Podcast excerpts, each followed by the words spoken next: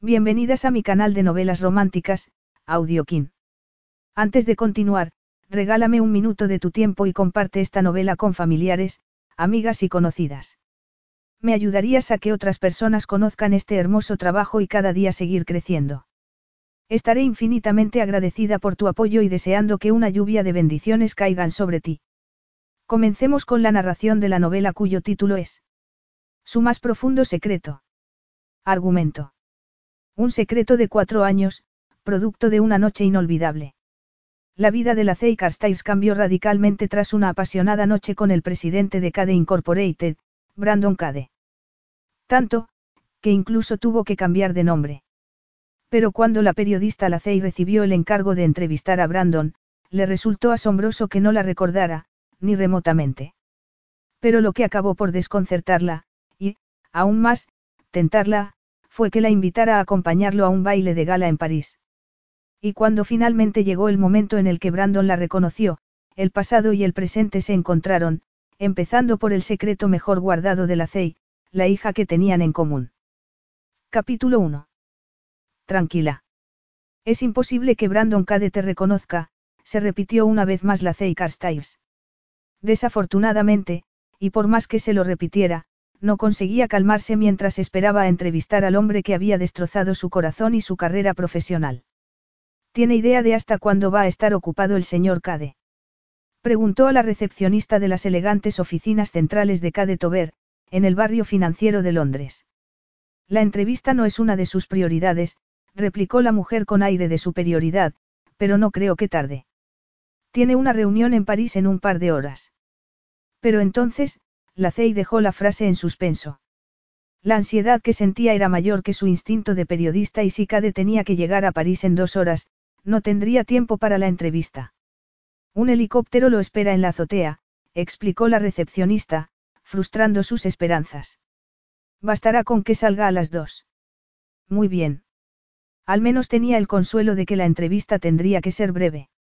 La CEI miró por la pared de cristal que había a la espalda de la recepcionista, desde la que se veía, en la distancia, el río Támesis. Tenía sentido que el mayor empresario de medios de comunicación de Europa dirigiera su imperio desde el rascacielos más alto del continente. Y la sensación de vértigo no contribuía a calmar el estómago revuelto de la CEI. La idea de tener que ver a Brandon Cade la había mantenido en vilo toda la noche. Y el cansancio se había sumado al pánico y al estrés que la había dominado la tarde anterior, cuando su editora, Melody, había llamado para darle la excelente noticia, de que le habían asignado a ella el artículo sobre Cade porque Tiffany Bradford, la periodista más prestigiosa de la revista, tenía gripe.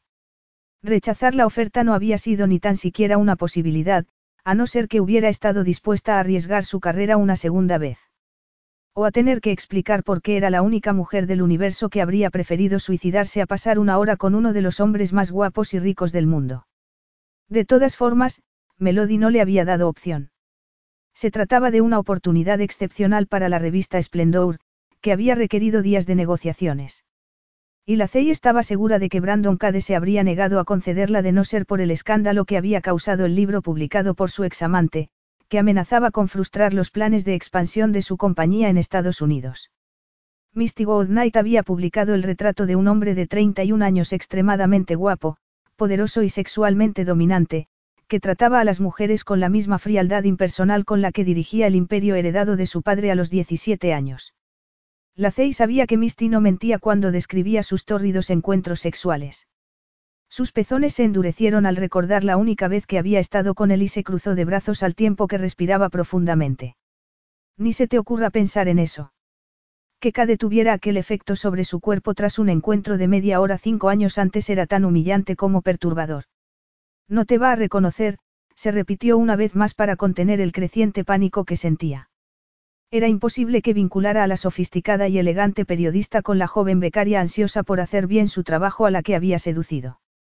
Se había cambiado el nombre, el largo cabello ondulado se había convertido en una corta melena rizada y había perdido peso, en parte gracias a Ruby y sus hiperactivos cuatro años, además de sustituir la ropa de segunda mano por marcas de diseño.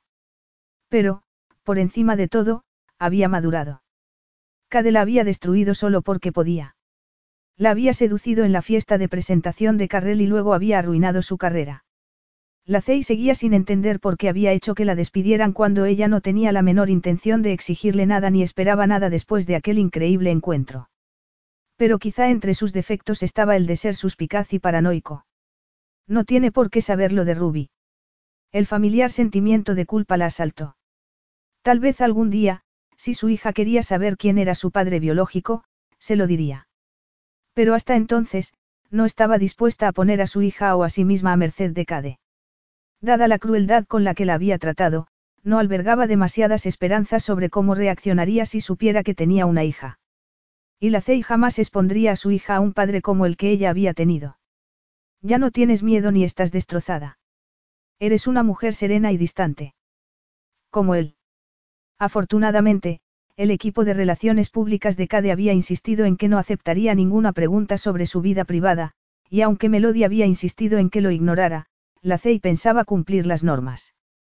El timbre del teléfono de la recepcionista la sobresaltó. Sí. Ahora le hago subir, la mujer colgó. Si toma el ascensor al último piso la recibirá el ayudante personal del señor Cade. La Cey cruzó el vestíbulo hacia el ascensor de cristal con el mayor aplomo que pudo. Presionó el botón de subida y los edificios de la ciudad empequeñecieron al tiempo que el estómago se le desplomaba. No tienes nada de qué preocuparte. Brandon Cade no se acuerda de mujeres como tú. Capítulo 2. Brandon Cade observó la línea marrón que trazaba el Támesis al pie del edificio. Tomó aire y lo exhaló lentamente, aplicando la técnica que se había enseñado a sí mismo para evitar llorar en su primer internado, a los cinco años, y que luego había adoptado para ocultar cualquier tipo de emoción. La técnica también había resultado eficaz para controlar la ansiedad que le producían las raras ocasiones en las que veía a su padre. Pero, mientras esperaban a que hicieran pasar a la periodista del Splendor, tuvo que usarla por primera vez en varios años para mantener la fría actitud por la que era conocido. Aunque resultara contradictorio, dado que Cade Incorporated era dueña de 10 periódicos y varias cadenas de televisión en Europa y en Gran Bretaña, además de estar en medio del proceso de adquisición de un conglomerado mediático en Estados Unidos, él nunca concedía entrevistas. No poseía ninguna revista de sociedad o estilo de vida porque odiaba el tipo de periodismo que representaba una revista como Splendor. Pero en aquel momento y por culpa de una mujer que lo había aburrido a los cinco minutos de acostarse con ella, tenía que aceptar una intrusión en su vida privada que lo enfurecía y que ponía en peligro la adquisición del grupo conservador Dixon Media, de Atlanta. Así aprenderás a evitar a influencers que solo buscan su propio beneficio, como tú. Señor Cade, la señorita Carstairs, de Splendor, está aquí. ¿La hago pasar? Preguntó Daril, su asistente personal. Brandon tomó aire lentamente y contestó. Sí, claro.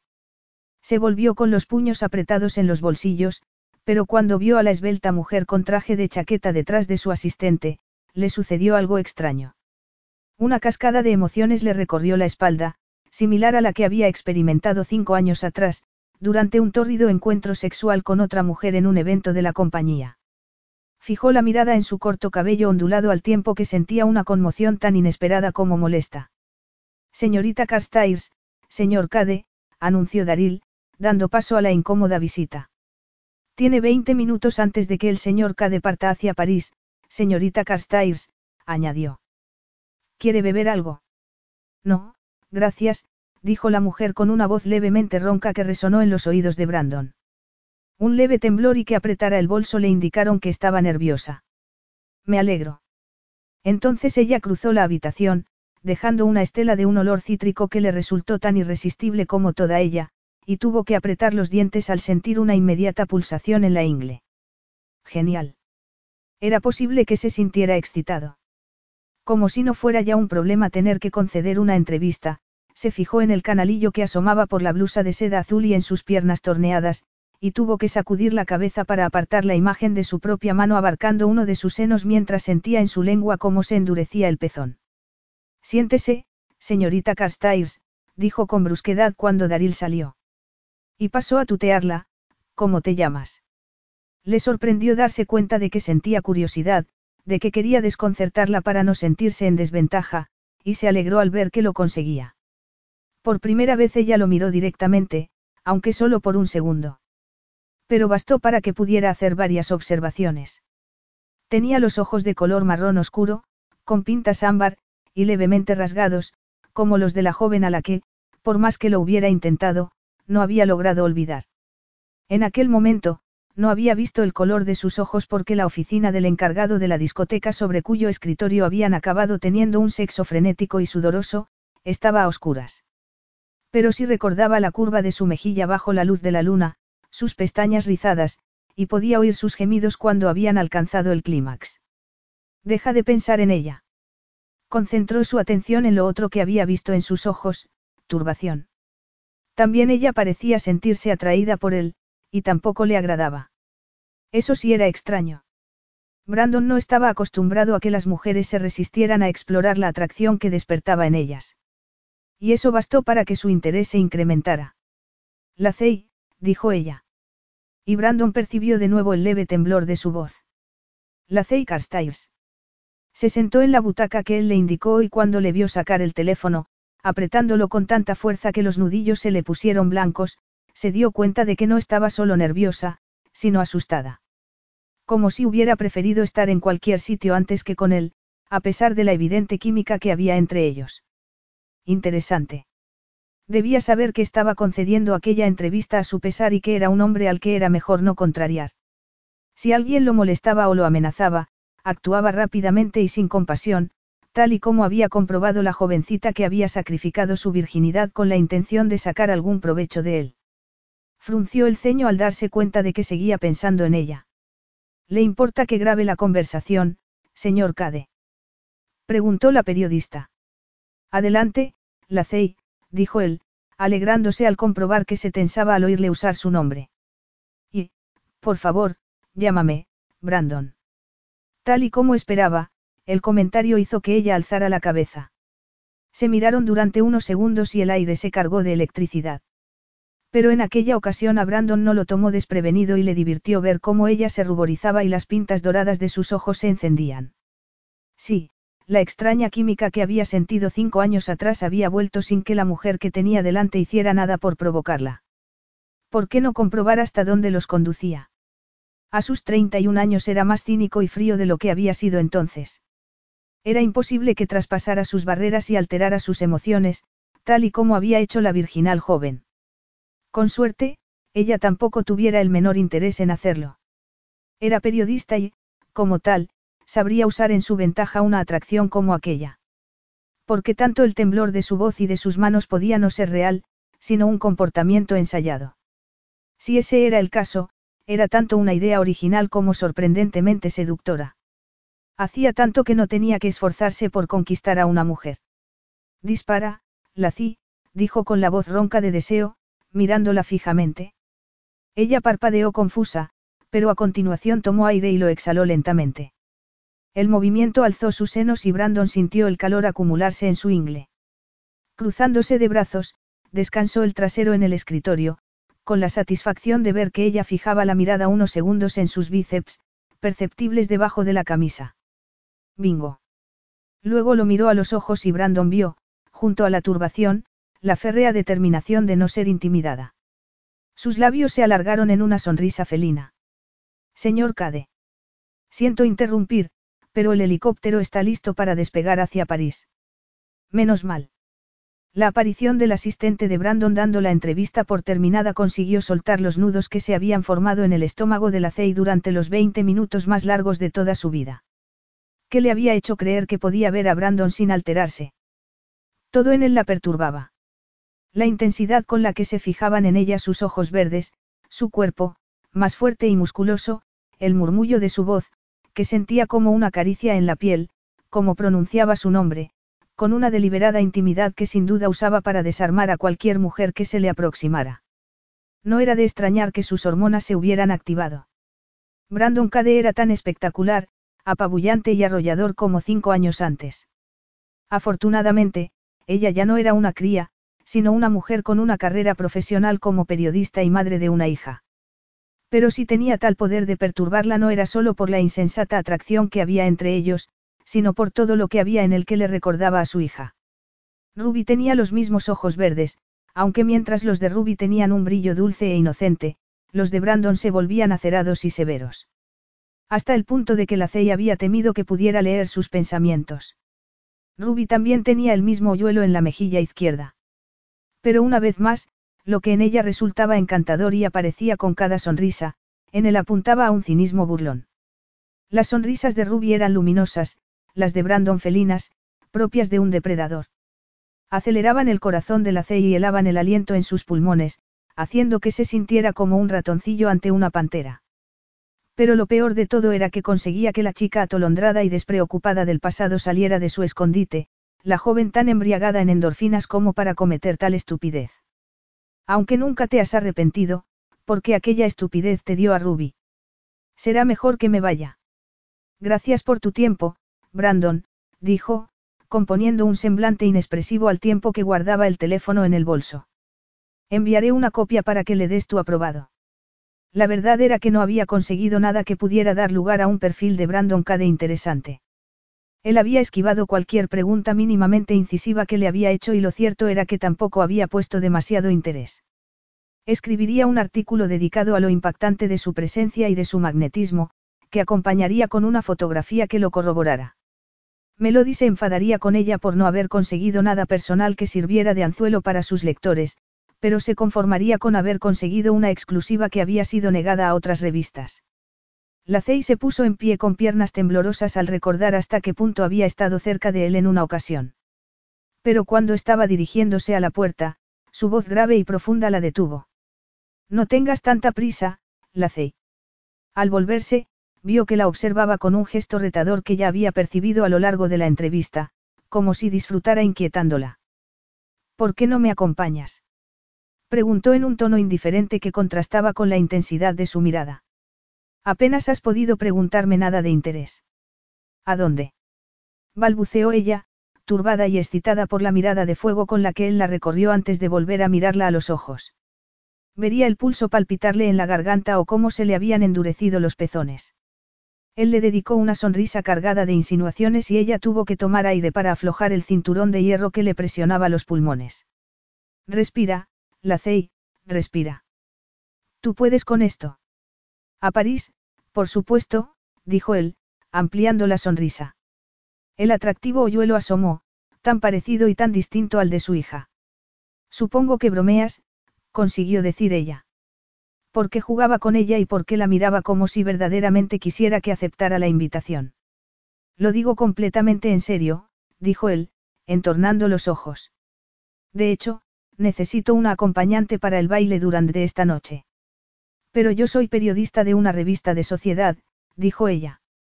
Sabía perfectamente la hostilidad que Cade sentía hacia el periodismo de celebridades. Se lo había hecho notar nada más entrar en su despacho, aunque a continuación hubiera adoptado una actitud mucho más inquietante y cargada de posibilidades. Al principio había pensado que se lo imaginaba, pero era evidente que flotaba en el aire, despertando sus sentidos y tentándola a aceptar su oferta, aunque supiera que no debía hacerlo. No podía caer de nuevo bajo su hechizo porque ya no estaba sola, sino que implicaría a la hija cuya existencia le había ocultado todos aquellos años. Él enarcó una ceja y, sin dejar de sonreír, contestó. Por eso mismo. No es esta la oportunidad que todo periodista de sociedad quiere, verme en mi hábitat natural. La Cey no quería despertar su suspicacia, así que dijo.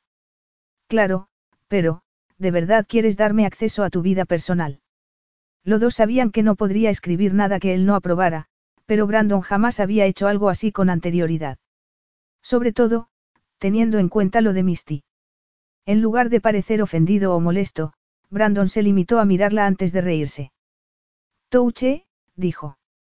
Entonces la miró con aquella intensidad que le elevaba la temperatura y con un brillo de genuino regocijo en sus cautivadores ojos, añadió, ¿acaso estás pensando en escribir tú también sobre mis proezas sexuales, Lacey? Ella sintió que las mejillas le ardían. Por supuesto que no.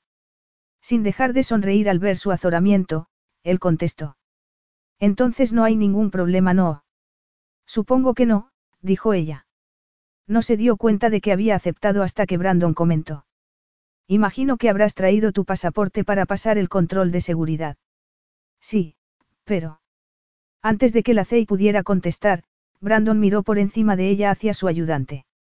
Daril, di a Jennifer que reserve una habitación para la señorita Carstyles en el George V. Y avisa al piloto de que nos acompañará en el vuelo.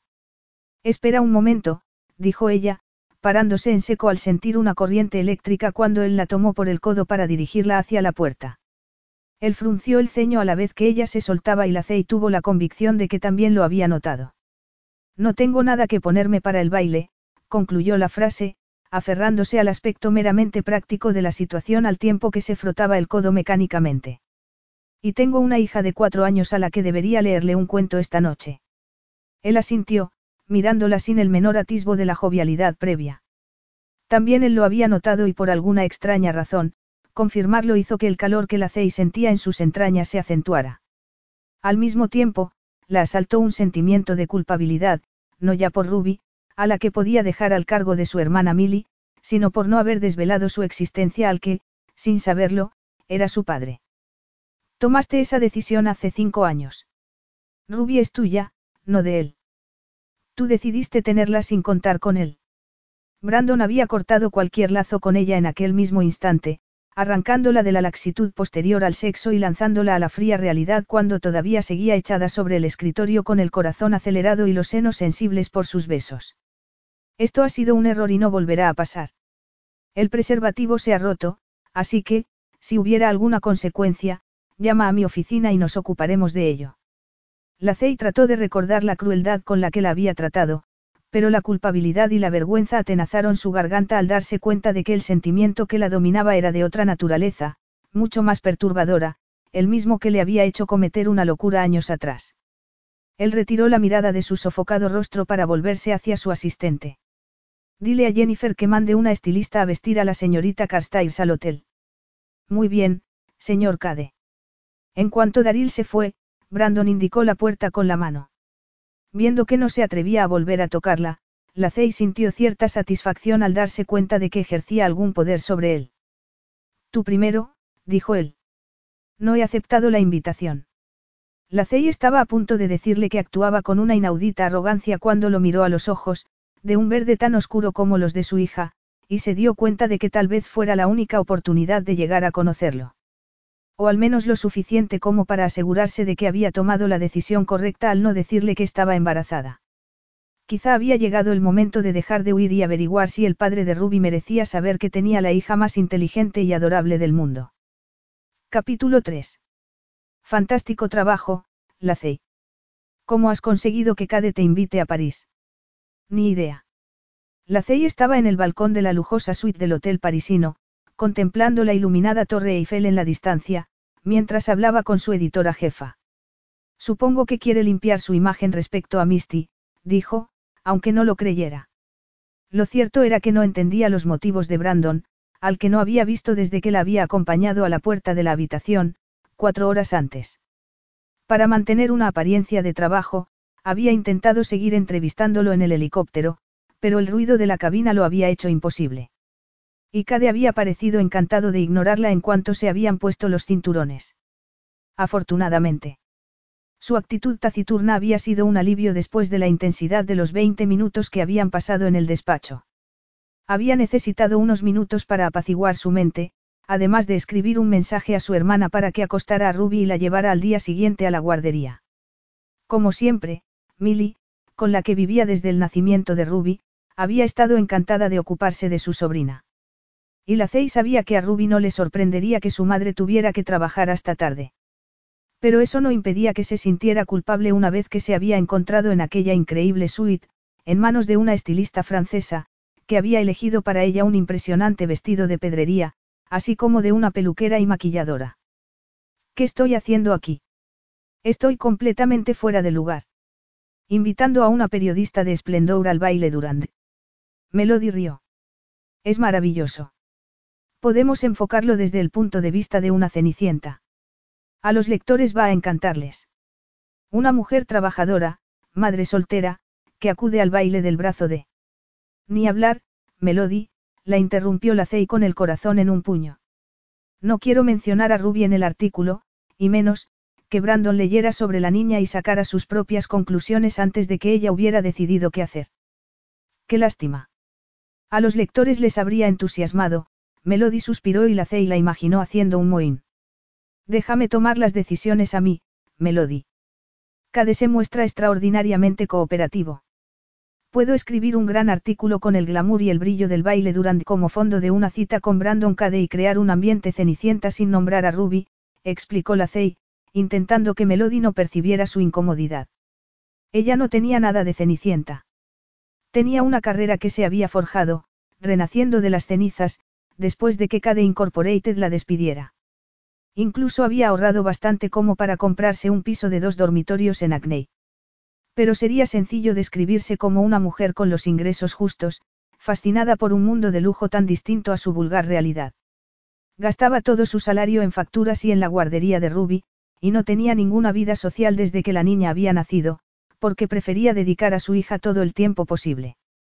Y aunque escribía sobre millonarios y famosos, no tenía experiencia de primera mano en el estilo de vida que alguien como Brandon Cade consideraba normal.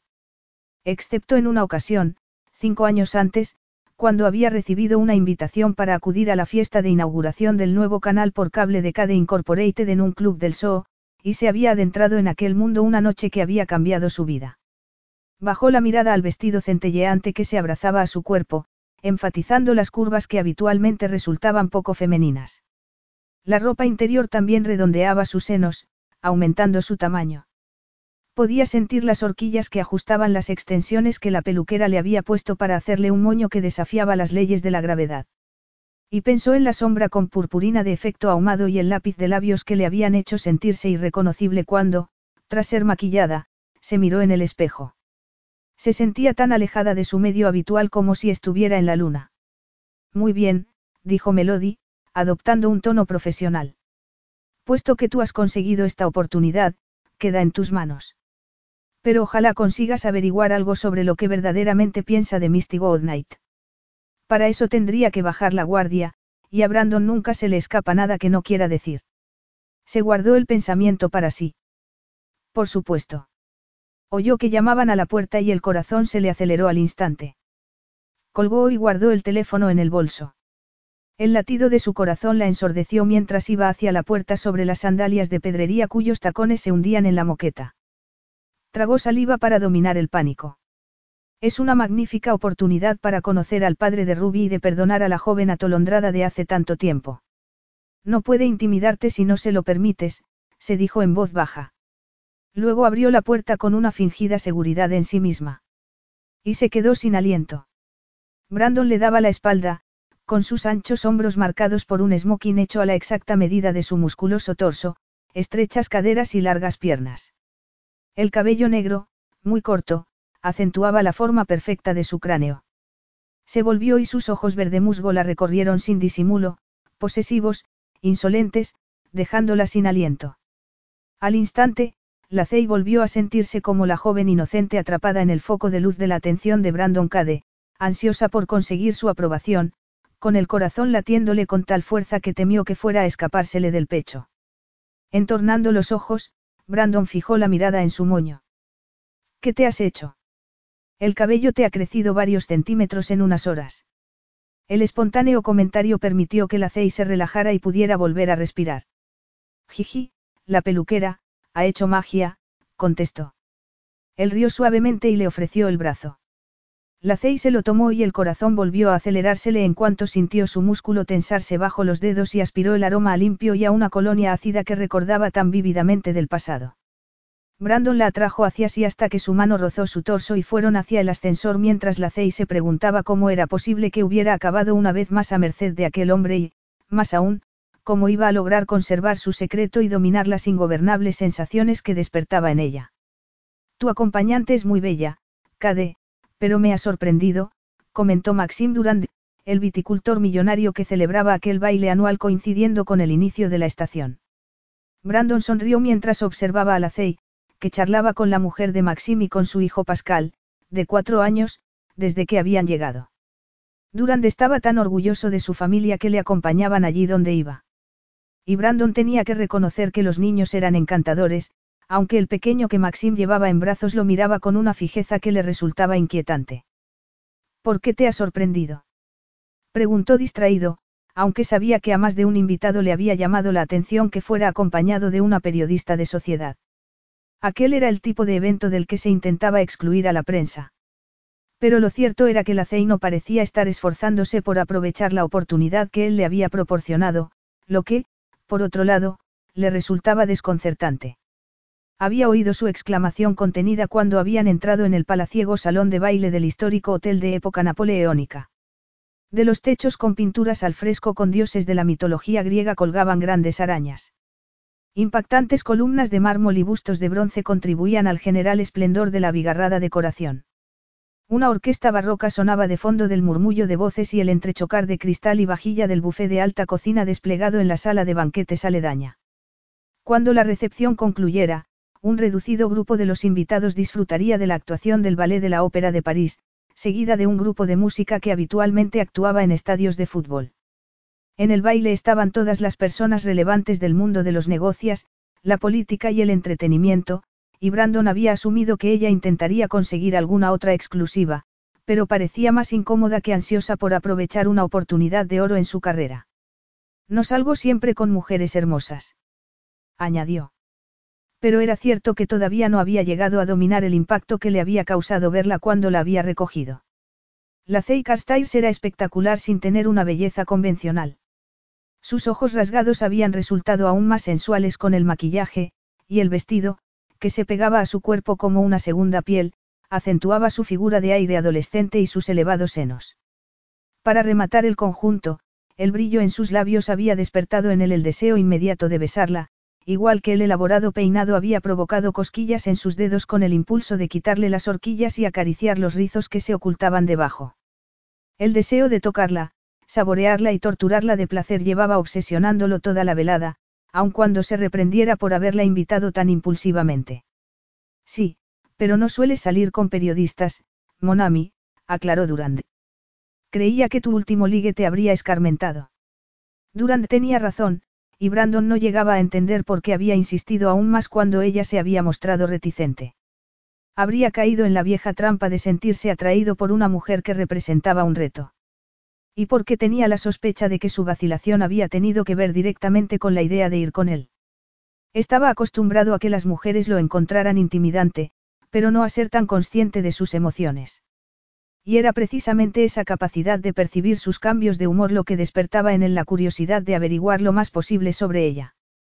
Por eso había dedicado la hora siguiente a dejarla en su suite a buscar en Internet. Pero no había descubierto nada, lo que era en sí mismo extraño, cómo era posible que una periodista dedicada a las celebridades no dejara ninguna huella online ni tuviera ninguna red social. Parecía haber surgido de la nada dos años antes, con su primera colaboración para Splendor. Aún más extraño era que aquel misterioso pasado no hubiera hecho nada por aplacar su deseo. No le gustaban las sorpresas y actuar con temeridad no formaba parte de su ADN. Sin embargo, el deseo de acostarse con ella, lejos de mitigarse, aumentaba. Aunque tengo que reconocer que a Cara parece caerle muy bien, y mi mujer tiene muy buen criterio, comentó Durand sin ocultar su orgullo por su rubia esposa, que se encontraba de nuevo embarazada. Además, tu acompañante lleva aquí más de una hora y nadie se ha quejado de su presencia. Puede que dures con ella más de lo que imaginas, añadió con gesto pensativo al tiempo que su hija le tiraba del pelo. Brandon rió con escepticismo. Aunque fuera cierto que la Carstairs despertaba su interés y su deseo y hubiera algo en ella que lo intrigaba porque le resultaba en cierta forma familiar, él nunca mantenía relaciones duraderas. Creo que te equivocas, pero ¿qué te hace decir eso? Preguntó sin dejar de sonreír. Aunque en aquella ocasión se equivocara, Brandon respetaba la opinión de Durand. Porque también le cae muy bien a mi hijo. A Tulacey le gustan los niños, es cálida, afectuosa y sincera. Unos atributos que no he visto antes en ningún periodista de la prensa rosa inglesa. El comentario de Durand sumió a Brandon en una total confusión. ¿Desde cuándo le habían importado aquellas cualidades en una mujer? Más aún cómo era posible que la idea de que se le dieran bien los niños le resultara excitante, en lugar de provocarle rechazo. Durand sonrió divertido al ver su gesto de contrariedad, pero tuvo que excusarse cuando su hija empezó a llorar. Es hora de acostar a los niños, dijo, mientras la niña volvía a tirarle del pelo. Cruzaron el salón y cuando ya estaban cerca, Lacey lo miró y Brandon sintió la sangre fluir hacia su entrepierna. Durant besó a su mujer y Cara le sonrió con un amor que Brandon encontró desconcertante, al mismo tiempo que en los ojos de Lacey intuía un patente anhelo. Una sensación incómoda y desconocida lo asaltó. Es imposible que sientas celos, se dijo. Pero tuvo que hacer un esfuerzo para relajarse mientras los Durand se excusaban para ir a acostar a los niños. Cuando la pareja se alejaba, Lacey, que lo siguió con la mirada, musitó. ¡Qué familia tan maravillosa! Parecen muy felices. Supongo que sí, comentó Brandon. Lacey lo miró con una mezcla de curiosidad y tristeza. ¿No te parece que sean felices? Aunque usó un tono neutro, Brandon pensó que lo miraba como si su respuesta fuera importante para ella. Había esperado que intentara sonsacarle información sobre su vida privada para el artículo, pero como no se le había pasado por la cabeza que le preguntara su opinión sobre los Durand, lo tomó por sorpresa y respondió con sinceridad. Puede que Maxim y Cara sean felices ahora, pero dudo que sea una felicidad duradera. En los ojos de la vio brillar un sentimiento de lástima que le hizo ponerse en guardia. ¿Qué te hace pensar eso? Está claro que se adoran, dijo la sin poder ocultar la tristeza que le producía el cinismo del comentario de Brandon. Y aunque sabía que no debía sorprenderle y que no tenía sentido que despertara su compasión por él, no pudo evitar sentir lástima y que la recorriera un escalofrío. Brandon se encogió de hombros con aparente indiferencia. No sabes cómo era Maxim antes de conocer a Cara. Era tan reacio a crear una familia como yo. ¿No crees que la gente pueda cambiar? Preguntó Lacey. Brandon la miró con suspicacia y ella supuso que pensaba que intentaba sonsacarle su opinión sobre el matrimonio Durant para incluirlo en su artículo, pero, por más que escribiera sobre celebridades, por encima de todo era una mujer de principios. Había prometido a Cara Durant que no publicaría nada de lo que hablaran, pero bajo la cobertura de que se trataba de trabajo podía preguntar a Brandon sobre lo que pensaba respecto al amor y el matrimonio. Él rió con un cinismo que la perturbó. ¿Cómo podía dudar del afecto que se tenían los Durand? No, contestó.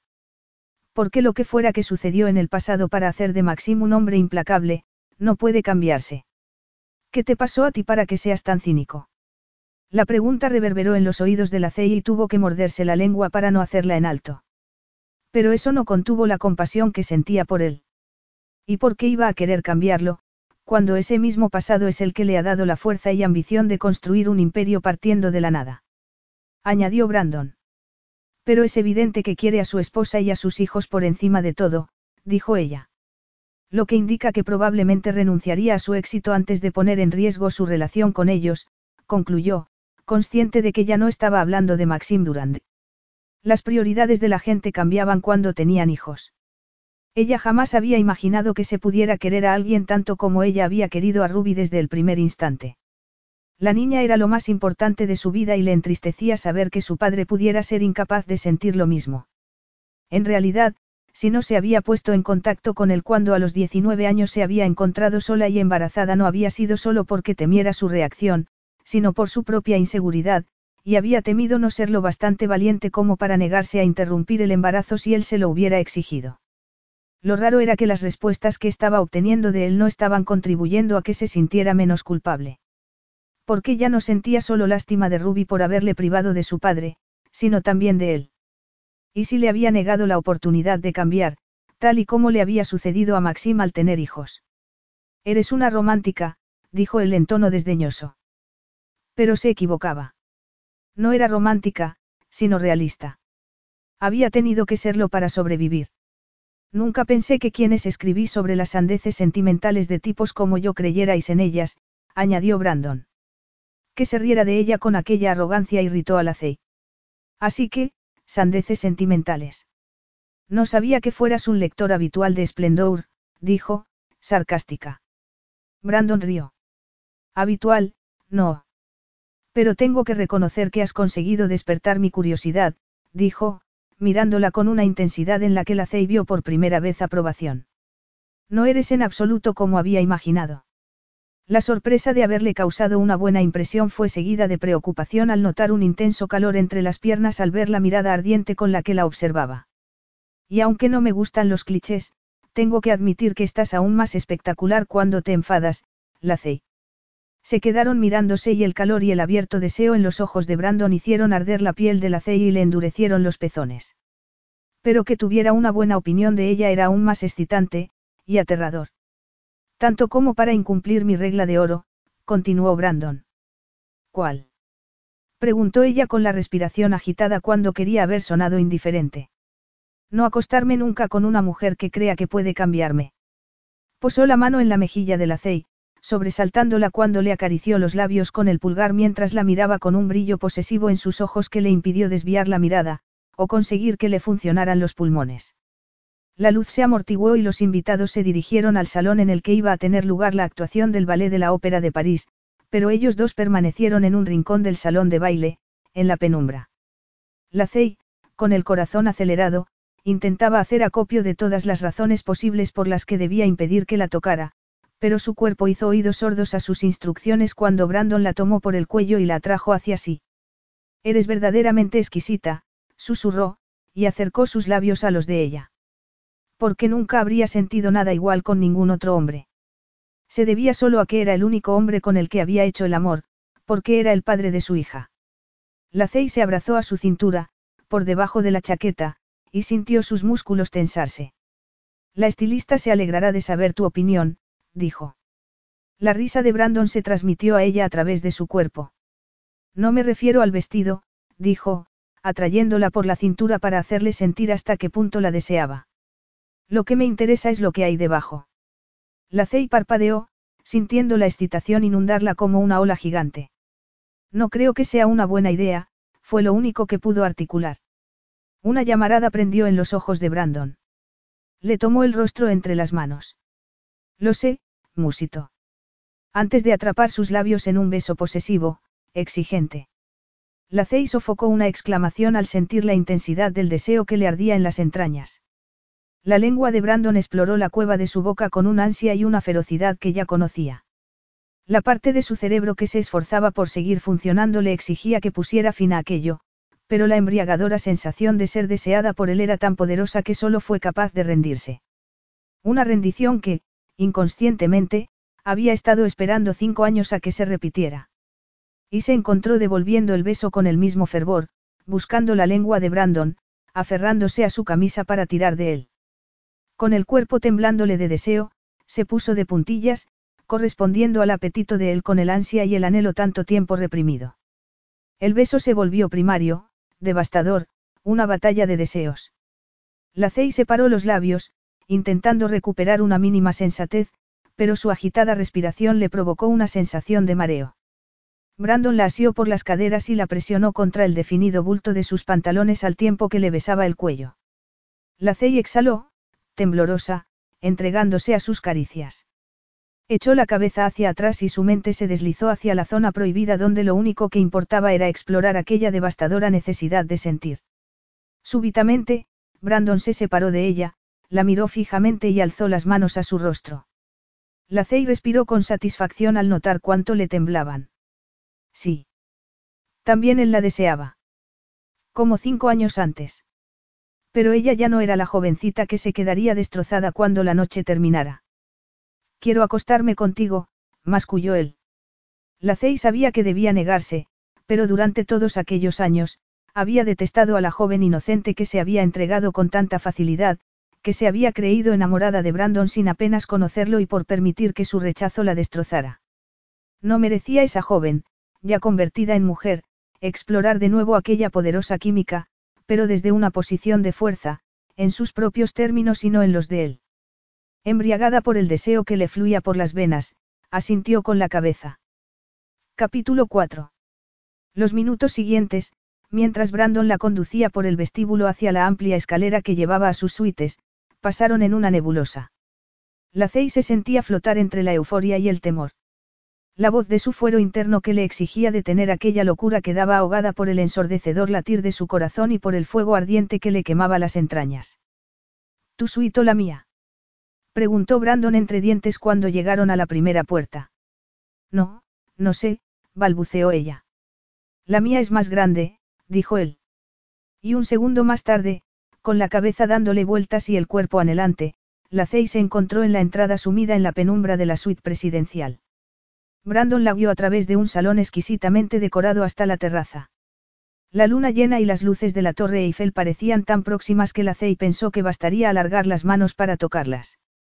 Pero entonces Brandon la giró hacia sí y ya solo lo vio a él, alto, guapo, irresistible. Brandon se quitó la chaqueta, la tiró al suelo y, tomando a la Cey por las caderas, la pegó contra su cuerpo. Agachó la cabeza y le mordisqueó el cuello. Ella hundió los dedos en su corto cabello y se apretó contra él, sintiendo cómo los pezones se le endurecían al rozar su pecho. Brandon levantó la cabeza. La respiración agitada de ambos rompía el silencio de la noche. Él rió quedamente y la Cey se preguntó qué había hecho para provocar su risa. Entonces él la tomó por la barbilla y alzó su rostro. Prométeme que no vas a publicar esto. La Cey parpadeó, sorprendida por el comentario. El torrencial deseo que la recorría le impedía pensar. Pero súbitamente, recordó quién era, qué hacía allí, cuánto se había esforzado para alcanzar su posición, era una mujer adulta con una profesión, una vida y una niña pequeña para la que aquel hombre podía representar incluso una amenaza. Eres idiota. El poder que has creído tener es una ficción, un engaño. Él tiene todo el poder. Siempre lo ha tenido. Arrancándose de sus brazos, se tambaleó hacia atrás. Al llevarse la mano a la cabeza se dio cuenta de que Brandon le había deshecho el moño y, quedándose con las extensiones entre los dedos, pensó que eran una metáfora de la fantasía rota. El corazón le latía con tanta fuerza que temió que Brandon pudiera oírlo. Tengo que marcharme, musitó. Pero cuando intentó volver al interior, él la sujetó por la muñeca. ¿Dónde vas? No puedo seguir, no, no sería profesional, dijo ella, buscando cualquier excusa que acallara las voces que la impulsaban a disfrutar del placer sin temer las consecuencias. ¿Estás de broma? preguntó él, más sorprendido que molesto. No, dijo ella, retorciendo el brazo para soltarse y frotándose la muñeca. Y, por si no lo sabes, no escribo literatura de adultos. Entró en la habitación precipitadamente. Vuelve aquí, gritó él. En aquella ocasión Brandon la sujetó por los hombros y la hizo volverse. No pretendía ofenderte. La Cey se rodeó la cintura con los brazos, pero, aunque sabía que debía irse antes de que volviera a apoderarse de ella la locura, no consiguió moverse mientras Brandon acariciaba el mismo punto en su cuello que unos segundos antes había besado. Claro que sí, dijo, sabiendo que la intención de Brandon era lo de menos y que debía concentrarse en no dejarse vencer por el palpitante deseo que sentía entre los muslos. Brandon dejó escapar una risa áspera dirigida hacia sí mismo que la desarmó. Supongo que tienes razón, juntó las palmas de las manos en un gesto de petición de disculpas. Pero en mi defensa tengo que aducir que soy un tipo cínico y tú una periodista que puede hacerse rica sacando a la luz mis secretos, añadió en tono de broma. A la le inquietó la emoción que le produjo su sinceridad, y más al recordar que su vida privada acababa de ser expuesta al escrutinio público por una mujer. Había asumido que nadie podía herirlo, pero quizás se equivocaba. Había querido engañarse creyendo que aceptaba la invitación a París para conocerlo mejor, pero tampoco aquella era toda la verdad. También había influido la apasionada química que ya había hecho descarrilar su vida en una ocasión, dando lugar a Ruby. Y lo cierto era que seguía sintiendo una enorme curiosidad por saber cómo era en realidad. ¿Tienes muchos secretos? Preguntó sin pensárselo. Lo preguntas como mujer o como periodista. Como mujer. Brandon sonrió y, por primera vez, su hoyuelo resultó tan encantador como el de su hija. Sí. Tengo muchos. Acarició la mejilla de la C y luego bajó lentamente los dedos por su garganta y su pecho, hasta describir la curva de sus senos. Ella sintió la respiración de nuevo acelerada y el corazón bombeándole el deseo por todo el cuerpo. Pero, ¿quién no los tiene? añadió Brandon. La Cey se sobresaltó, temiendo que se refiriera a Ruby, pero antes de que el pánico la dominara, él continuó. Es lo que hace que el sexo sea tan excitante, descubrir los secretos de una mujer, averiguar cómo hacerle gemir, que le produce placer, que se retuerza de deseo. La Cey exhaló el aliento que el temor le había hecho contener, pero con el alivio llegó un nuevo golpe de deseo cuando Brandon describió un círculo con el pulgar alrededor de su pezón, que se endureció bajo la tela. Él solo estaba interesado en el sexo. Puro sexo. Déjame descubrir tus secretos, Lacey, le susurró él al oído al tiempo que sus dedos buscaban la cremallera en el lateral del vestido y la deslizaba hacia abajo. Te prometo que no saldrán de esta suite, añadió en un tono seductor que la hizo enloquecer de deseo. Solo te pido una noche. Vale, dijo ella, exhalando bruscamente. Buena chica, dijo él al tiempo que le bajaba el vestido y la miraba. Las luces de la ciudad se reflejaban en sus ojos, dándole un aspecto saturnino. Dios mío, qué hermosa eres. Musito. Posó las manos sobre sus senos, por encima del sujetador de encaje, e inclinó la cabeza para mordisquear uno de sus pezones a través de la delicada seda. Ella le asió la cabeza con la respiración agitada, consiguiendo mantenerse erguida a duras penas, sintiendo demasiado y al mismo tiempo queriendo más. Yo, por favor, quiero, tartamudeó, presionándole la cabeza, queriéndolo más cerca. Lo sé, dijo él, retrocediendo y tomándola en brazos como si fuera una pluma. El corazón de la Cey retumbó en su pecho mientras se abrazaba al cuello de Brandon y él la llevaba al dormitorio, cuya pieza central era la cama gigante.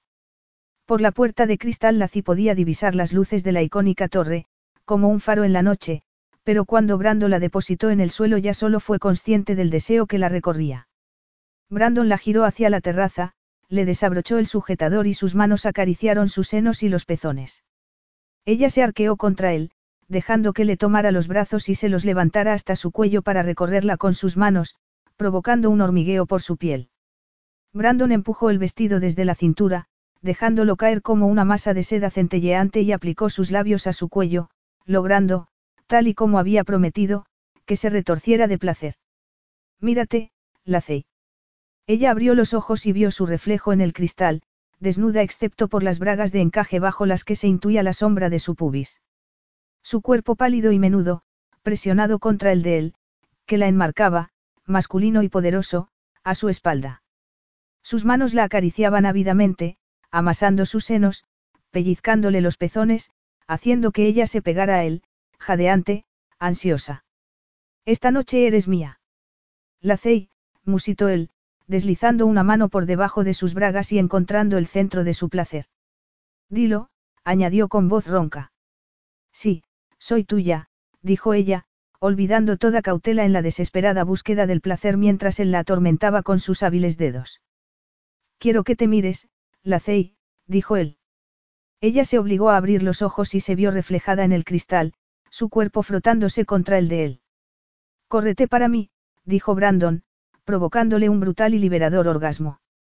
Lacey gimió, se arqueó y se meció bajo su perfecta manipulación. Y el placer siguió reverberando por su cuerpo mientras él persistía en sus caricias y ella alcanzaba el clímax. Cuando colapsó contra él, Brandon mantuvo su mano firme. Ella le sujetó la muñeca y susurró. Por favor, es demasiado. Brandon retiró la mano, pero la hizo volverse y, tomándole el rostro entre las manos, le pasó el pulgar por los labios.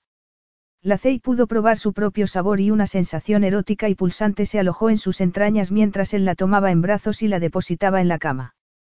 Lacey le vio desnudarse, observó sus esculpidos músculos, la sombra del vello que bajaba por su vientre hasta coronar su sexo. Devoró con los ojos su belleza masculina y luego fijó la mirada en el miembro, que, propulsada hacia adelante, era la prueba tangible de su deseo. Entonces subió la mirada a sus ojos mientras él gateaba sobre ella, atrapando su cuerpo y quitándole las bragas. Luego la besó con un deseo enfebrecido, desesperado. Todavía no hemos acabado, Lacey, dijo en un tono entre la amenaza y la promesa. Y a continuación, bajó los labios hasta sus pezones, besándolos por turnos hasta que la Cey se retorció y gimió de nuevo. Entonces continuó su recorrido hacia abajo, le abrió las piernas y añadió. Solo hemos empezado, y sopló sobre su sexo. Luego aplicó los labios a su ardiente núcleo. La Cey se sacudió y gritó ante una sensación demasiado intensa y al mismo tiempo no lo bastante. Lamiendo y acariciándola con sus labios, la arrastró una vez más al borde del abismo antes de atrapar su punto más sensible y succionarlo con fuerza. Un nuevo orgasmo la recorrió, aún más intenso que el anterior, recorriéndola en una sucesión de oleadas a cual más poderosa. Una vez se desplomó, exhausta, con la respiración entrecortada, él se colocó sobre ella y la vio desde la nebulosa de su cerebro que se colocaba un preservativo. Luego la tomó por las caderas, colocó el extremo de su sexo en la entrada de su cueva y se adentró en ella de un solo y decidido embate. Un gemido gutural que la no reconoció como procedente de su garganta resonó en la habitación. Los orgasmos la habían dejado lubricada y facilitaron la invasión. Recordó que su tamaño extendía al máximo sus músculos internos y, al tiempo que las oleadas volvían a replicarse, se sintió dominada y poseída. Agárrate a mí, masculló Brandon. Ella se asió a sus sudorosos hombros y se dejó llevar por sus movimientos de avance y retroceso con los que la condujo a nuevas alturas en las que descubrió un placer aún más frenético e intenso que el anterior. En aquella ocasión, el orgasmo fue tan poderoso que la dejó casi inconsciente. Como si le llegara de muy lejos, oyó el gemido de Brandon al alcanzar el suyo y juntos cayeron en el mismo abismo de refulgente placer. Brandon se elevó sobre los codos para no aplastar a la y rodó a su lado, con el cerebro todavía fundido por el cegador orgasmo. Sentía el cuerpo alterado, reanimado. Nunca se había sentido, excepto en una ocasión, tan sincronizado con otra persona. Frunciendo el ceño, giró la cabeza hacia el hombro de la Cey. Ella rodó sobre el costado, en dirección opuesta a Elise Ovillo. El ritmo pausado de su respiración indicaba que estaba profundamente dormida. ¿Quién eres? ¿Cómo era posible que hubiera respondido con una entrega tan total? Que cada gemido, susurro y estremecimiento hubieran hecho aún más voraz su propio apetito. Estaría actuando. Brandon habría querido que fuera así, pero estaba seguro de lo contrario. Cuando le había pedido que no usara para su artículo lo que iba a suceder, ella se había ofendido genuinamente y había estado a punto de marcharse. Brandon seguía sin entender por qué no la había dejado ir, porque ya antes de haberla hecho alcanzar hasta tres orgasmos, había sido consciente de que había entre ellos una conexión de una intensidad que iba a resultarle difícil dominar. Debía despertarla y pedirle que se fuera. Él nunca dormía con ninguna mujer, por temor a que creyeran que había entre ellos algo más que puro sexo. Pero cuando se volvió y posó una mano sobre su hombro, fue incapaz de sacudirla, y su mano, por voluntad propia, se deslizó por su espalda hasta la curva de su cadera. Ella se removió, pero permaneció dormida. El murmullo de su respiración y la suavidad de su piel volvieron a encender el deseo de Brandon. Aspiró profundamente la mezcla de perfume y de olor a sexo de su piel y su miembro contra las caderas de ella al tiempo que una sucesión de recuerdos lo asaltaban, otra mujer, una joven, igualmente anhelante y entregada que le había hecho perder la cabeza en el espacio de unas horas. Masculló un juramento y se separó de la mujer que ocupaba su cama. ¿Cómo era posible que la Cey oliera igual que aquella joven a la que no había conseguido olvidar? Podría ser. Vamos, Cade, piensa. Tomó aire lentamente intentando poner su cerebro en funcionamiento. No podía tratarse de la misma mujer. La habría reconocido y ella habría dicho algo al respecto. Sin embargo, era innegable que desde el instante que la había visto, había revivido la excitación de cinco años atrás. Alterado por un deseo que no se mitigaba y por sus erráticos pensamientos, se levantó y fue al cuarto de baño. Mirándose en el espejo, con las manos apoyadas en el lavabo, respiró profundamente para controlar su alterado ánimo. Cuando la erección bajó y el pulso se le desaceleró, pudo empezar a pensar.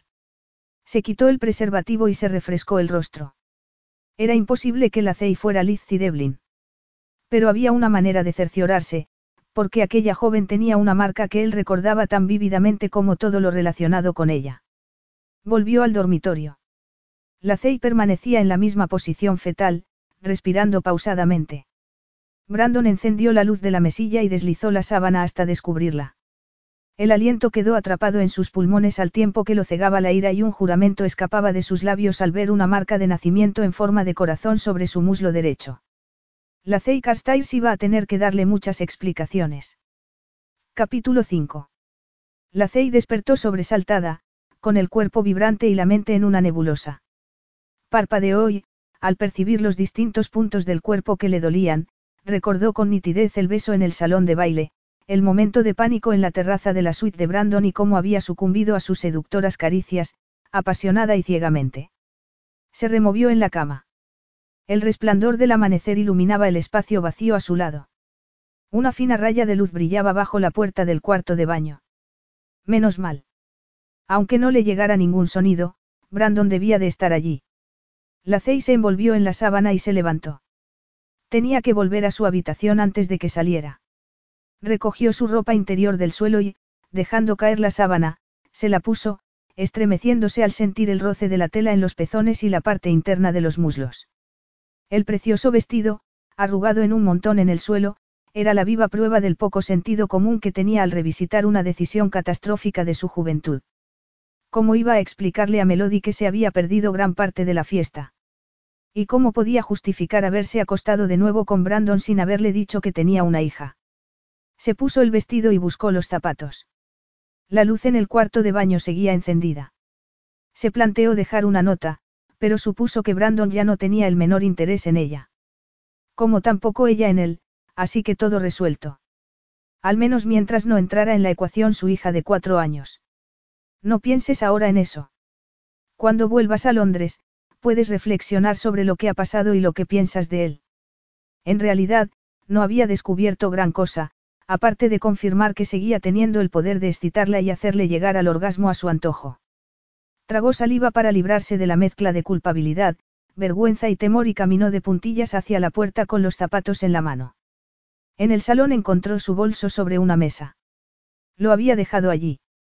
Cuando ya llegaba a la puerta, una voz grave en la que se percibía la rabia contenida atravesó la penumbra. ¿A dónde vas, Lacey? Ella dio media vuelta y vio a Brandon sentado en una butaca, observándola. A mi habitación, dijo con el corazón en la garganta. Y en cuanto me vista, a la estación para tomar el primer tren a Londres. Él encendió una lámpara que había a su lado. Llevaba pantalones de chándal y una camiseta, estaba descalzo. Se puso en pie y fue hacia ella con una determinación que la dejó paralizada. Cuando la alcanzó, le tomó el rostro entre las manos, pasó el pulgar por sus labios, que estaban hinchados y sensibles. Ella dejó escapar un suspiro. Todavía podía sentir a Brandon en su interior, llevándola a lugares que no había atisbado con ningún hombre. Concéntrate, Lacey, por Dios.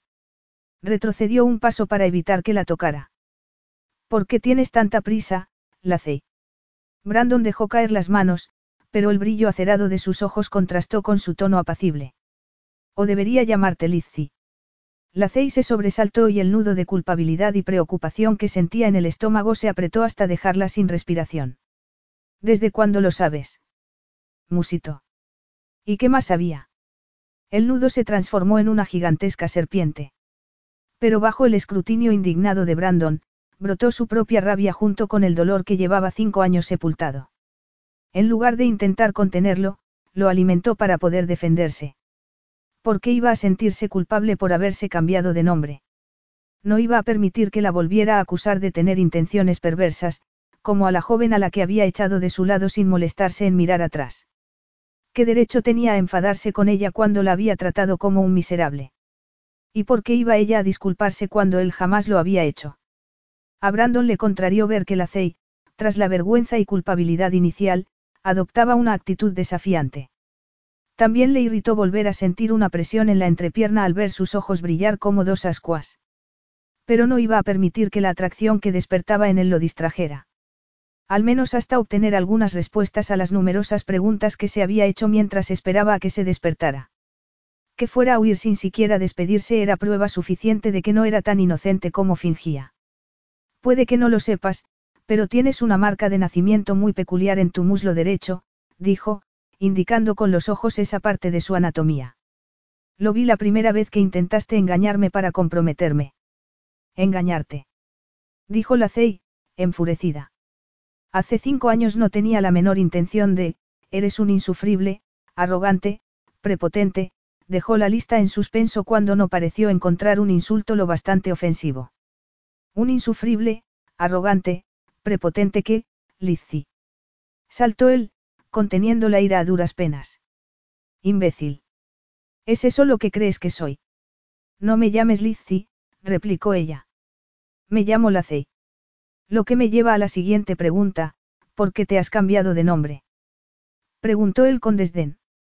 ¿Y por qué en lugar de decirme quién eras en cuanto entraste en mi despacho has vuelto a tenderme una trampa? Yo te he tendido una trampa. Las mejillas de la ceya adquirieron un intenso rubor. Te recuerdo que tú me invitaste a venir y que yo intenté declinar la invitación. Pero tu orgullo te impide aceptar una negativa por respuesta. Así, hiciste un intento de rechazar la invitación de lo menos convincente. ¿Pretendes que crea que no era parte de tu plan para volver a atraerme a tu cama? Preguntó Brandon, sarcástico. Vete bien lejos.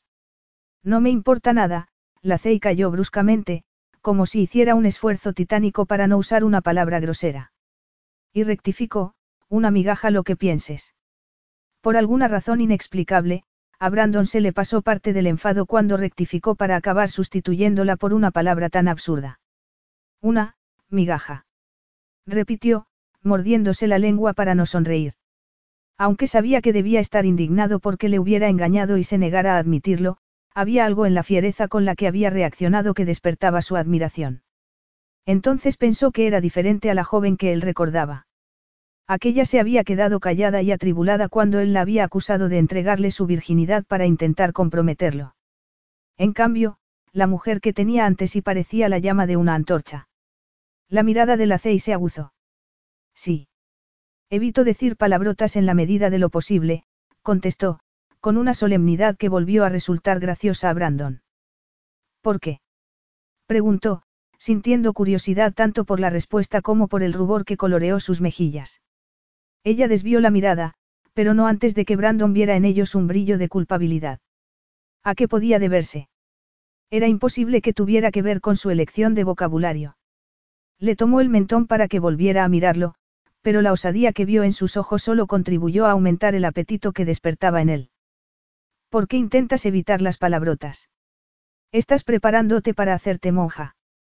Al ver que la ceia apretaba los labios en un gesto remilgado, añadió burlón, porque, basándome en lo que pasó anoche, has elegido la vocación equivocada. Pasó el pulgar de nuevo por los labios de la Cey y luego lo bajó hacia el latido que palpitaba en su clavícula. Ella lo miró como un pájaro atrapado, con un deseo palpable. Tengo mis motivos, dijo, evasiva. Y retrocedió para evitar que la tocara. Debo marcharme. La furia que sintió sorprendió a Brandon, pero más aún el dolor que le atravesó el pecho. Ni hablar, la tomó por la muñeca. No voy a permitir que te marches hasta que me contestes. ¿Qué le ocultaba? Como todas las mujeres, suponía que quería algo de él. ¿Por qué no se lo pedía? La Cey tiró de la mano para liberarla y se la frotó.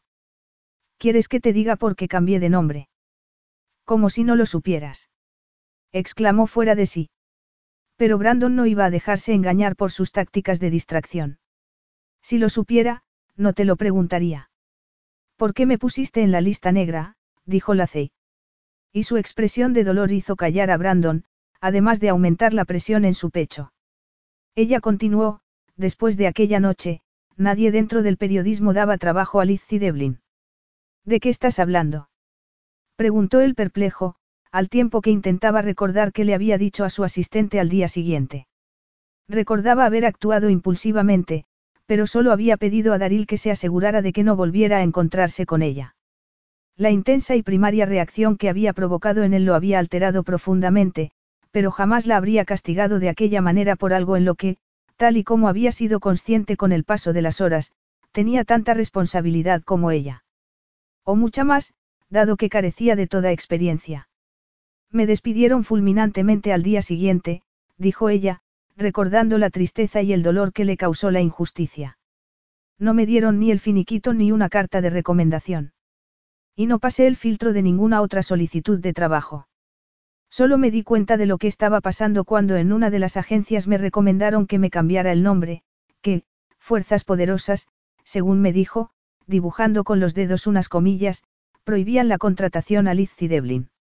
Brandon, al que nunca le habían afectado las lágrimas de las mujeres, se conmovió al ver que la Cey parpadeaba para contener las suyas. Yo quería ser periodista y tú me lo impediste. Y nunca supe por qué la Cey ya no sonó enfadada, sino dolida y humillada. Y Brandon la entendió plenamente. No en vano su padre había gozado humillándolo y haciéndole saber que no significaba nada para el gran Alfred Cade. La Cey desinflada, abatida, preguntó.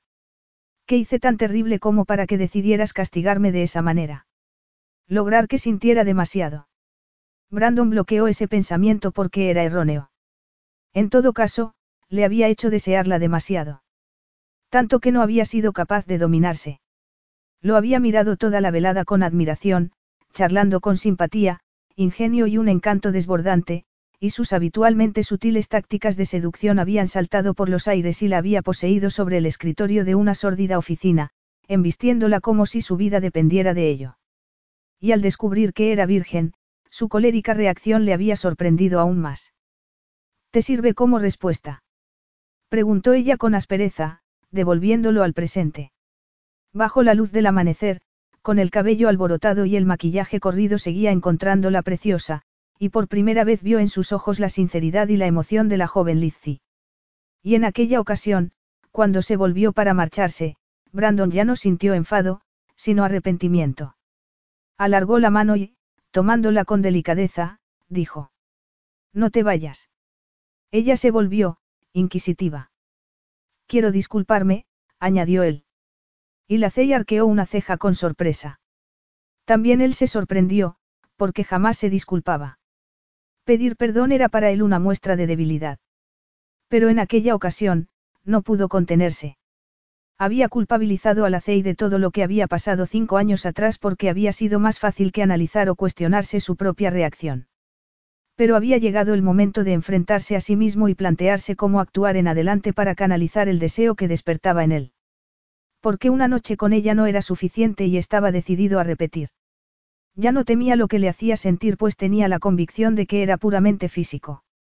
Y si su objetivo era volver a acostarse con ella, tenía que reparar el daño que le había causado.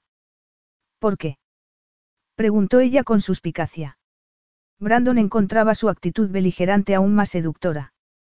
Por los problemas que has tenido, aclaró.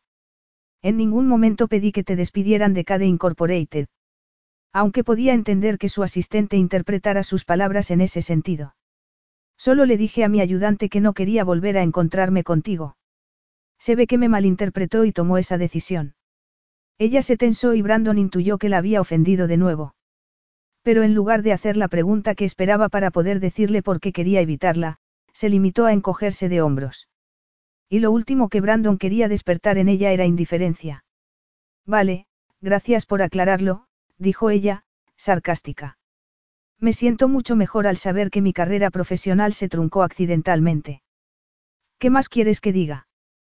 preguntó Brandon, exasperándose. No puedo cambiar el pasado.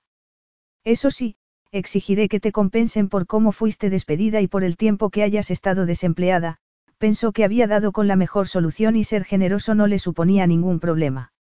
Aunque seguía sin saber por qué, aquella mujer despertaba su libido como ninguna otra. Su vida sexual llevaba siendo insatisfactoria desde hacía mucho tiempo. La idea de explorar aquella asombrosa química en profundidad era una tentación irresistible.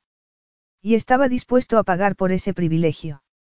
Pero en lugar de aceptar la oferta, la Cey lo miró airada. ¿Crees que todo en esta vida es cuestión de dinero? Su reacción desconcertó a Brandon. ¿Cuál es el problema? Se había disculpado, le ofrecía una compensación. ¿Qué más quería que hiciera? Te lo voy a dejar muy claro, no quiero tu dinero, contestó la Cey, articulando cada palabra como si tratara con un idiota. Fuiste tú quien me acusó de intentar extorsionarte con el sexo. Y no solo una vez, sino dos. Pero yo nunca te he pedido nada.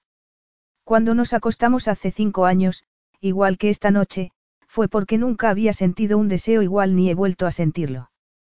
Y te aseguro que no tenía ninguna intención oculta. Ni siquiera podía pensar. De lo contrario, no habría vuelto a exponerme a que me insultaras de nuevo, cayó bruscamente, contrayendo el rostro. Y Brandon supo que pensaba que había dicho demasiado porque el calor volvía a recorrerle las venas y el aire se cargó de nuevo de electricidad, como si estuviera a punto de estallar una tormenta. Los ojos de la Cey se abrieron, el rubor se extendió por su escote, sus pupilas se dilataron y su cuerpo tembló de deseo. Se dio vuelta bruscamente, como una gacela esquivando a un cazador, pero en aquella ocasión, él la tomó por el brazo y la atrajo hacia sí hasta que quedaron a unos centímetros el uno del otro, jadeantes. Entonces él le rodeó la cintura y la presionó contra sí, haciéndole sentir su erección al tiempo que inclinaba la cabeza y susurraba contra sus labios. No pensarás que voy a dejar que te marches, ¿verdad? Y la besó apasionadamente. No le devuelvas el beso. La Cey intentó frenar su lengua, cerrar los labios a la deliciosa invasión, intentó ignorar el torbellino de sensaciones que recorrió su cuerpo. Pero en cuanto Brandon le tomó el rostro entre las manos para buscar el mejor ángulo de su boca, toda resistencia se desvaneció, reemplazada por una pulsante locura. Un zumbido resonando en su pecho se mezcló con el martilleo de su corazón. Pero súbitamente, Lacey reconoció el sonido y arrancó sus labios de los de Brandon.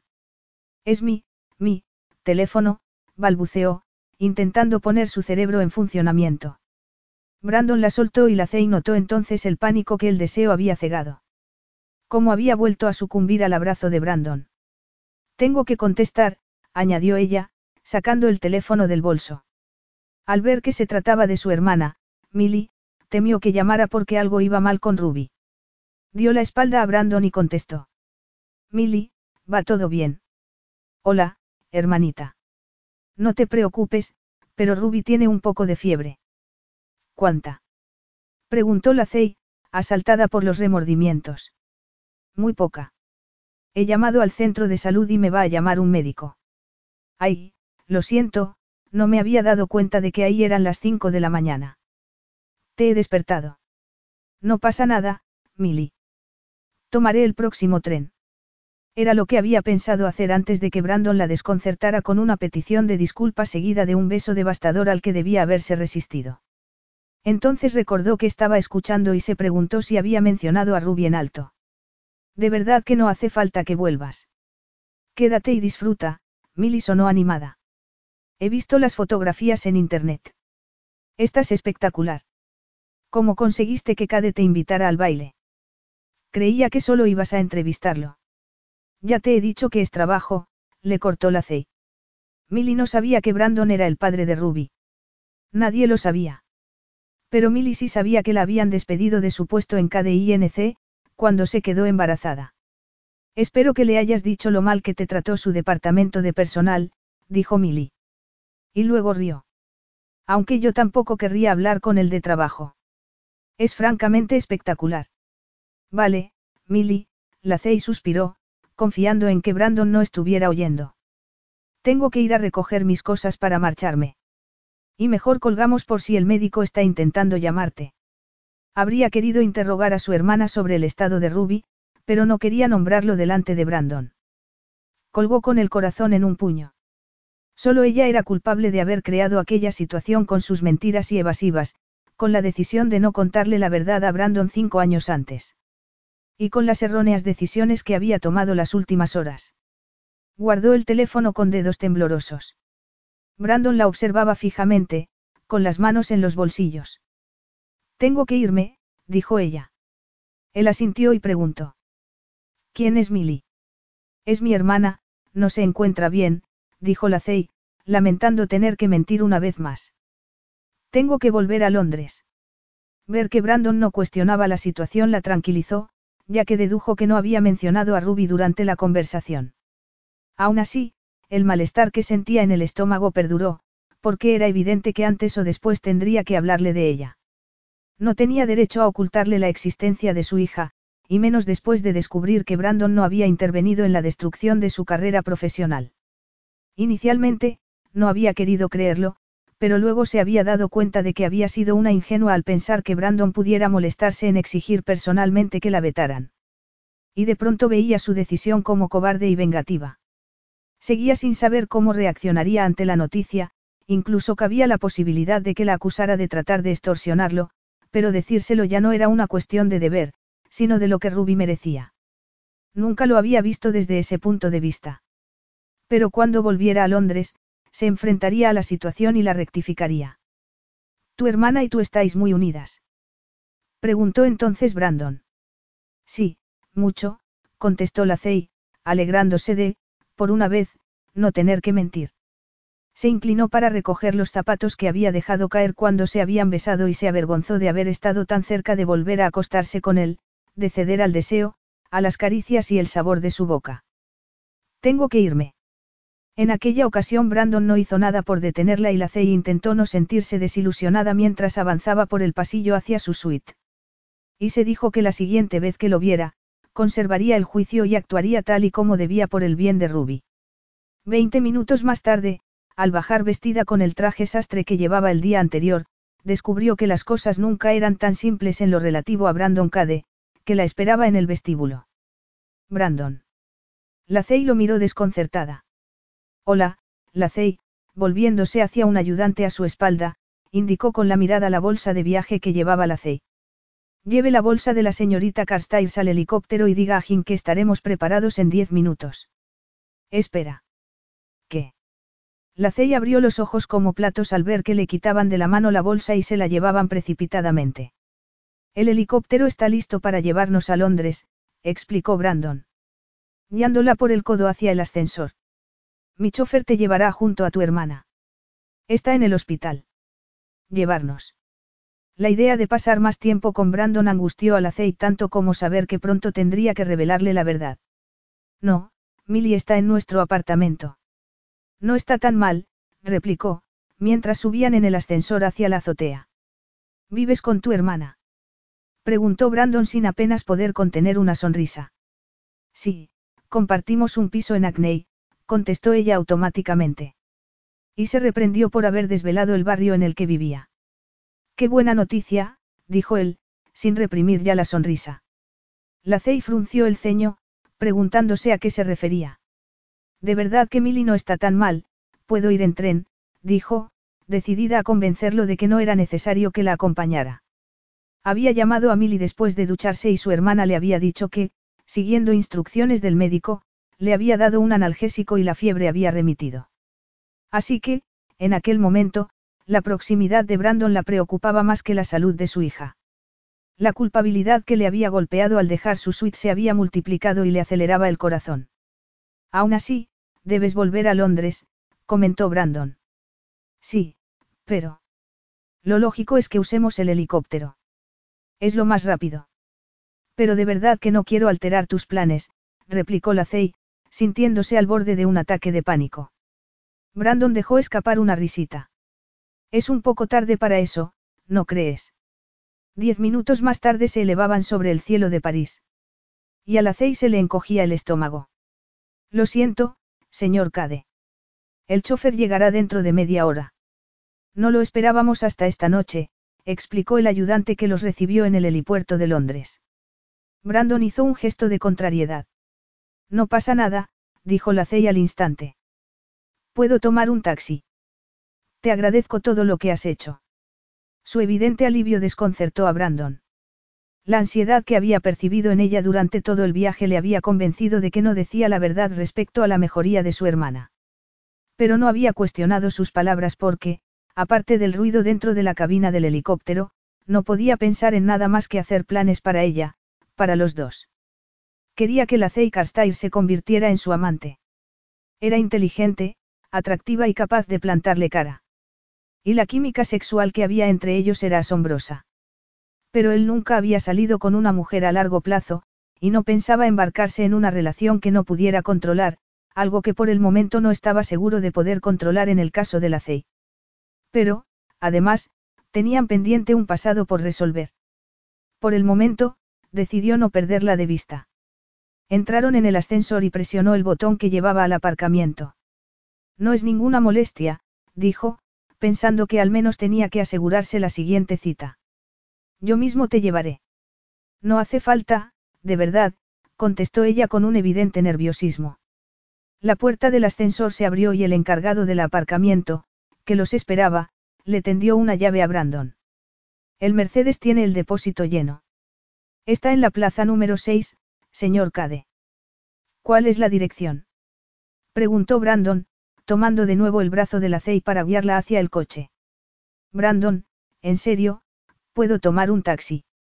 Él suspiró con impaciencia, empezando a sospechar que la Cey estaba más ansiosa por perderlo de vista que por la salud de su hermana. O nos enrocamos o me das tu dirección. Tú decides, replicó la Cey y bajó la mirada. Vale. Pero no voy a invitarte a entrar, musito. Brandon abrió la puerta del acompañante y ella entró.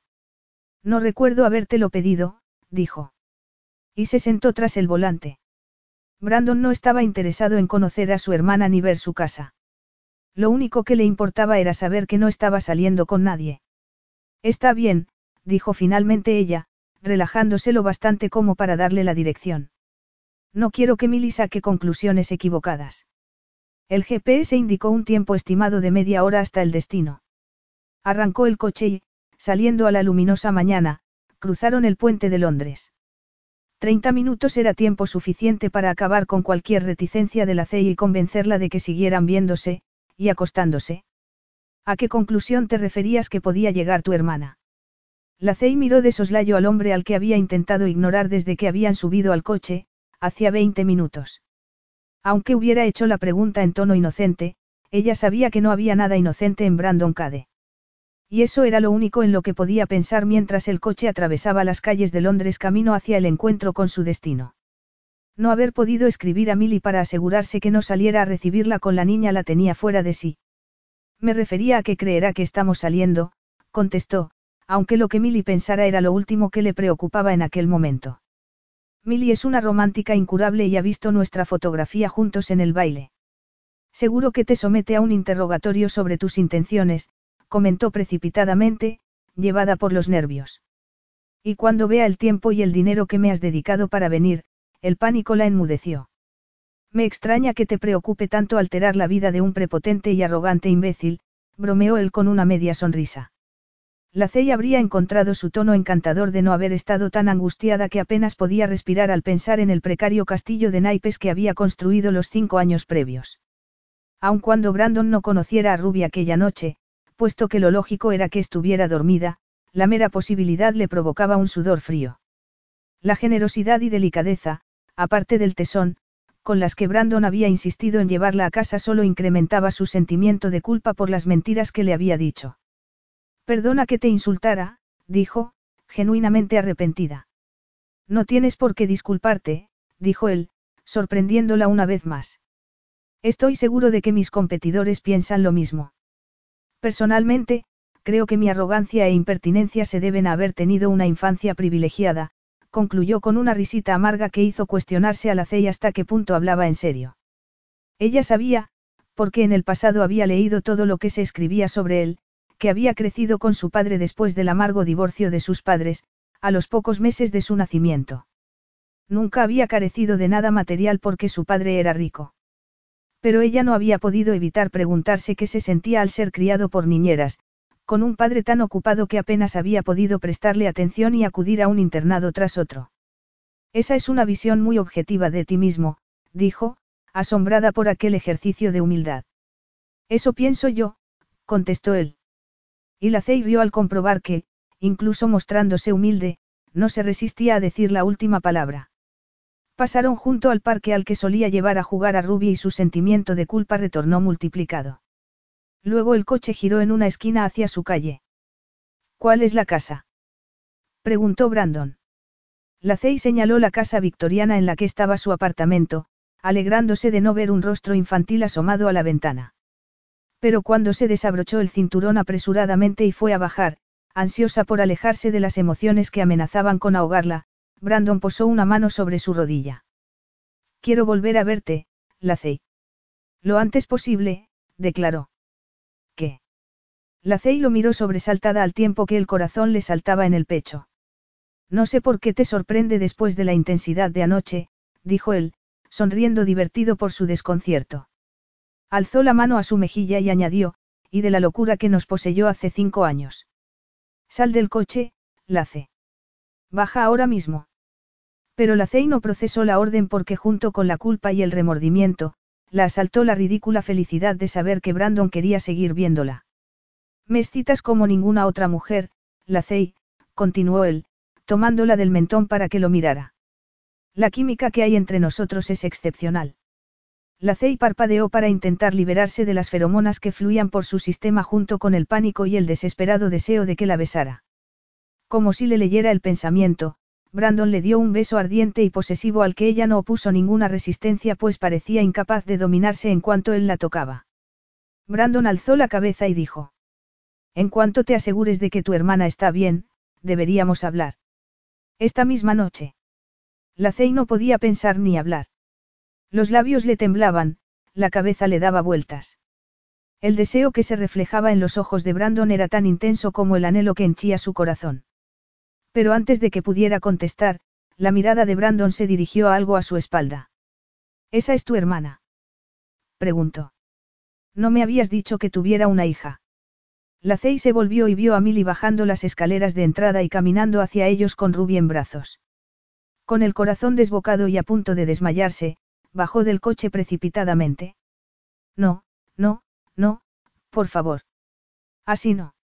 Mientras se aproximaban, le llegó la voz de Milly. Ruby quería salir a recibirte. Ya no tiene fiebre, entonces se fijó en el coche y siseó. Dios mío. Es el no. Te ha traído a casa. Qué romántico. La Cey oyó a su espalda la puerta del coche cerrándose, seguida de unos pasos firmes. Esperó, paralizada por el pánico. Su hija alargó los brazos hacia ella, que se sentía como en un sueño. Un sueño angustioso cuyas implicaciones se desplegaban ante ella en una agónica cámara lenta.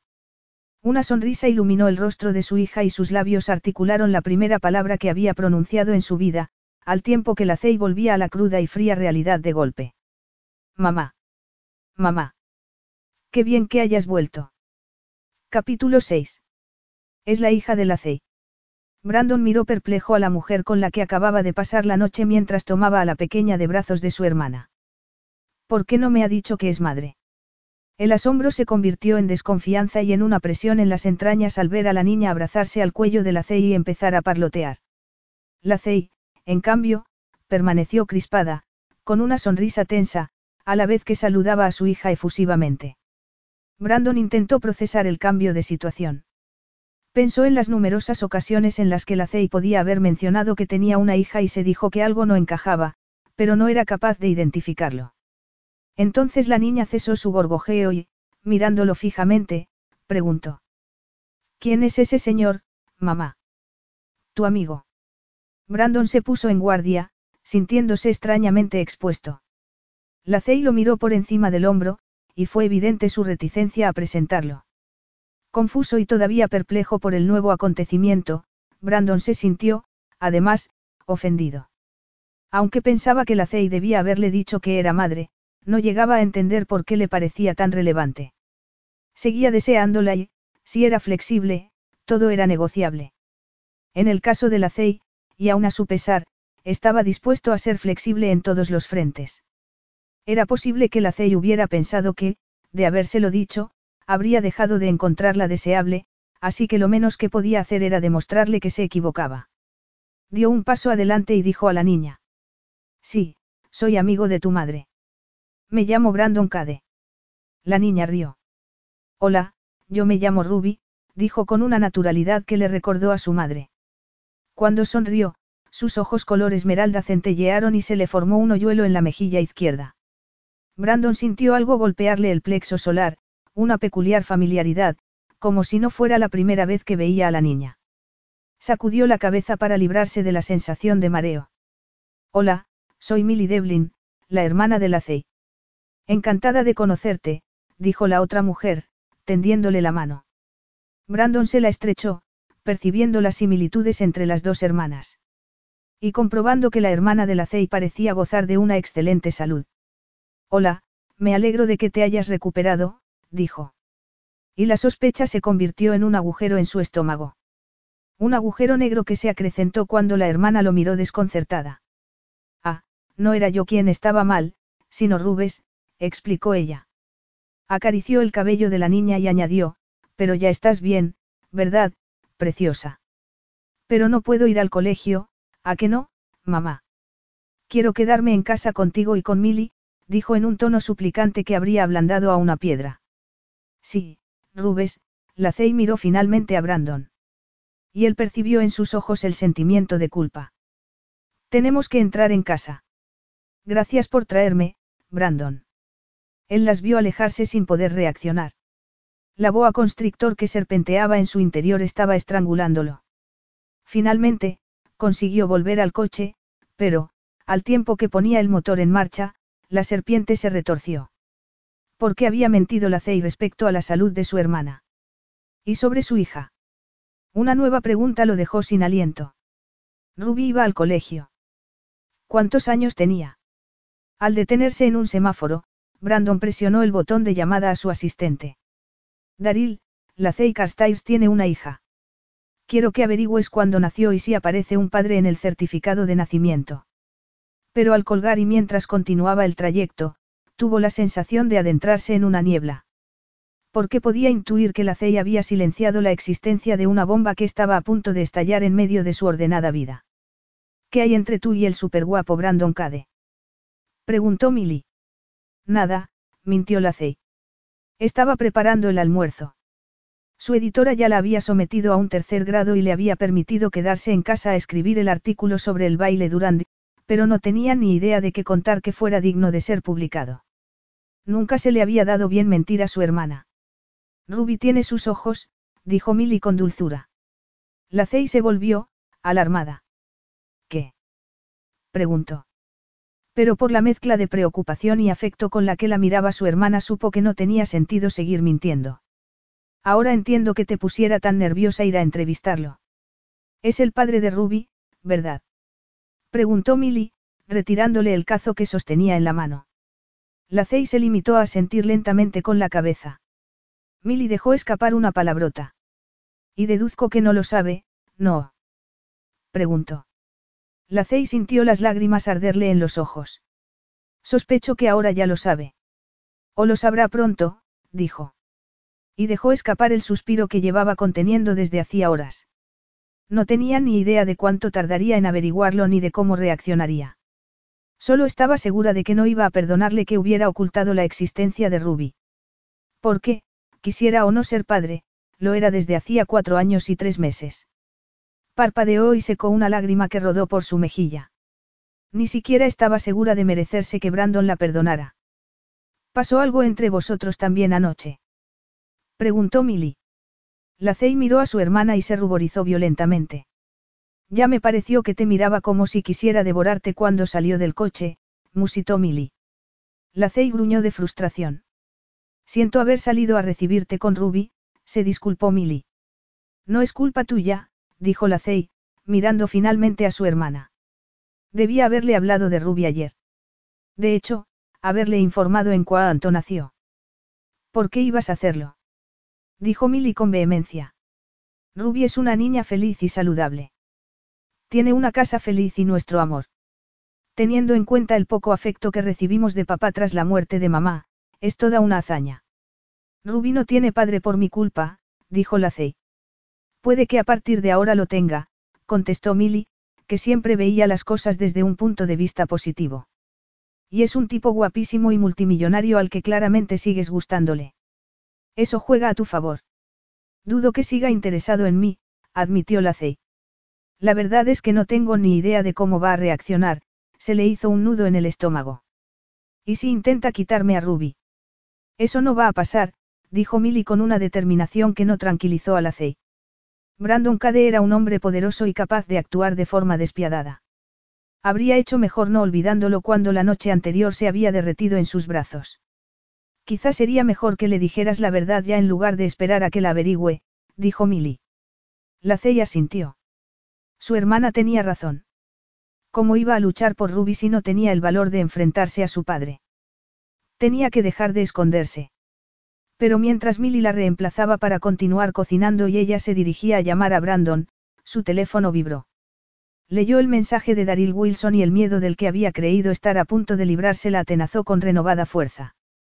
Señorita Carstairs, envió adjunta la carta del abogado que recibirá por correo certificado en la que se le exige una prueba de ADN de su hija Ruby Devlin Carstairs, de quien el señor Cade tiene razones para sospechar que es su padre biológico. Una vez haga la prueba, el equipo legal del señor Cade concertará una cita con usted para evaluar el resultado y cómo proceder.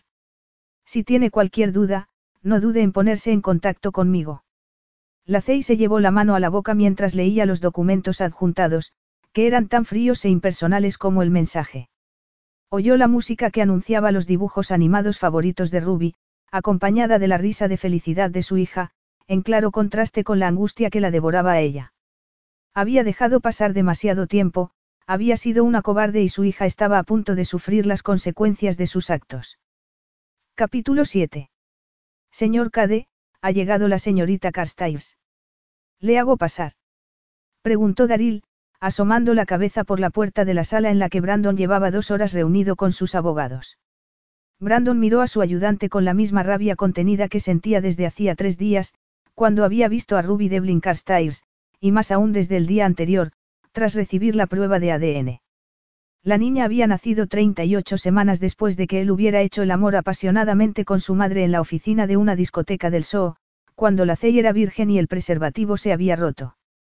Se pasó los dedos por el cabello y tomó aire, intentando contener las emociones que amenazaban con desbordarse desde que había descubierto que había un 99% de posibilidades de que fuera el padre de Ruby. La Cey le había mentido durante cinco años y lo había convertido en un hombre aún más despreciable que su padre. Precisamente por eso nunca se había planteado tener hijos, porque estaba convencido de que no tenía la sensibilidad requerida para criar y proteger a una criatura. Pero ya no tenía sentido preocuparse, sino ponerle remedio. Ruby Devlin Carstairs era su hija y, por muy enfadado que estuviera con su madre por haberle mentido y consigo mismo por no haberse molestado en ponerse en contacto con ella tras aquel encuentro, no pensaba abandonar a la niña, tal y como su madre había hecho con él. Porque, aunque no sabía cómo establecer una relación con una niña, si tenía la certeza de que su madre ya no sería la única que tomara las decisiones que afectaran a su hija. Sí, haz que pase, dijo. Y, rodeando el escritorio, miró por la ventana mientras respiraba profundamente para contener su ira. Pero no pudo evitar el hormigueo que recorría su piel y la excitación inmediata que sintió al volverse y ver entrar a la.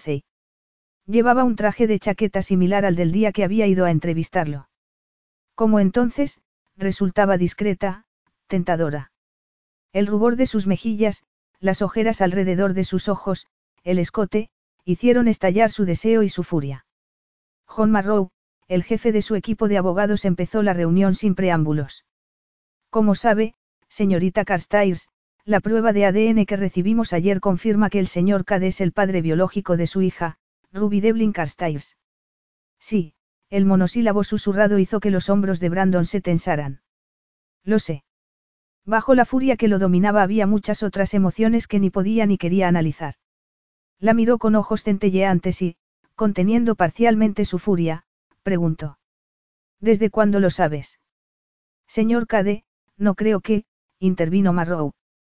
Pero Cade pasó por alto la interrupción y repitió. ¿Desde cuándo? La Cey se estremeció, pero le sostuvo la mirada. En cuanto supe que estaba embarazada, contestó abatida. Cortesana, soltó Brandon. Marrow y su equipo dieron un respingo al unísono, mientras la Cey permaneció impertérrita, como si quisiera absorber la rabia de Brandon. Y eso solo le hizo sentirse más confundido y convirtió su enfado en un fuego que se propagó hasta hacerle perder cualquier rastro de compostura. ¿Qué derecho tenías a mantener en secreto la existencia de mi hija? Señor Cade, le aconsejo, volvió a interrumpir Marrow. Cállese y márchese, contestó Brandon, lanzando una mirada furibunda al abogado y a su equipo. Quiero hablar con ella a solas. Mientras que los demás obedecieron al instante, Marrow volvió a intentarlo. Señor Cade, está fuera de sí. No me parece. Está bien, señor Marrow, dijo la Cey, sin apartar la mirada de Brandon. No me hará daño. ¿Está segura, señorita Carstairs? Insistió Marrow. Y al ver que la Cey asentía, salió. En otras circunstancias, Brandon habría admirado su valentía. Pero la furia apenas le permitía pensar. Rodeó el escritorio en actitud amenazante, queriendo atemorizarla, demostrarle lo enfadado que estaba. ¿Por qué estás tan segura de que no voy a hacerte daño? ¿Por qué me lo hiciste en otra ocasión y sobreviví? dijo ella, plantándole cara. Brandon había jurado años atrás que jamás otorgaría a ninguna mujer el poder de hacerle daño, tal y como se lo había hecho su madre la única vez que la había visto. Pero la Cey había escapado de su radar. Desde la primera vez que la había visto, le había hecho sentir y anhelar más. Esa fragilidad había conducido a la situación presente, y que siguiera deseándola solo contribuía a empeorar las cosas. ¿Cómo te hice daño? preguntó. Pero en lugar de la letanía de quejas que había esperado oír, la Cey se limitó a suspirar y, desviando la mirada, dijo. No importa. Estoy aquí para pedirte perdón y para buscar soluciones, no para hablar del pasado. Brandon no se creyó su actitud contrita. Pero antes de que pudiera pensar en una respuesta lo bastante hiriente, ella volvió a mirarlo. Puedes castigarme si quieres, pero no consentiré que castigues a Ruby. Ella no tiene ninguna culpa. Eso es verdad. Tú eres la única culpable, replicó él. Una vez más, en lugar de revolverse, la Cey se limitó a bajar la mirada y a sentir. Pero su actitud no calmó a Brandon, sino que lo exasperó.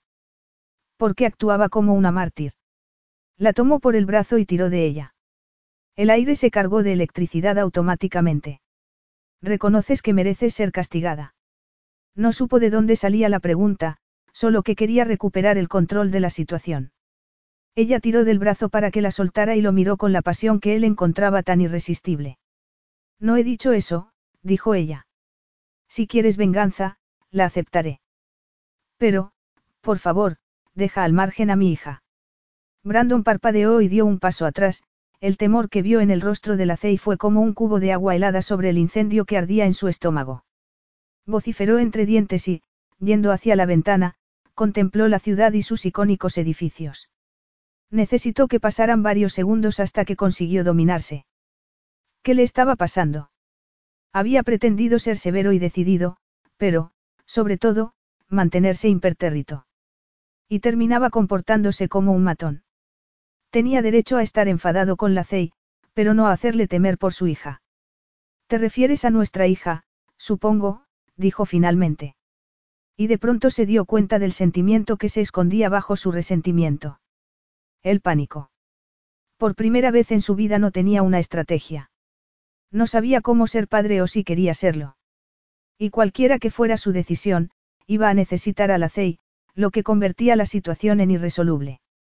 Él, que nunca había dependido de nadie ni había confiado en nadie desde que era pequeño, tenía que confiar en una mujer que le había mentido durante cinco años y que despertaba en él reacciones que no podía controlar. Genial. La Cey pudo respirar un poco mejor al ver que los hombros de Brandon se relajaban levemente. Tomó aire y la brida que le contraía las costillas desde que había recibido el mensaje de Daril, tres días antes, se aflojó. Había acudido a la reunión atemorizada por lo que fuera a suceder y esperando encontrar un Brandon frío e impersonal. Su furia y su vehemencia la habían sacudido hasta la médula. Sí, nuestra hija, dijo, desesperada por establecer algún vínculo con él. Era una estupidez que sintiera lástima de él puesto que, en cierto sentido, era su enemigo. Pero a pesar del miedo que sentía por la medida que pudiera adoptar, había algo en su temperamental reacción que le resultaba familiar, casi tranquilizadora.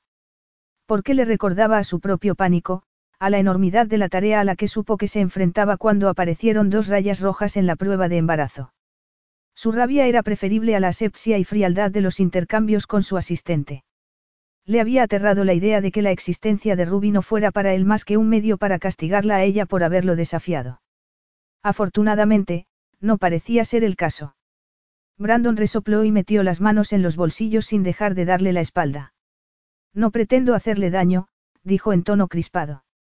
Y la Cey confirmó que, como ella en su momento, estaba intentando asimilar que iba a ser padre. La culpabilidad que llevaba días intentado ignorar volvió a ser como una piedra en su estómago. Y no ha tenido ocho meses para hacerse a la idea. Cometí un error al no decírtelo, repitió. Me convencí de que era lo mejor para ella. Una vez decidí tenerla, tuve la seguridad de que tú no la querrías y que me presionarías para que no la tuviera. Brandon se volvió con el ceño fruncido. Pensaste que te obligaría a interrumpir el embarazo. ¿En qué te basabas? En lo que dijiste aquella noche después de que, la concibiéramos, balbuceó la Cey.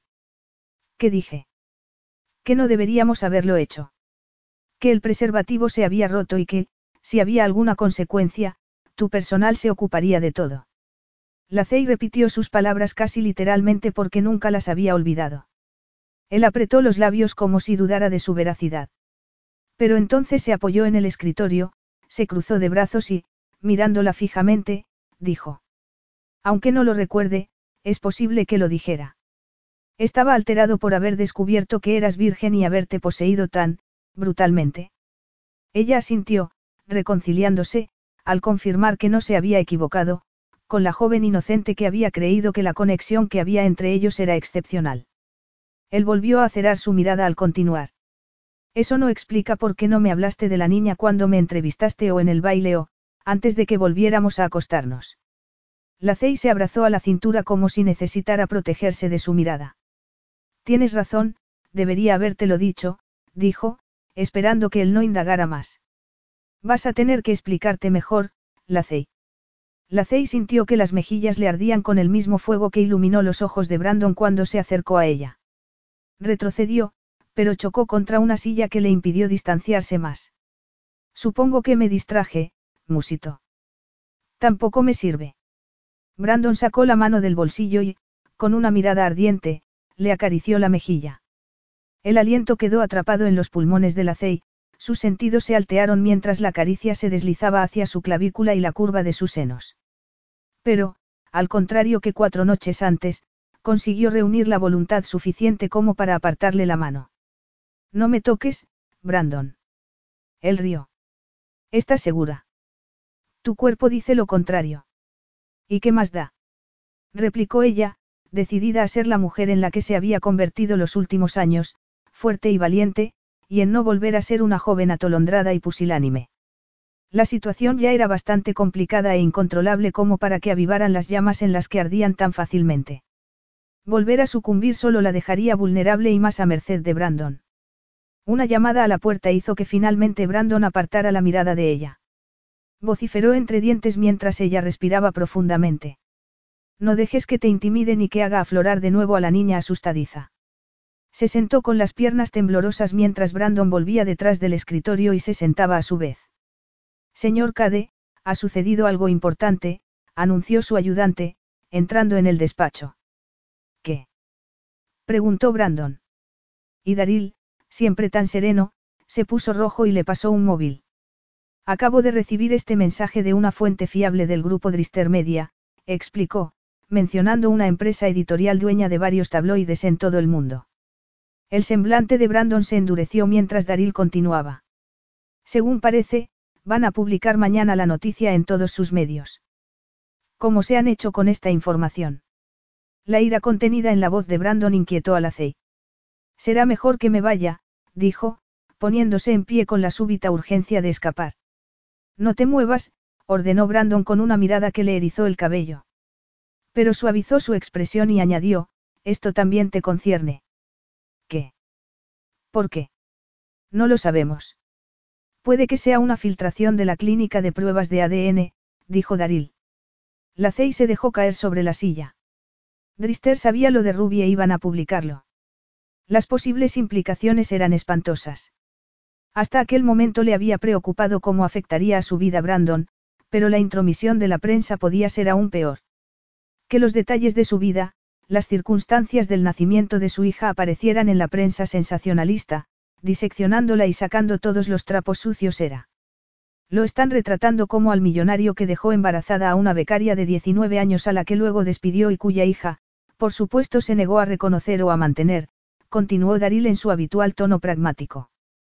Pero eso no es verdad. exclamó Lacey. Ni Brandon ni Daril parecieron oírla. ¿Qué más?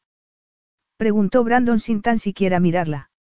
He hablado con Fiona, de Relaciones Públicas y con Dan, del Departamento Financiero, añadió Daril. Los dos coinciden en que el acuerdo de Atlanta fracasará si no nos adelantamos con un relato convincente. Brandon asintió. La CEI podía verle pensar, aunque no pudiera adivinar la dirección que tomaban sus pensamientos. ¿Por qué no nos limitamos a decir la verdad? propuso ella. Puedo aclarar que no sabías de la existencia de Ruby hasta hace tres días. Pero Brandon no pareció registrar el comentario y, volviéndose a Daril, dijo. Llama a Marrow y a su equipo para que vuelvan. Y diles que vamos adelante con el plan B. La CEI esperó unos segundos para calmarse después de que Daril se fuera, pero la forma en la que Brandon la miró hizo que el pánico volviera a apoderarse de ella, porque la furia que había visto en su rostro al llegar, o la pasión de hacía unos momentos, habían sido sustituidas por la de implacable determinación que la había destrozado cinco años antes. ¿Cuál es el plan B?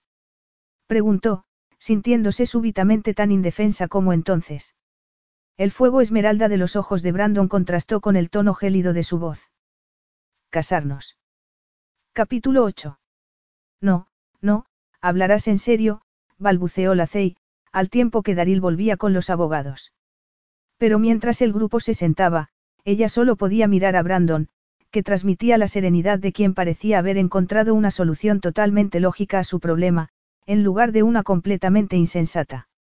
La reunión tuvo lugar como si ella fuera un fantasma en el que nadie reparaba. Brandon dio una serie de órdenes como si fuera el capitán de un barco a punto de entrar en guerra. Marrow, Daril y los demás, tomaron nota, desde la redacción de un acuerdo prenupcial a la división de las propiedades. No he accedido a casarme contigo, consiguió por fin decir la Cey. Pero siguieron ignorándola.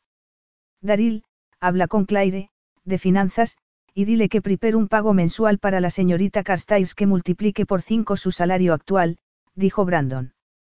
Por ahora, no va a poder trabajar en la revista. Y que prepare los pagos para la manutención de mi hija. Ya organizaremos un fondo fiduciario más adelante. Y quiero que se convierta oficialmente en mi heredera. La señorita Carstairs y mi hija se mudarán a mi propiedad en Wiltshire hasta la boda. La Cey sentía que la cabeza le daba vueltas y el pánico le atenazó la garganta hasta hacerle sentir que se ahogaba cuando Brandon añadió. Quiero anunciar el compromiso en una nota de prensa antes de las 8 de la mañana de Reino Unido para adelantarnos a los titulares de Estados Unidos. Entendido. Todos asintieron, menos la Cey que tenía la sensación de haber sido lanzada a un mundo paralelo. Estaría alucinando. No tenía la menor intención de casarse con Brandon Cade, de dejar su trabajo y, mucho menos, de mudarse a Wiltshire. De hecho, Brandon no le había pedido todavía nada de todo eso. Muy bien, gracias. Poned manos a la obra. Hay mucho que hacer, concluyó Brandon. Y todos salieron. Cuando la puerta se cerró a su espalda, la Cey miró a Brandon incrédula, con el corazón acelerado. Él rodeó el escritorio y se quedó delante de ella. La Cey se obligó a levantarse, aunque sentía las piernas como gelatina. Apretó los puños para evitar que le temblaran las manos y dijo. No te olvidas de un detalle importante. Siempre había sabido que Brandon era un experto en explotar las debilidades ajenas, por eso tenía que mantenerse firme. Brandon se apoyó en el escritorio y se cruzó de brazos con una media sonrisa arrogante en los labios y un brillo burlón en los ojos. Estoy seguro de que vas a decirme cuál es. No he accedido a casarme contigo. Ni siquiera me lo has pedido, dijo ella, aferrándose a la indignación, que era su única defensa contra su arrogancia. No te lo he pedido porque ninguno de los dos tiene más opción que el matrimonio, dijo él, poniéndose serio. Supongo que estás hablando por ti, replicó ella. Comprendo que esto puede perjudicar tu imagen y dificultar tus negocios en Estados Unidos. Y estoy dispuesta a ayudarte para mitigar las consecuencias, declarando que no sabías que tenías una hija. Supondría una humillación pública y estaba segura de que los medios no tendrían la menor compasión por ella. Pero tal vez aquel era el castigo que se merecía por no haber actuado correctamente. Entiendo que esto es culpa mía, continuó.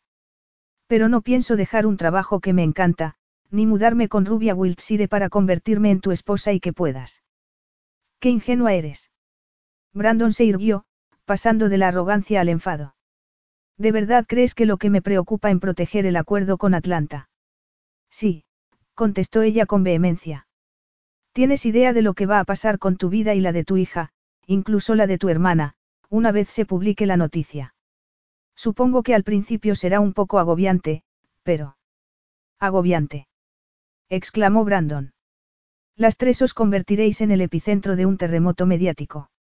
Yo sé muy bien lo que es eso. Y me niego a que mi hija tenga que padecerlo. Necesita que la proteja y pienso hacerlo. Entiendo, dijo la Cey, conmovida ante aquella prueba de que a Brandon le importaba Ruby. Por eso mismo, puedo ir con Ruby y Milly a pasar unos días con unos amigos, pero no puedo casarme contigo. Además de no querer depender de él, había numerosas razones por las que era una mala idea. No se conocían, de hecho, la Cey no estaba siquiera segura de que se cayeran bien. En cuanto a Ruby, si merecía conocer a su padre, y viceversa. Pero para eso no necesitaban casarse. En cualquier caso, ¿a qué matrimonio se refería Brandon? Uno de conveniencia para aplacar a la prensa o algo más, íntimo. Tragó saliva al tiempo que se ruborizaba. Porque además de cualquier otra consideración, temía que la joven ingenua, insegura y solitaria volviera a aflorar, la que estaba tan necesitada de afecto que se había convencido de que estaba enamorada de él solo por haber hecho el amor y que se había quedado destrozada cuando él la había rechazado. No podía permitírselo. Dudo que el interés se mantenga más allá de un par de semanas, dijo en un nuevo intento de evitar la boda. Si insistes, podemos anunciar el compromiso para mitigar el efecto de la noticia, añadió, a modo de cesión que le permitiera alcanzar un término medio. Y en unos seis meses, anunciar la ruptura. Eso no es bastante para mí, replicó Brandon. Y así era, había decidido que quería aquel matrimonio y no exclusivamente por las razones que había esgrimido. No solo era una manera de compensarla, ni la determinación de evitar a su hija el dolor que él había sufrido cuando su madre lo abandonó en brazos de un hombre que lo había exhibido ante todos los medios de comunicación de todo el mundo como su heredero, y tampoco tenía que ver con la necesidad de proteger el contrato con la empresa de Atlanta. Ni siquiera con el pulsante deseo que lo recorría y que alteraba sus sentidos. ¿Por qué no? preguntó Lacey, abriendo los ojos desmesuradamente. Brandon perdió la paciencia. Porque es mi hija y quiero ejercer todos mis derechos para que no puedas impedir que tenga una relación con ella. Lacey se estremeció. Nada impide que te relaciones con Ruby No es bastante, le cortó Brandon. ¿Cómo voy a confiar en que cumples tu promesa? Porque soy su madre y quiero lo mejor para ella, explicó la Sé que cometí un error al no hablarte de ella, pero... ¿Qué más da que seas su madre? Eso no garantiza nada, volvió a interrumpir Brandon con una risa amarga. Sintió tal rabia, tanto dolor, que se le escapó la verdad, mi madre me vendió a mi padre cuando yo tenía tres meses, como parte de un acuerdo de divorcio millonario. Y luego apareció cuando cumplí los 17 años, tras la muerte de mi padre para pedirme más dinero, porque se lo había gastado todo, dijo con desdén. El deseo de una madre de hacerlo mejor por sus hijos puede venderse al mejor postor, igual que todo lo demás. Pero eso es, espantoso, la mirada de horror de la C hizo que Brandon se diera cuenta de que había hablado demasiado. ¿Qué le pasaba? Había dicho cosas que no le había contado nunca a nadie. Lo siento mucho, continuó ella. Y la compasión que oscureció sus ojos hizo que Brandon se sintiera expuesto y tan furioso consigo mismo como con ella. Tu madre no actuó como una madre de verdad. Brandon exhaló el aliento bruscamente y se obligó a retroceder del borde del abismo. Ni quería ni necesitaba la compasión, ni siquiera la comprensión, de la. No te preocupes, lo superé hace tiempo, dijo, enterrando el viejo trauma profundamente para volver a olvidarlo. Hacía tiempo que su madre no tenía el poder de hacerle daño. Había exorcizado a Elise Cade después de que apareciera en la lectura del testamento de su padre fingiendo que quería retomar una relación con él. A pesar de que había visto al instante que solo le movía el interés, por un estúpido instante había querido creer que realmente le importaba. Afortunadamente, su madre se había delatado en cuanto la había puesto a prueba y había aceptado avariciosamente la suma de dinero que le había ofrecido si se marchaba y no volvía jamás. Había tardado mucho más tiempo en librarse del dolor y la desesperación que lo había asediado desde pequeño. Y que le hacía sentir emociones que prefería evitar. Miró a la Cey deseando no haber hecho aquella confesión, más aún cuando ella continuó hablando. Brandon, no puedo casarme contigo solo porque no confíes en mí, por más que lo entienda. Pero tienes que creerme cuando te digo que haré todo lo que esté en mi mano para que formes un vínculo con tu hija, y para compensarte por el terrible error que he cometido al no dejarte saber antes de su existencia. Sí, ya. En la voz de la Cey podía oír el sentimiento de culpa, pero también la compasión. Tal vez creía lo que decía, pero para él no era bastante. No estaba dispuesto a depender de ella en lo que se refería a su hija. Solo el matrimonio le aseguraba el poder que necesitaba no ya como padre de Ruby, sino para explorar y liberarse de la obsesión que representaba aquella mujer. Pero podía ver en su gesto de determinación que no iba a ceder. Y él no estaba dispuesto a arriesgarse a revelar más detalles de su pasado para persuadirla. Voy a avisar para que te lleven a casa, dijo, regocijándose con la sorpresa que le causó el cambio brusco de dirección. Te llamaré para que concertemos una cita con mi hija. De acuerdo, dijo Lacey con un patente alivio. Y él la siguió con la mirada mientras salía del despacho. Estaba seguro de que la CEI había creído que le costaría más convencerlo. Pero, tal y como concluyó en cuanto el remolino de emociones que lo confundían cuando ella estaba presente se atenuó, no había la menor necesidad de presionarla. La noticia estallaría al día siguiente y la CEI vería de inmediato hasta qué punto la situación era insostenible. Y cuando finalmente entrara en razón y aceptara lo inevitable, que tenían que casarse, él estaría preparado para llevar a cabo su plan. Capítulo 9. Ni siquiera puedo llamar a la guardería de Ruby para avisar que hoy no la llevo, dijo la CEI mirando entre las rendijas de la persiana al enjambre de periodistas apostados a la puerta de su casa. Los gritos no cesaban, la CEI, cuéntanos lo tuyo con Cade. ¿Dónde está tu hija? Vas a demandar a Cade. Con el corazón en un puño, se volvió hacia Milly, que sostenía en brazos a una adormecida Ruby. Mamá, ¿por qué gritan? Preguntó la niña, frotándose los ojos. La Cey cruzó la habitación y la tomó en brazos. No pasa, nada, cariño. Se cansarán pronto y se irán. No confiaba en que eso fuera así. Ni podían salir del piso ni conectar sus teléfonos porque tanto a Milly como a ella las habían bombardeado con llamadas y mensajes. ¿Cómo era posible que hubieran conseguido sus datos con tanta facilidad? Una hora antes había llamado a la policía, pero le dijeron que, mientras los periodistas y fotógrafos se mantuvieran en el espacio público, no podían intervenir. Además, estaba prácticamente segura de haber perdido su empleo. Melody había llamado hacía diez minutos, y no había ocultado su irritación ante su negativa para conceder una exclusiva a la revista.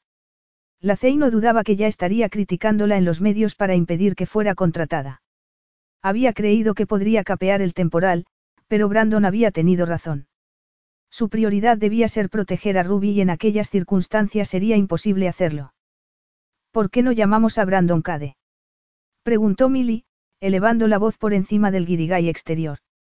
Después de todo, es responsable de este lío. La Cey pensó que eso era verdad solo hasta cierto punto. Recordó la insistencia de Brandon el día anterior y su rostro contorsionado cuando había revelado el trauma del divorcio de sus padres y el comportamiento interesado de su madre. Fue evidente que había dicho más de lo que hubiera querido y que lo último que buscaba era su compasión. Pero ella no había podido evitarla entonces, ni dejar de sentirla en aquel momento, en el que la invadían el pánico y la ansiedad por preservar el bienestar de Ruby y por las decisiones que ello le obligaba a adoptar. Brandon le había ofrecido una vía de escape que ella había rechazado. Si lo llamaba, tendría que plantearse la posibilidad de aceptar su oferta.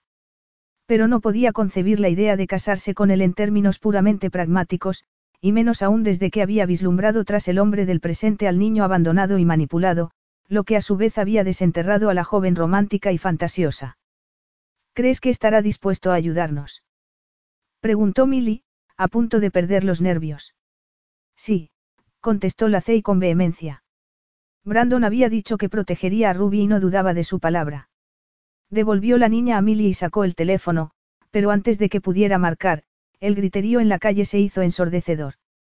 Corrió a la ventana. ¿Qué? Una limusina seguida de dos coches se había detenido delante de la casa.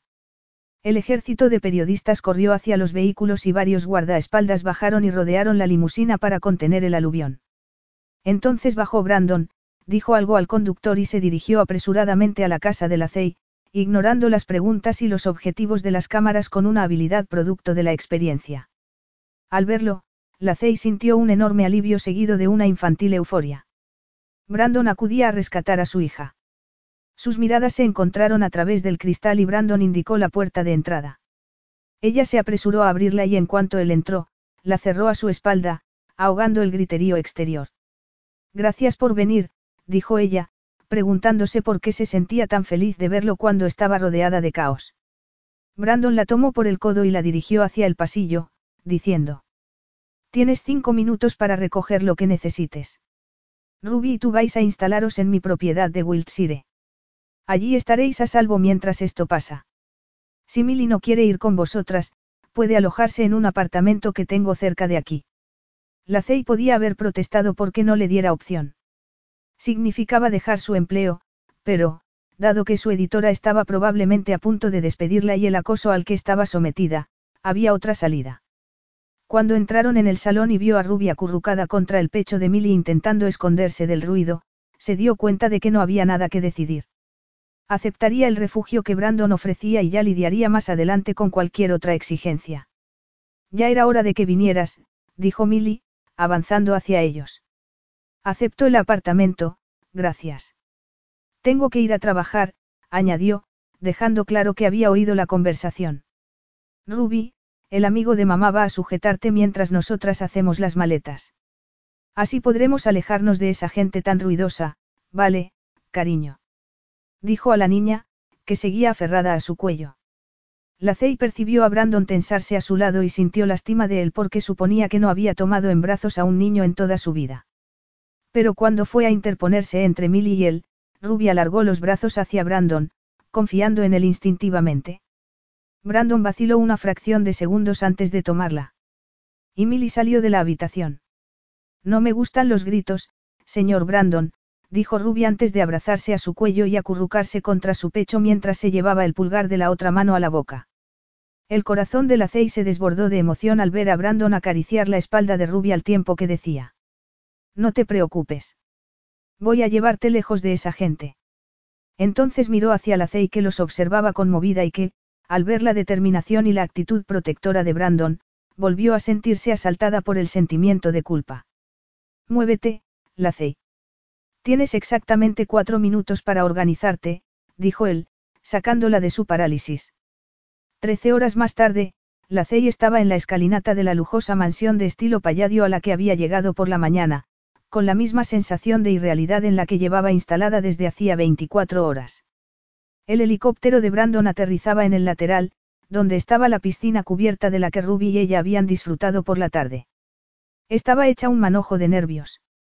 No habían hablado desde que el chofer había dejado a Brandon en sus oficinas centrales antes de continuar el viaje hasta Wiltshire. Y el poco tiempo que habían compartido en la limusina, ella había tenido que consolar a una asustada Ruby, después de la precipitada y angustiosa carrera entre la masa de periodistas, que los guardaespaldas habían logrado contener a duras penas. El bosque próximo apenas amortiguaba el ruido del helicóptero, pero la Cey dudaba que Ruby, que dormía en la suite que habían encontrado preparada para ellas con juguetes incluidos, fuera a despertarse ni aunque hubiera un terremoto. Había sido un día agotador. Entre otras cosas, porque la Cey no había dejado de repetirse las palabras que Brandon le había susurrado al separarse, casarnos es la única solución, la Cey. En cuanto nos veamos, tenemos que hablarlo. La Cey se rodeó la cintura con los brazos para frenar su corazón, que amenazaba con saltársele del pecho. Brandon bajó del helicóptero acompañado de Daryl y de otro ayudante al que no conocía, y fue hacia ella, el traje pegándosele al cuerpo por el aire que removían las hélices. Daryl le había mandado un mensaje anunciándole que Brandon llegaría tarde y que hablarían a la mañana siguiente, pero ella había preferido no esperar porque sabía que le resultaría imposible dormir si no tenían, la conversación. Además, quería darle las gracias por haber rescatado a su familia. La ansiedad que había conseguido contener durante el día volvió con fuerzas renovadas, asfixiándola. Porque ya no estaba tan segura de que casarse con Brandon fuera una idea tan descabellada. Finalmente llegó junto a ella, sus ojos verdes reflejaban la luz del atardecer. Hola, Lacey, saludó con voz grave. Le he dicho a Daril que te avisara de que llegaría tarde. Lacey intentó no tomar su brusquedad por descortesía. Debía de estar cansado. Llevaba todo el día ocupándose de contener a los medios, incluso había convocado una rueda de prensa, con lo que detestaba hablar de su vida privada. Y no era de extrañar. La CEI había constatado por primera vez lo aterrador que podía ser. Pero al menos ella había podido aislarse, mientras que él había tenido que enfrentarse solo a la exposición pública. Lo sé, contestó ella, sintiendo los nervios retorcerse en su estómago, pero quería esperarte y darte las gracias. Además de hablar de lo que has dicho antes. Daril y el otro hombre se retiraron a las casas donde se alojaba el personal, al otro lado del jardín.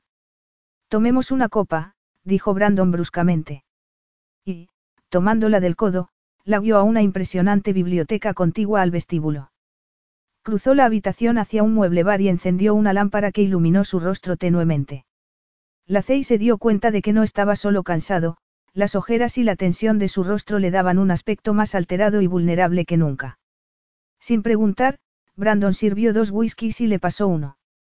Bebió el suyo de un trago y, sirviéndose un segundo, preguntó. ¿Por qué querías darme las gracias exactamente? Por rescatarnos esta mañana y por enfrentarte solo a la prensa, dijo ella. Ruby es mi hija, ¿qué esperabas que hiciera? Replicó él con aspereza, dejaros en manos de esos buitres. El sentimiento de culpa asaltó una vez más a la Lo siento.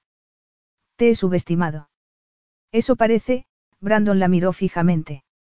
La se dio cuenta de que estaba al borde de las lágrimas. Era evidente que también ella estaba cansada y sensible, y que, por encima de todo, necesitaba prolongar la tregua a la que habían llegado para buscar una solución que fuera aceptable para ambos. Yo sigo queriendo que nos casemos, la se adelantó a decir él. Ella contuvo el aliento al oír su determinación, y se dio cuenta de que, al contrario de lo que había creído, todavía no estaba preparada para tener aquella conversación. Bebió un sorbo de whisky y sintió el líquido calentarle la garganta. Sé que no confías en que te deje establecer una relación con Rubisin. Brandon alzó la mano para detenerla. No es solo eso, explicó. Y las líneas alrededor de sus labios se suavizaron levemente. Tanto tú como Ruby necesitáis mi protección. Y solo puedo proporcionárosla si nos casamos. No te ha bastado la experiencia de hoy. La Cey bajó la mirada al líquido ámbar. Podía argumentar que Ruby no era una propiedad, pero la enmudeció el recuerdo de Brandon con la niña en brazos, aferrada a su cuello mientras, él la conducía hasta el coche, ocultándola de los flashes, entre la nube de periodistas. Pero antes de que pudiera poner sus ideas en orden, él añadió. Pero esto no es solo por Ruby, sino por nosotros. Nosotros. La palabra golpeó el pecho de la Cey entre la promesa y la amenaza. ¿Qué quieres decir con, nosotros? Preguntó, obligándose a sostenerle la mirada. Voy a necesitar tu ayuda para llegar a conocer a Ruby. La paternidad se escapa de mis habilidades naturales, explicó él. La admisión de su inseguridad conmovió a la CI y le resultó, reveladora. Tanto porque desvelaba la incertidumbre que sentía ante la responsabilidad que asumía, como por lo excepcional de que estuviera dispuesto a mostrarse vulnerable. El matrimonio es el mejor camino para conocernos mejor, continuó él. Quiero que Ruby confíe en mí. Para eso, yo tengo que confiar en ti. Y eso supone pasar tiempo juntos. La Cey dio otro sorbo al whisky. Vale. Una llamarada prendió en los ojos de Brandon. Vale, te casarás conmigo. Vale, lo consideraré, contestó la Cey. Brandon dejó escapar una risa crispada. Llevaba todo el día pensando en aquella conversación y en qué estrategia usar para convencerla, pero como de costumbre, la Cey lo tomaba por sorpresa. Igual que la emoción que había sentido al tomar a Ruby en brazos aquella mañana. Ver a su hija, a la Cey y a su hermana asediadas por aquellos mongrelos, sentir cómo la niña se aferraba a su cuello, confiando en él para que la protegiera, había cambiado algo fundamental en su interior, la idea de ser padre, hasta entonces meramente teórica, de pronto se hizo real. ¿Qué hay que considerar? Preguntó, decidiendo seguirle la corriente. Los dos estaban cansados y la Cey parecía estar en una disposición mucho más flexible que el día anterior en su despacho. Era el momento de aplicar la mano izquierda y abandonar la severidad. De hecho, debía haberlo hecho ya antes. Él, que se enorgullecía de ser un genio de las negociaciones, actuaba torpemente en cuanto tenía a la Cey delante. Tal vez porque ansiaba demasiado aquel matrimonio. Llegaría el momento en el que se cansara de ella, puesto que jamás había mantenido una relación duradera. Cuando llegara, resolverían un divorcio amigable y para entonces, él ya habría establecido una relación estrecha con su hija. ¿En qué tipo de matrimonio estás pensando? preguntó ella, ruborizándose. Brandon la miró expectante. El normal. No solo un matrimonio sobre el papel. Brandon tuvo que contener la risa ante su inocencia. Claro que no, ¿Por qué íbamos a querer un matrimonio sin sexo? Posó una mano en su mejilla, preguntándose si en el fondo seguía existiendo la joven del pasado y excitándose al pensar en descubrirla. El sexo es lo que hacemos mejor juntos, continuó.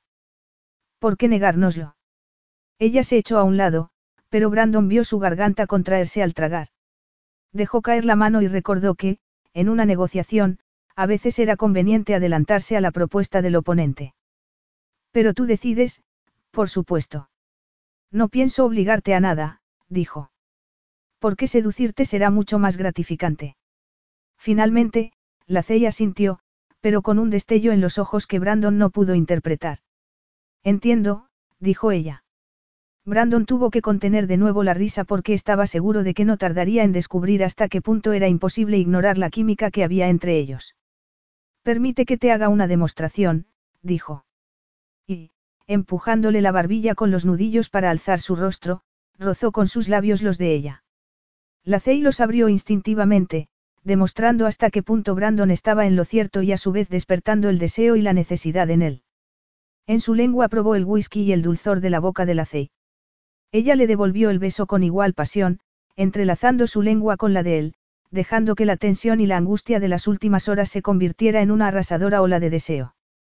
La Cey apoyó las manos en su pecho mientras él le asía la cabeza y se la inclinaba para tener mejor acceso a su boca. Sus músculos temblaron cuando ella se aferró a su camisa para atraerlo hacia sí. Brandon rompió el beso a su pesar, pero al ver el rostro sofocado y la mirada vidriosa de la Cey, supo que era el momento de atacar.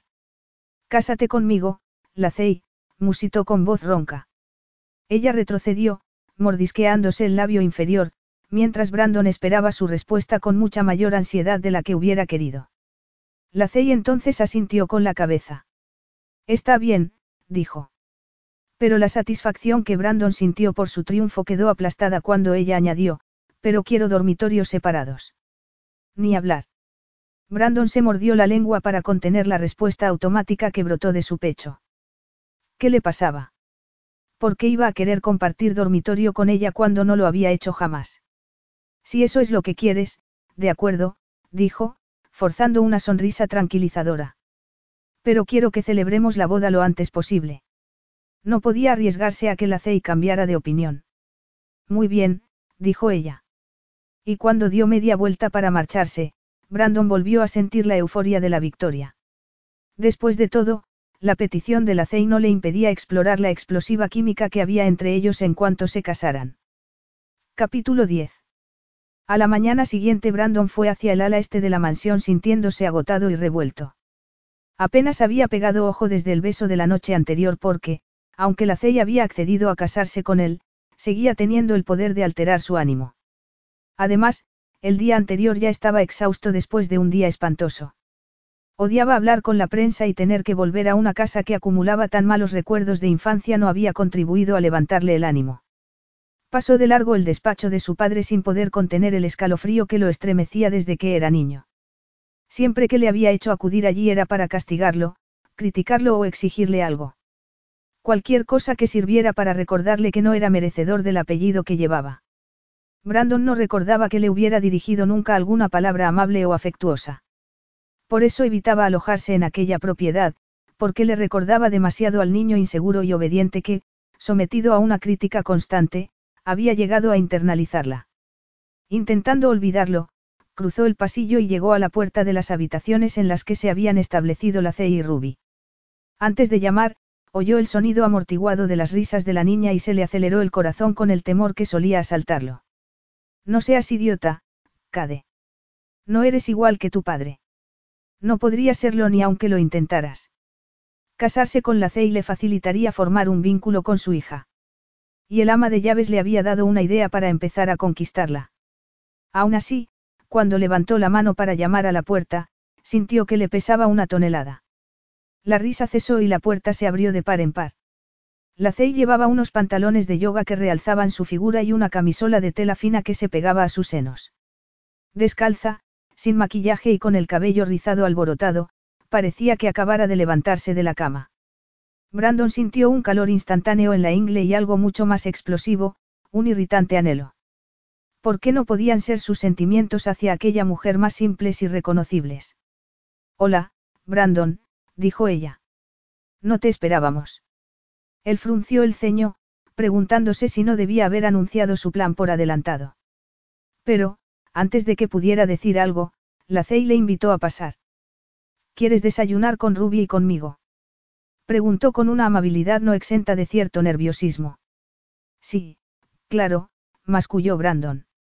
Le inquietaba ver cómo lo presentaba a la niña, porque prefería establecer una relación con ella antes de que supiera que era su padre. Deberías habérselo comentado anoche, en lugar de besarla como un adolescente. Pero la Cey lo sacó de dudas en cuanto entró en la habitación. Ruby, ¿te acuerdas de Brandon? Ayer te llevó al coche en brazos. Va a desayunar con nosotras. El alivio de Brandon duró poco, ya que, al ver a la niña, su hija con un pijama con dinosaurios de colores sentada a la mesa pensó lo mismo que cuando se había abrazado a él asustada, es tan pequeña. ¿Cómo puede ser tan menuda y tan perfecta? Carraspeó antes de saludar. Hola, Ruby. Ella lo miró inquisitiva. Hola, señor Brandon, saludó. Él se estremeció porque el uso de la palabra, señor, le recordó a su padre, que le exigía usarla siempre que se dirigía a él. Puedes llamarme solo Brandon. Vale, contestó Ruby. Brandon se quedó callado, sin saber cómo hablar a una niña de cuatro años. Pero entonces recordó la sugerencia de su ama de llaves y dijo. He pensado que podíamos ir a la casa del guardés. Su perra, Maisei, ha tenido cachorritos y están buscándoles casa, Brandon miró hacia la Cey, que lo observaba con dulzura, alentándolo. Si a tu madre le parece bien, he pensado que podías quedarte uno. Un perrito. exclamó la niña con una sonrisa luminosa. ¿Puedo, mamá? Preguntó a su madre dando saltitos de felicidad.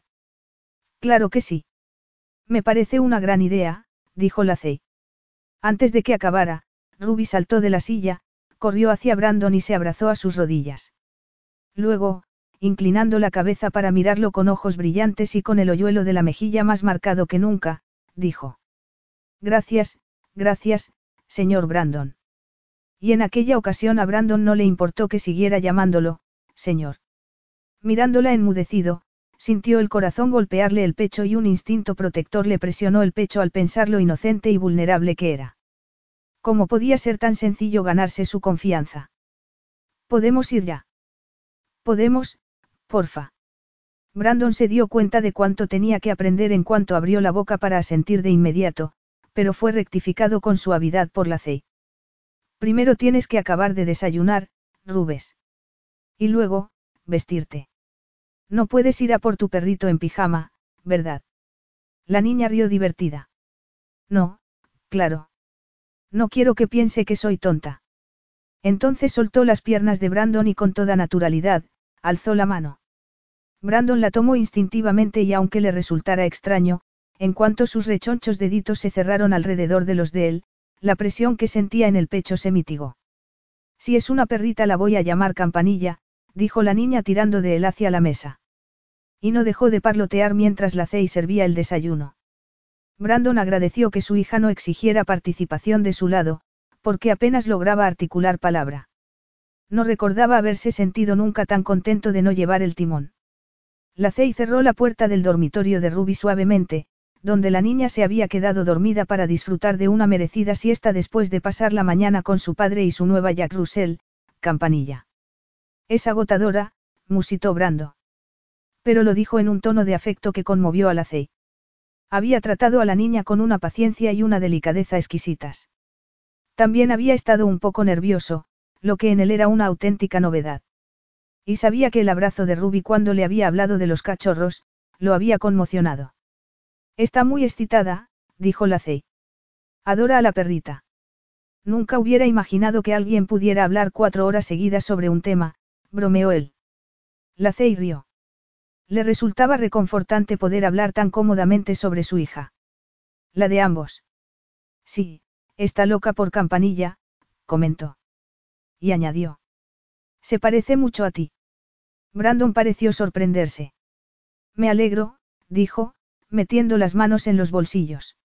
No quiero, no quiero que me tenga miedo. No le das ningún miedo, dijo ella, sorprendida a su vez. ¿Por qué iba a temerlo cuando había sido encantador con ella, escuchando todo lo que tenía que contar sobre su perrita y llevándola en brazos cuando se cansó de vuelta a casa? Sospecho que la idea del perrito ha ayudado, comentó él. Pero no es el único motivo, dijo la Cey, queriendo transmitirle seguridad. ¿Cómo se te ocurrió la idea? Preguntó, intrigada. Siempre he estado dispuesto a recurrir al soborno para conseguir lo que quiero, bromeó él, pero su mirada seductora pareció insinuar otros significados. Lo sé, contestó ella, convencida de que su intención era recordarle el beso de la noche anterior. Pero la idea del perrito ha sido genial y me preguntaba cómo se te había ocurrido, insistió. Brandon se encogió de hombros, pero desvió la mirada hacia la ventana como si evitara responder. Lacey tuvo la seguridad de que había algo más profundo de lo que pretendía fingir y que estaba tratando de decidir si compartirlo o no con ella. El corazón se le encogió al darse cuenta de hasta qué punto le importaba lo que dijera, porque podía darle nueva información crucial sobre su infancia.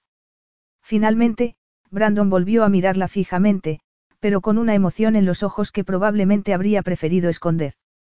Campanilla desciende de un cachorrito que yo tuve aquí de pequeño, dijo. Y por sus ojos pasó un brillo en el que la Cey percibió amargura y frustración. Sin embargo, continuó en un tono neutro, impersonal. Yo adoraba a ese perrito. Era mi único amigo, dejó escapar un risa amarga. Crecí solo, rodeado de personal de servicio. Apenas veía a mi padre, pero un día me vio jugar con él, me lo había regalado el padre del guardés actual, cuando cumplí cinco años. Cuando mi padre me llamó a su despacho, pensé que me iba a hacer también un regalo, aunque nunca me había hecho ninguno. Pero se limitó a decirme que era hora de que fuera a un internado y que buscarían otra casa para el perro. La ceya ahogó una exclamación. Pero ¿cómo pudo ser tan cruel? Brandon se encogió de hombros, inexpresivo. Quería hacerme fuerte. Suena a que era un imbécil, dijo la Cey sin poder contener su enfado con aquel hombre. Era ese el motivo de que Brandon reprimiera sus emociones. Lo era, dijo él, mirándola. Pero tengo que admitir que funcionó. Sí. Preguntó la Cey, sintiendo lástima de él. Al contrario que Milly y ella, cuando Brandon se había sentido rechazado no había contado con nadie a su lado en quien apoyarse. Alzó la mano a su rostro y le acarició la mejilla. No, dijo él, retirando la cara. No te confundas, Lacey. Ya no soy ese niño desvalido. Lacey bajó la mano, consciente de que Brandon acababa de volver a levantar un muro a su alrededor. Ya no soy ese crío indefenso, continuó él. Ahora considero la soledad una fortaleza. Era una advertencia y así la interpretó Lacey, cualquier afecto o cariño que manifestara por su hija se limitaba a la niña. Pero eso no impidió que ella imaginara a ese niño pequeño tratado con tanta crueldad por quien debía haber cuidado de él. Y le conmovió aún más pensar en el hombre que aquel día se había esforzado tanto por establecer un vínculo con una niña, su hija, cuya existencia había desconocido hasta una semana atrás. Quizá no quería que lo compadeciera, pero contaba tanto con su compasión como con su admiración. Por otro lado, para ella la soledad no había sido nunca un símbolo de fortaleza ni tenía el menor interés en cambiar de opinión. ¿Has hablado ya con Ruby sobre la boda? Preguntó Brandon. No, todavía no, respondió ella, desconcertada por el cambio de tema. Necesitaba poner en orden sus pensamientos y sus emociones para poder relacionarse con él en un plano de igualdad. Pensaba, que podríamos decírselo juntos, concluyó. Brandon frunció el ceño. No va a ser posible, a no ser que quieras esperar un par de semanas. Esta tarde me voy a Estados Unidos. El acuerdo con Atlanta ha fracasado y quiero explorar otras posibilidades. Volveré justo para la boda. Ah, la Cey se sintió desilusionada. A pesar de la constante tensión que había entre ellos, iba a echar a Brandon de menos. Verlo con Ruby le había permitido atisbar al hombre que se ocultaba tras la máscara de poder y control con la que se presentaba ante el mundo. Era evidente que él no quería darle ninguna información personal, pero había accedido a casarse con él en tres semanas y estaba decidida a conocerlo lo mejor posible por mucho que él quisiera evitarlo. Por cierto, el equipo de relaciones públicas ha sugerido que nos vayamos de luna de miel a la isla Cade, en Bermudas, para que convenzamos a la prensa de que la boda es genuina, Brandon la miró fijamente. Si quieres, podemos llevarnos a Ruby. La CEI entendió que le ofrecía una salida al darle la oportunidad de interponer a la niña como barrera. Y aunque por un lado sospechaba que se trataba de una oferta sincera, por otra, intuyó que era una forma de retarla y comprobar hasta qué punto era una cobarde. Si se iban solos de luna de miel no habría manera de contener la química que había entre ellos y en aquel momento, la CEI no estuvo segura de querer evitarla. Después de todo, qué mal había en aprovechar una semana en el paraíso para comprobar si aquel podía llegar a ser un matrimonio de verdad. Inhaló y exhaló lentamente. Atrévete, Lacey. Vale la pena arriesgarse. Sacudió la cabeza. Ruby ya ha visto su rutina suficientemente alterada. Además, no va a querer dejar a Campanilla. Milly puede cuidar de ella. Su hermana iba a llegar el fin de semana porque el colegio en el que trabajaba también se había visto asediado por la prensa y, de acuerdo con Brandon, habían decidido que era mejor que se uniera a ellos en Wiltshire. Una llamarada prendió en los ojos de Brandon. Muy bien, haré que organicen el viaje para los dos, miró el reloj. Tengo que marcharme, y, mirando hacia la habitación de Ruby, añadió, despídete de mi parte. ¿Te parece que le contemos lo de la boda en una videoconferencia? La sugerencia confirmó a la que Brandon empezaba ya a tener más confianza en sí mismo en su relación con Ruby. Me parece muy bien, contestó ella. Cuando Brandon dio media vuelta para irse, la Cey sintió que se le hacía un agujero en el estómago al pensar en no verlo durante tantos días. Pero entonces él se detuvo y se volvió. Por cierto, la Cey, empezó, con una mirada ardiente que no dejaba lugar a duda respecto al significado de sus palabras, será mejor que te protejas con un anticonceptivo más seguro que los preservativos antes de la luna de miel. Y, sin más, salió de la habitación, dejando a la Cey con los nervios, y las hormonas, a flor de piel. Capítulo 11. Tres semanas más tarde. Ruby, es hora de dormir, dijo la Cey desenlazando los brazos de la niña de su cuello. Pero no tengo sueño, mami, dijo Ruby, bostezando y reclinándose en la almohada. Campanilla ha hecho fenomenal de dama de honor, ¿verdad, señor Brandon? Añadió, sonriendo a Brandon, que estaba de pie, detrás de la. Apenas habían tenido la oportunidad de hablar en las cinco horas que habían transcurrido desde la ceremonia nupcial, que había tenido lugar ante un grupo cuidadosamente seleccionado de 500 invitados. La lujosa celebración había pasado para la CEI en una nebulosa de nervios. Al ver a Brandon con su perfecto traje hecho a mano y sus brillantes ojos verdes, se había sentido en una nube de la que no había bajado todavía. Estaba exhausta, y despedirse de Ruby contribuía a que se sintiera aún más emocional. ¿Cómo podía haberse casado con un hombre al que apenas conocía? Todo lo relativo a la vida y al mundo de Brandon le resultaba abrumador, excepto lo único que verdaderamente los unía, Ruby. Siendo así, porque había sugerido dejar a la niña atrás. Campanilla ha sido muy buena, dijo Brandon. Descansando una mano en el hombro de la Cey, pero no tanto como tú, Ruby. Me he sentido muy orgulloso de ti. Sus palabras no podían ser más apropiadas e iluminaron el rostro de Ruby con una sonrisa resplandeciente. Pero súbitamente dejó de sonreír y su mirada se veló con una melancolía que la Cey no supo interpretar. ¿Ahora eres mi papá? Preguntó la niña. La Cey sintió la mano de Brandon tensarse y el corazón le saltó en el pecho ante la inocente pregunta de Ruby.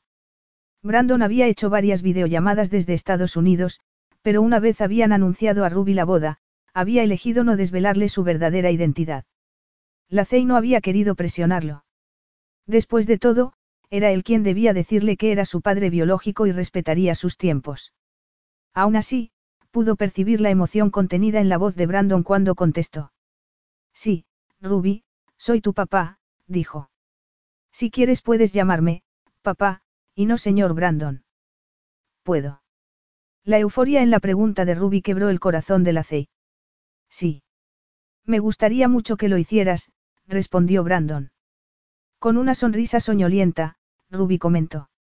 La tisa me dijo que yo no tenía papá, se refería a una de sus amiguitas de la guardería. Pero ya no es verdad. El sentimiento de culpabilidad atenazó la garganta de la Cey. Era la primera vez que Ruby mencionaba la ausencia de un padre. Inclinándose por encima de ella, Brandon besó a Ruby en la frente y con una mirada llena de calidez y afecto, dijo. Tu papá dice que es hora de dormir. Ruby asintió. Vale, papá, dijo, con la clara intención de usar la palabra lo más posible. La Cey sonrió, conteniendo su sentimiento de culpa, y la arropó. Papá y yo te llamaremos desde la isla todos los días. Y Millie estará aquí contigo, de acuerdo. Ruby dio un enorme bostezo. Milly me ha dicho que mañana podremos jugar con campanilla, dijo, animada. Buenas noches, mamá y papá. Y girándose de lado se quedó dormida de inmediato. El corazón de la Cey se aceleró cuando, al incorporarse, encontró a Brandon mirándola fijamente. Sin corbata ni chaqueta, con los primeros botones de la camisa desabrochados y la sombra de la barba oscureciéndole el mentón, Presentaba un aspecto desaliñado, relajado y devastadoramente guapo. Pero el fiero brillo de sus ojos no tenía nada de apacible.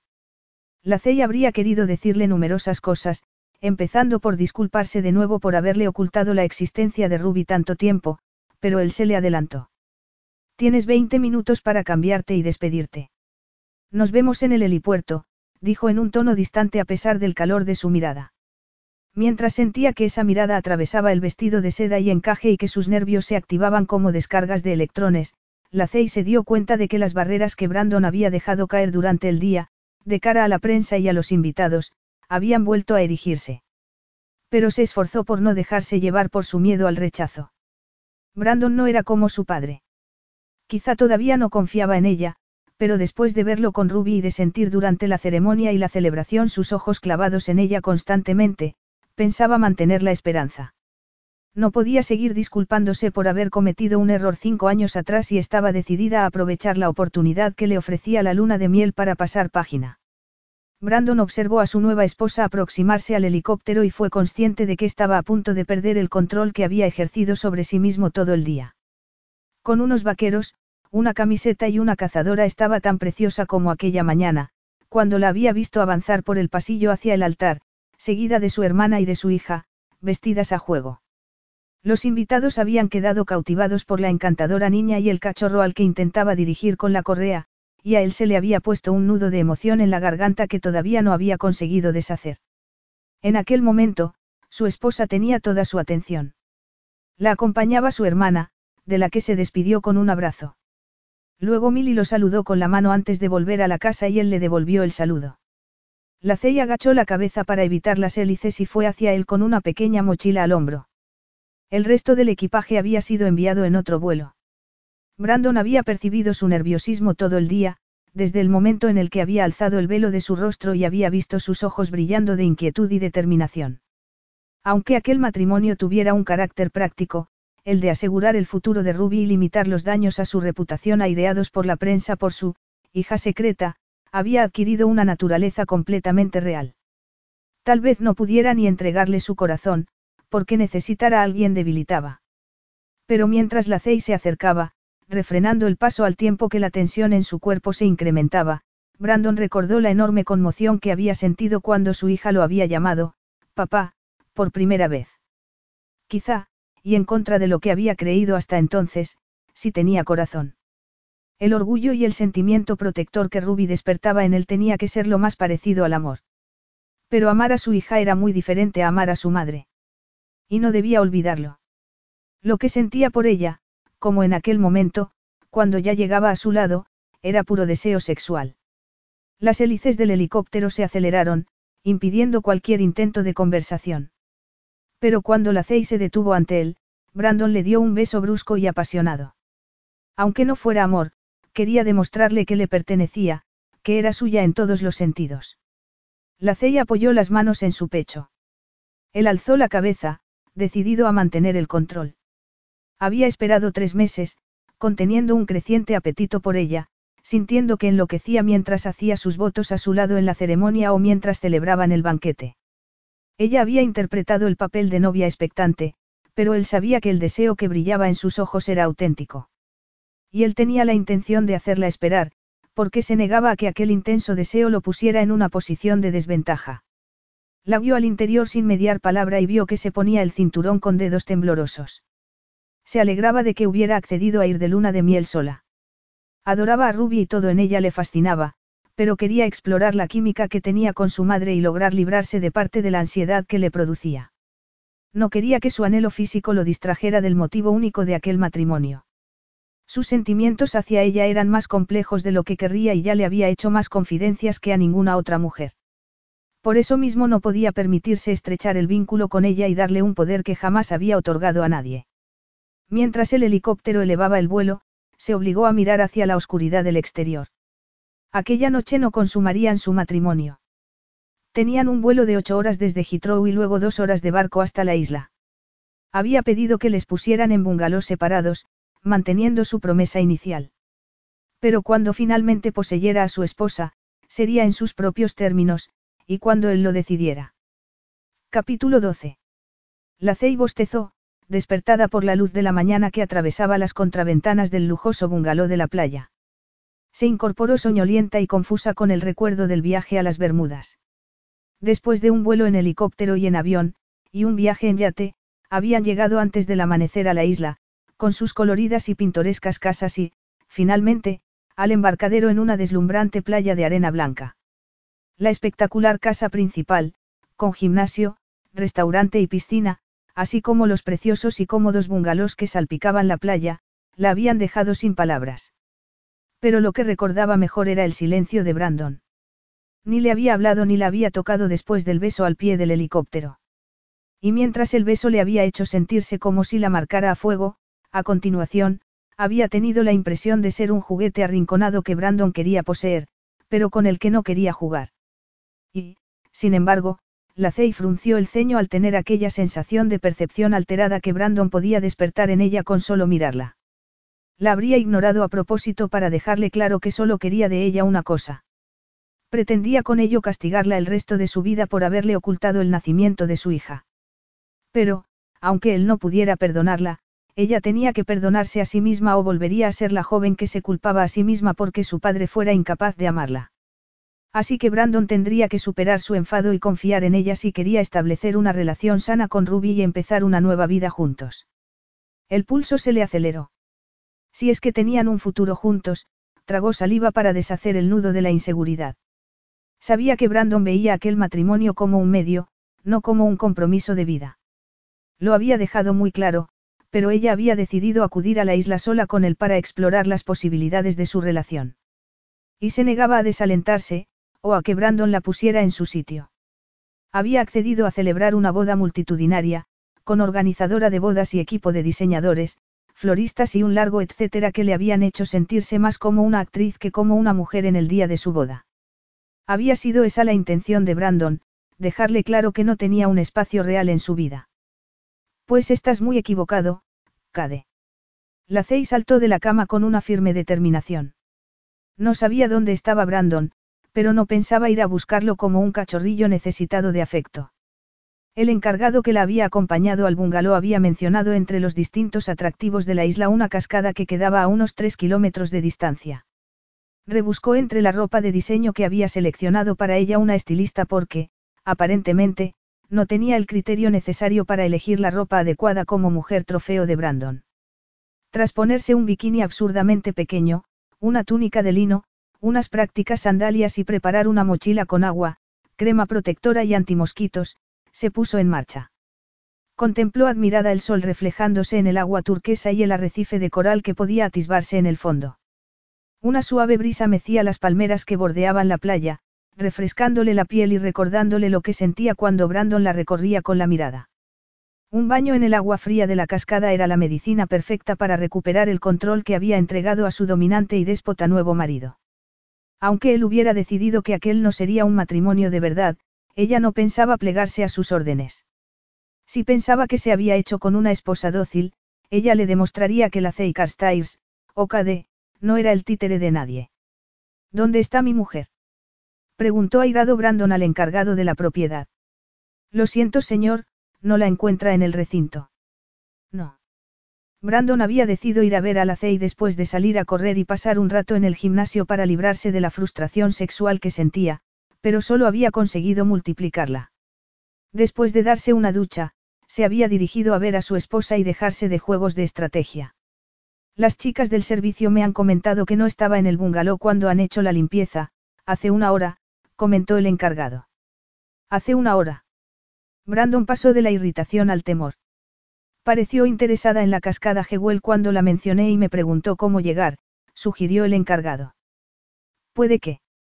Haga que el equipo de salvamento recorra la costa con la lancha, interrumpió Brandon. Aunque lo más probable era que la CEI hubiera ido hacia el interior, había una serie de cuevas que quedaban inundadas con la subida de la marea, y, aunque dudaba que hubiera tomado aquella dirección, no estaba dispuesto a correr ningún riesgo. Muy bien, señor. ¿Quiere que mande un grupo hacia la cascada? No, gracias. Iré yo mismo. Si la encontraba allí, pensaba aclararle que no podía marcharse sin decir dónde iba, además de hacerle una demostración inequívoca de cuál sería en el futuro su papel de esposa. Y no quería tener público para ninguna de las dos cosas. La Cey suspiró de gusto al sentir el agua fresca recorrerle la espalda. Había hecho el recorrido hasta la cascada tranquilamente, admirando las vistas y la vegetación. Pero al llegar a su destino se había quedado boquiabierta. Un chorro de agua cristalina caía desde una grieta de piedra cubierta de musgo hasta una poza rodeada de hibiscos y adelfas. En aquel instante, sin embargo, no estaba tan interesada en la belleza del entorno como en disfrutar de la paz y del frescor del agua sobre su piel. Echó la cabeza hacia atrás y emitió un gemido de placer al tiempo que salía del agua. Pero al abrir los ojos, la sacudió una vibrante sensación al ver la figura de su marido que, desde un par de metros, con los pies metidos en el agua hasta los tobillos, unos pantalones sueltos de algodón y una camisa abierta, la miraba con tal intensidad que los pezones se le endurecieron y un calor ardiente le contrajo el vientre. Desde cuando estaba ahí, observándola. Brandon alargó la mano hacia ella y, doblando el índice, le indicó que se acercara. La Cey se estremeció de deseo, pero, echándose el cabello hacia atrás se preguntó cómo reaccionar. Podía negarse a obedecer y a que la usara como un juguete con el que de pronto decidía jugar. Pero aquel golpe de emoción que en cierta medida la llevaba a hacer lo que él quisiera, también le hacía sentirse viva. Y se dio cuenta de que, negándole a él lo que quería, también se lo negaba a sí misma. El anhelo se hizo una bola de fuego en su vientre. Brandon tenía la experiencia y le gustaba dominar y ser quien controlaba sus encuentros sexuales, pero cabía la posibilidad de que, si ella actuaba con osadía y decisión, pudiera arrebatarle parte de ese poder. Caminó hacia él sosteniéndole la mirada y se detuvo a unos centímetros. Al ver el pronunciado abultamiento de su bragueta se sintió reivindicada. Sus ojos verdes le recorrieron el cuerpo como una llama de fuego antes de volver a mirarla a la cara. Quítatelo, dijo él, indicando con la barbilla la parte de arriba del bikini. La ceya ahogó una exclamación ante la arrogante orden. Pero, al tiempo que tomaba aire lentamente, se dijo que era absurdo negar una tensión sexual que formaba tan parte de aquel matrimonio como cualquier otro de los sentimientos que ella confiaba en que pudieran ser recíprocos en el futuro. Así que lo miró fijamente y, sonriendo, se soltó el nudo del cuello y sus senos quedaron expuestos con los pezones endurecidos. Él los recorrió con una mirada abrasadora y cuando alzó los ojos a los de ella, ya no hubo la menor ocultación del intenso deseo que lo devoraba. Quítate el resto. Quiero ver a mi esposa desnuda. La Cey se estremeció al percibir un énfasis en el posesivo, mi, deliberadamente provocador. Pero se mantuvo firme, decidida a no dejarse intimidar ni por el deseo de él ni por el suyo propio. Brandon era el único hombre con el que se había acostado y que la había visto desnuda. ¿Por qué iban a avergonzarle las estrías plateadas que le había dejado el embarazo?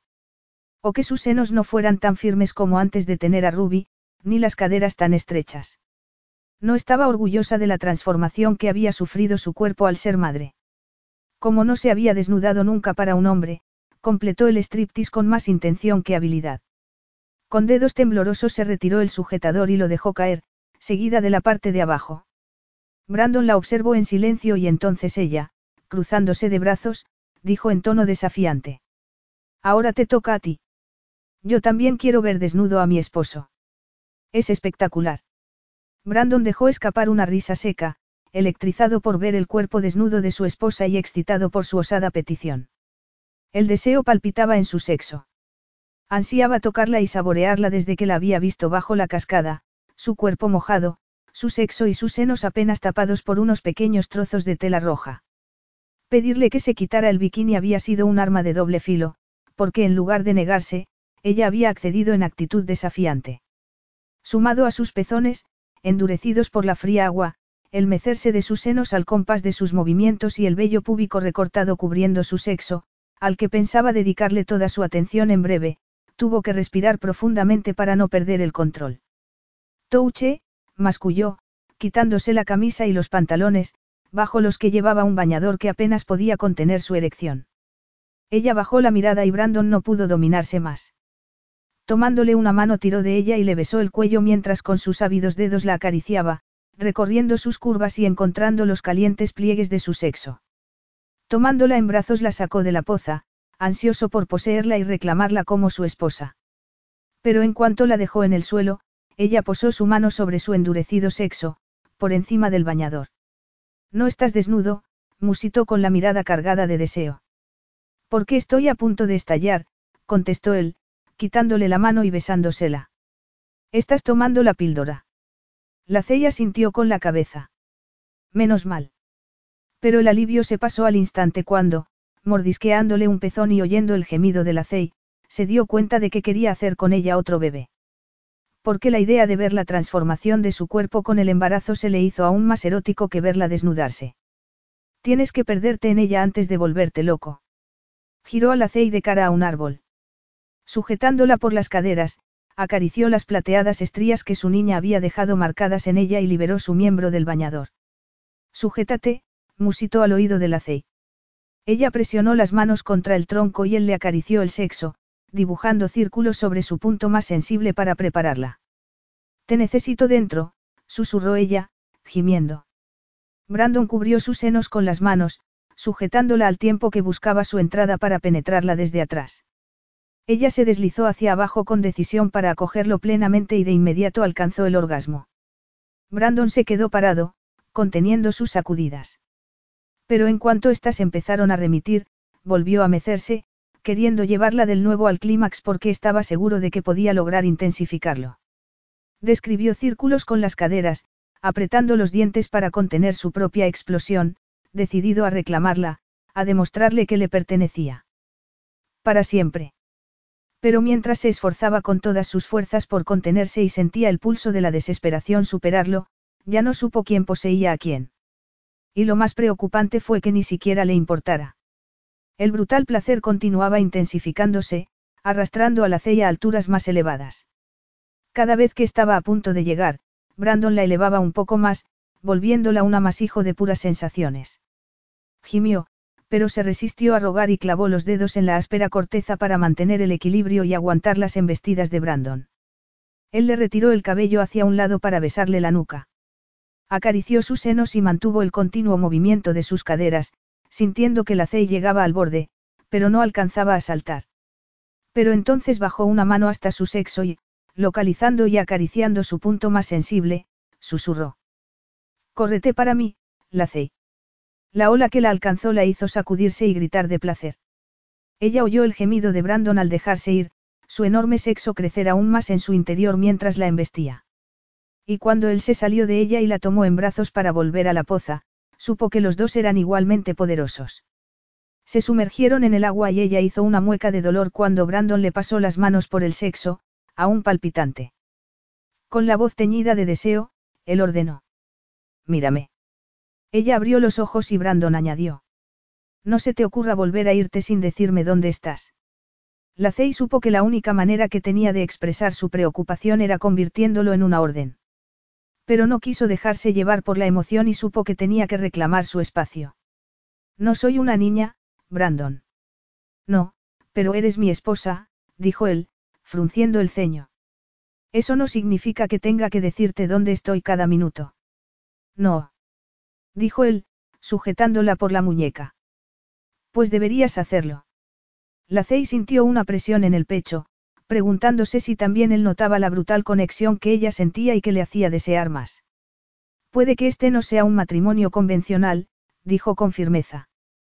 Pero es un matrimonio entre iguales. No supo si todavía estaba afectada por la intensidad del sexo, pero en un estado de ensoñación, posó la mano en la mejilla de Brandon y bajó sus defensas para permitirle ver en sus ojos que albergaba esperanzas de un futuro juntos. Si estabas preocupado por mí, basta con que lo digas, Brandon. No pretendía inquietarte. Bajo la mano sintió un músculo palpitante y la emoción le golpeó con fuerza el pecho. Brandon no la amaba. Era demasiado pronto. Para ambos. Los dos necesitaban superar su propia vulnerabilidad. Ella lo entendía bien. Pero para que su matrimonio fuera duradero, tenían que ser sinceros respecto a sus sentimientos.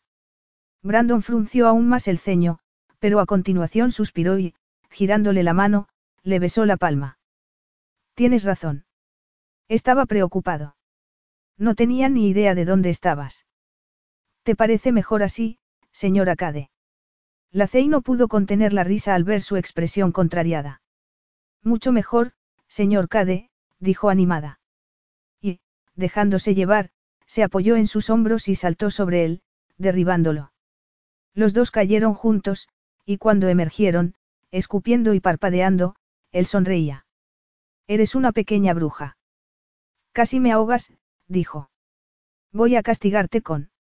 Solo puedes castigarme si me alcanzas, exclamó ella, salpicándole con el agua. Luego salió corriendo de la poza, riendo y gritando, y él saltó tras ella.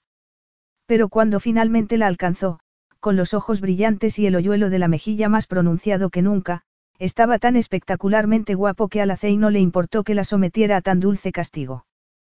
Capítulo 13. Brandon, tenemos que hablar de qué va a pasar cuando volvamos a Inglaterra, dijo la antes de probar un bocado de bonito a la brasa. La luna de miel acababa al día siguiente y solo podía describirse como idílica. Habían hecho el amor por toda la isla y Brandon le había descubierto partes de su cuerpo que desconocía. Ella se había prestado a todas las aventuras que él había propuesto, desde el buceo a la espeleología o el esquí acuático. Le inquietaba que Brandon no hubiera querido dormir con ella, poniendo como excusa que tenía el sueño ligero. Pero estaba decidida a no dejar que la dominara la preocupación y a centrarse en lo positivo. Necesitaba paciencia porque conocer a su marido iba a ser un proyecto de largo recorrido. Brandon no estaba acostumbrado a compartir ni su cama ni su vida ni, mucho menos, sus secretos. Pero también era consciente de que habían evitado toda conversación seria sobre su futuro. Aquella había sido una semana para pasarlo bien juntos y al menos bajar sus defensas parcialmente. Pero cuando volvieran a casa, tenían que tomar decisiones importantes sobre su vida familiar y ella, en concreto, debía planear cómo retomar su carrera profesional. Brandon la miró con sus chispeantes ojos verdes entrecerrados. ¿De qué quieres hablar? preguntó, sonando contrariado. La Cey no se dejó arredrar. Aquella era el tipo de conversación que una esposa mantenía con su esposo y una madre con el padre de su hija. He recibido una llamada de una antigua compañera de Splendor. Parece ser que la revista online Bass está buscando una reportera y voy a solicitar el puesto la semana que viene. Brandon dejó los cubiertos y la miró con las aletas de la nariz dilatadas. Vas. La revista de Roman Garner. Sí, creo que tiene una participación, contestó la Cey sin entender cuál era el problema. Garner Media era rival de Cade Incorporated, pero apenas podía competir con el gigantesco conglomerado empresarial de Brandon.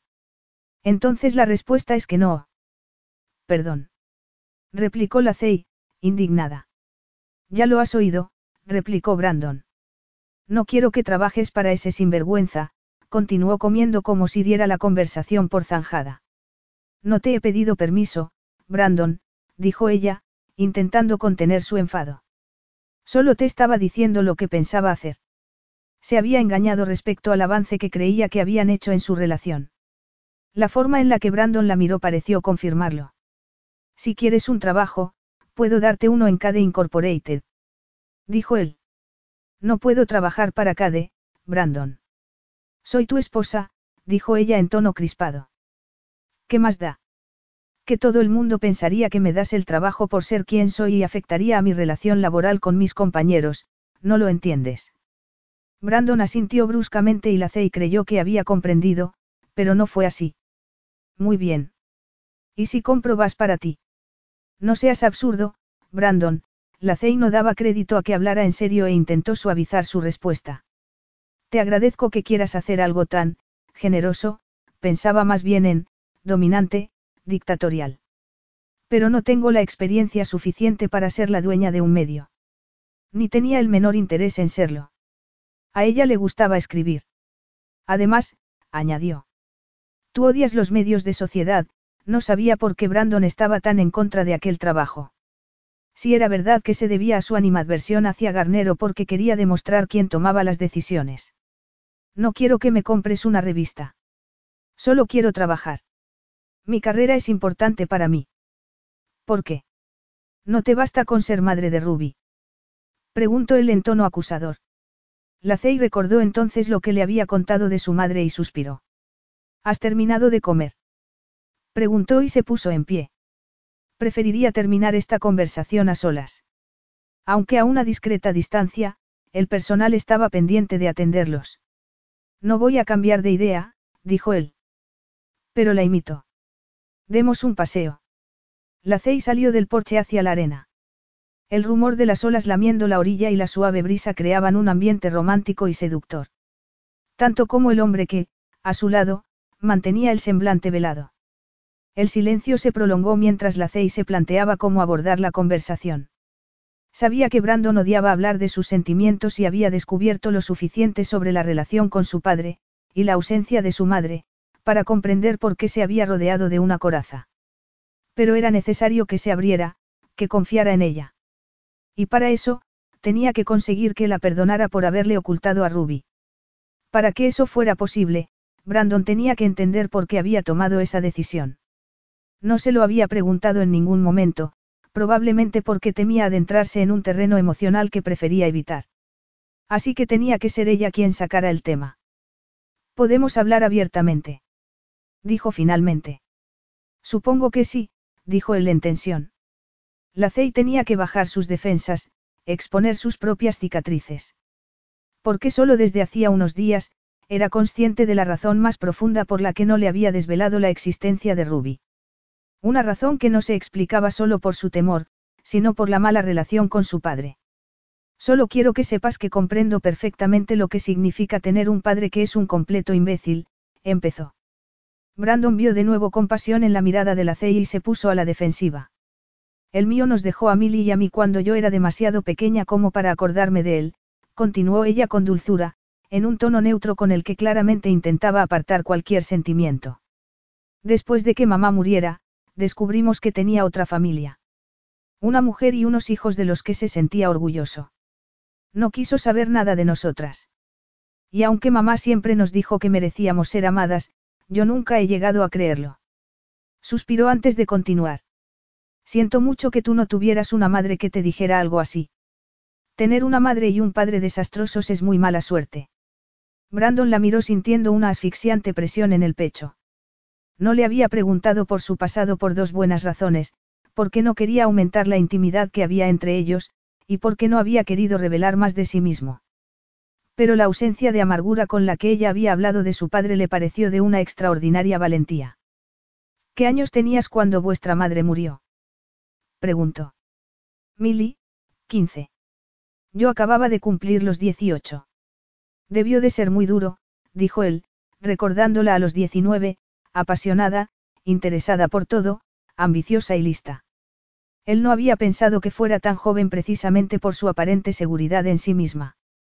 Pero ¿cómo era posible que no se hubiera enfrentado a la responsabilidad que tenía por lo que había sucedido aquella noche? Como no se había planteado hasta qué punto la CEI había sido vulnerable. Ella se encogió de hombros. Afortunadamente, en servicios sociales me permitieron ser la tutora de Milly. Y para entonces ya había conseguido el puesto de becaria en Cade Incorporated. Del que yo me ocupé que te echaran, dijo el malhumorado. Le había resultado más conveniente no preguntarse cuáles eran las circunstancias de la CEI al quedarse embarazada. Así había evitado sentirse culpable por haberla dejado no solo embarazada, sino sin trabajo. Porque ni siquiera se había molestado en contactar con ella por si había habido consecuencias. No fue algo premeditado, lo disculpó la Cey, con una generosidad que no se merecía. Cielo santo, la Cey. Tenías 19 años y eras virgen. Sabía que el preservativo se había roto y, sin embargo, no me molesté en saber si estabas bien. La Cey parpadeó, sorprendida por el comentario, lo que hizo que Brandon se sintiera aún más miserable. Si no se hubiera roto, no tendríamos a Ruby, así que no hay de qué arrepentirse. Aún así, te debo una disculpa, dijo Brandon, consciente de que era lo que debía haber hecho desde el principio. Disculpa aceptada, dijo ella con una emoción en la mirada que Brandon no supo ni quiso interpretar. Pero no significa nada si tú no puedes perdonarme, concluyó la Cey. Y cuando se volvió hacia él, con cara de determinación, el cabello alborotado por la brisa, el reflejo de la luna iluminando su rostro, Brandon sintió que algo se quebraba en su interior. ¿Perdonarte por qué? Preguntó él desconcertado. Por no haberte dicho lo de Ruby. Creía que no confiaba en ti, pero ahora me doy cuenta de que estaba relacionado con el comportamiento de mi padre hacia nosotras. Te culpé a ti por lo que él había hecho. Te juzgué aún sin conocerte y asumí que serías un mal padre. Fui muy injusta. Brandon se sintió incómodo con su generosidad. Sospecho que mi detestable comportamiento de aquella noche también influyó en que me ocultaras a Ruby. La Cey le apretó la mano y sonrió. Eso es verdad, dijo sin ápice de enfado. Pero fui una idiota, así que estamos empatados. Y si tú puedes perdonarme, yo desde luego que puedo perdonarte a ti. Brandon entrelazó sus dedos con los de ella, ansioso por establecer un contacto físico que en aquella ocasión no tenía nada que ver con el explosivo sexo del que habían disfrutado la última semana. Pero había disfrutado de la Cey en muchos otros sentidos. Era divertida y aventurera, aparte de una extraordinaria madre, paciente y severa en su justa medida. Sé que no confías en la gente con facilidad, Brandon, dijo ella entonces. Y ahora creo saber por qué, porque las dos personas con las que debías haber contado de pequeño te fallaron. Me has preguntado por qué no me basta con ser la madre de Ruby, y quiero que sepas que sí lo es.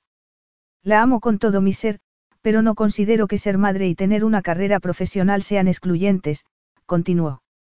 Sé que puedo hacer ambas cosas. Y quiero que confíes en que es así. Brandon se tensó y le soltó la mano, sintiendo que la grieta de su corazón amenazaba con convertirse en un abismo. Vale, dijo con un sentimiento que se había jurado no volver a sentir. Y se dio cuenta de que confiaba en la Cey ciegamente aun cuando no se hubiera dado cuenta hasta ese momento. Porque tal vez le hacía sentirse como el niño que había rezado por conseguir el afecto de su padre, y nunca lo había conseguido. Ya no era ese niño, pero la idea de que aflorara le daba pánico por el miedo a resultar herido. Colocando la mano en la cintura de la C la atrajo hacia sí para que notara que tenía una erección. Aunque no sé qué tiene que ver eso con que trabaje para Roman Garner, masculló. No quería que trabajara para él por la sencilla razón de que era suya. Llegaría un momento en el que la Cey se daría cuenta de que no tenía nada más que ofrecerle, pero hasta entonces, estaba decidido a mantenerla atada a él en todos los sentidos posibles. La Cey sonrió y se frotó sensualmente contra él.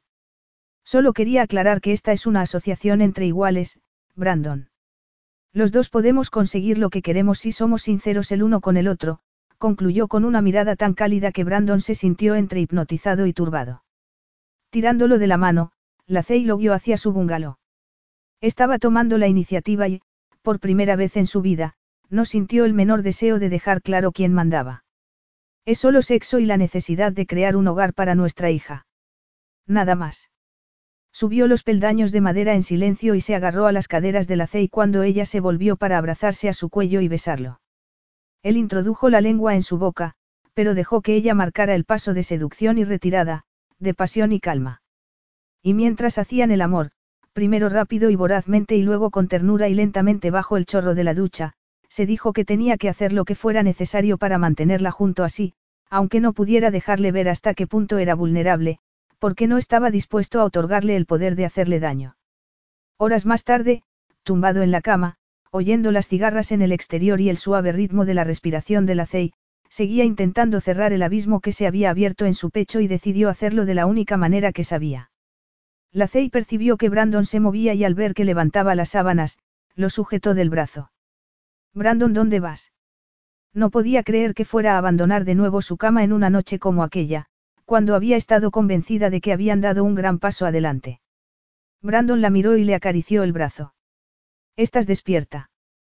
Creía que te había dejado exhausta. Aunque no fuera una respuesta, la Cey decidió no insistir. Y así es, dijo, dejándose caer sobre las almohadas. ¿Y vas a tu bungalow? No hace falta, pensaba Brandon que quería que mantuviera la promesa de dormir en habitaciones separadas. Me gustaría despertarme contigo mañana. Brando dejó escapar una risa forzada, evasiva, o era suspicaz e insegura. Eres insaciable, bromeó él. No se trataba de sexo, o no exclusivamente, al menos para ella. Brandon se echó en el colchón y la estrechó contra sí, pero había algo frágil en el instante y la Cey no quería dejarlo pasar. Porque temía estar enamorándose de él. Él enredó los dedos en su cabello y le retiró el cabello detrás de la oreja. Luego le besó la frente. He estado pensando que podías dejar de tomar la píldora cuando volvamos a casa, dijo con voz aterciopelada. ¿Qué? La Cey se incorporó como muelle. Estaba tan asombrada que creyó haber oído mal. Él posó una mano sobre su vientre y lo masajeó sensualmente. Su mirada tenía un destello de fiera posesividad y la Cey sintió el corazón en la garganta. Ruby cumplirá cinco años en unos meses y no quiero que sea hija única, continuó él con mayor vehemencia. Por experiencia propia sé que es espantoso, y cargando su voz de una pasión que puso al y la carne de gallina concluyó, y me encantaría verte embarazada de mi hijo. Lacey sintió que se le aceleraba el pulso al tiempo que estallaba la esperanza en su interior. No era lógico que si Brandon pensaba en tener más hijos fuera porque creía que su matrimonio podía ser duradero. Brandon alzó la mano hasta su seno y le acarició el pezón. No puedo pensar en nada más erótico, comentó. Por un instante, Lacey se quedó muda, abrumada por el anhelo que Brandon podía invocar tan fácilmente en ella. Pero ya no se trataba de un anhelo provocado por el placer físico, al menos para ella, sino algo mucho más poderoso, el anhelo de tener la aprobación y el amor de Brandon. Atrapó la mano de él contra su seno. No podía volver a perder la cabeza como lo había hecho a los 19 años. Sí, Brandon la deseaba, incluso era posible que la necesitara. Le resultaba halagador y le conmovía que quisiera tener hijos con ella. Pero no podía dejarse dominar por la embriagadora esperanza que le palpitaba en el pecho. ¿Puedo pensármelo? Preguntó, sabiendo que quería tener más hijos con él, pero que ninguno de los dos estaba todavía preparado para ello. Solo llevamos casados una semana. Quería que la relación funcionara, que tuvieran un futuro juntos. Era eso lo que él le ofrecía. Brandon dejó escapar una risa apagada. Claro, la estrechó contra su pecho y añadió. Ahora a dormir. Mañana partimos temprano. La ceia sintió, bostezando, y se acurrucó contra él. Cuando despertó, Brandon ya no estaba, pero quiso creer que en aquella ocasión se había ido para preparar el viaje. Y cuando llegaron a Inglaterra y él le dijo que había comprado una casa en Islington para que Ruby no tuviera que cambiar de guardería y él poder pasar más tiempo con ella, decidió que no importaba que Brandon todavía no estuviera preparado para pasar la noche con ella. O que no pudiera encontrar tiempo para pasarlo con ella a solas, a no ser que fuera desnudándose el uno al otro. Con el tiempo alcanzarían una mayor intimidad, confiarían el uno en el otro. Solo debía tener paciencia. Y no tenía nada de malo enamorarse del hombre enigmático e indomable que era, además, de su marido, y el padre de su hija. Capítulo 14. Un mes más tarde. Brandon, ¿puedo hablar contigo? Preguntó la Cey, encantada de encontrar a su esposo todavía en casa al volver de dejar a Ruby en la guardería. Estaba ansiosa por compartir sus noticias con él. Sí. De hecho, yo también quería hablar contigo, dijo Brandon, cerrando el portátil. El entusiasmo de la Cey se difuminó al ver el semblante serio de su marido. ¿Habría algún problema? Por eso estaba en su despacho a esas horas. La Cey intentó aplacar su ansiedad. Deja de pensar como Liz Devlin. Eres la Cade y acabas de conseguir el trabajo de tus sueños, además de un matrimonio que mejora a diario. Aunque había dejado en reposo la búsqueda de trabajo hasta instalarse en la casa nueva y conseguir que Ruby recuperara sus rutinas, el día anterior había tenido una videollamada con Bass y acababa de recibir la notificación de que el puesto era suyo. A pesar de sus reticencias iniciales, confiaba en que Brandon se alegrara. Por su parte, ella había aceptado que había terminado por enamorarse profundamente de él en las últimas cuatro semanas. Que Brandon se enamorara de ella era un proyecto a largo plazo, pero él era ya una parte integral de su vida y la de Ruby. Y el sexo era espectacular. Brandon era un amante dominante pero generoso, siempre pendiente de sus necesidades. Y ella adoraba explorar los límites de su conexión física. Todavía la decepcionaba que cada noche, cuando se quedaba profundamente dormida en sus brazos, Brandon volviera a su propio dormitorio. Pero estaba decidida a no desanimarse. Y estaba segura, después de la noche mágica que habían pasado en la luna de miel, que más tarde o más temprano Brandon acabaría por abrirle su corazón. Genial. Empiezo yo, dijo ella. Al mismo tiempo que él comentaba. Tengo entendido que te han ofrecido trabajo en Bass. Eh, sí, balbuceó la Cey, desilusionada porque le hubieran robado la sorpresa. ¿Cómo lo sabes? Me lo han dicho hace diez minutos. Eso es lo de menos, dijo Brandon con mirada de contrariedad. Creía que habíamos acordado que no trabajarías con ellos. ¿Cuándo quedamos en eso? Preguntó ella con cautela.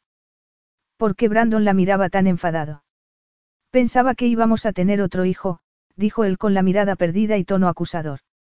Dijiste que lo pensarías, pero esta mañana me he enterado de que tienes una receta para tomar la píldora seis meses más.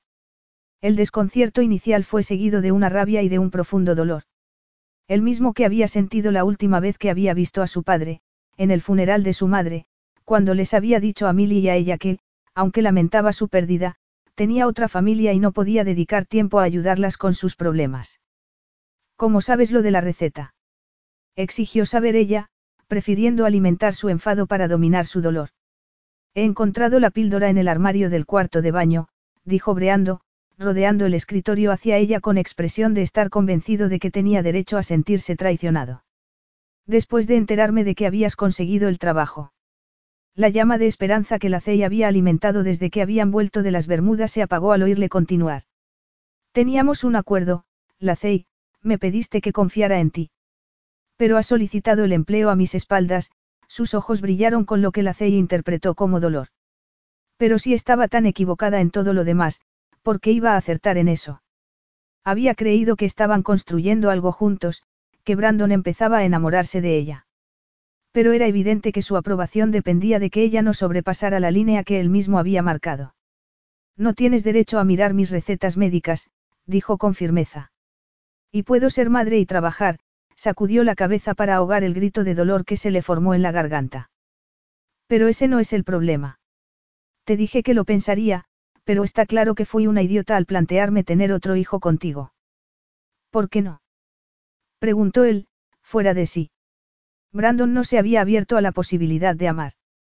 Apenas lo había visto en las últimas semanas.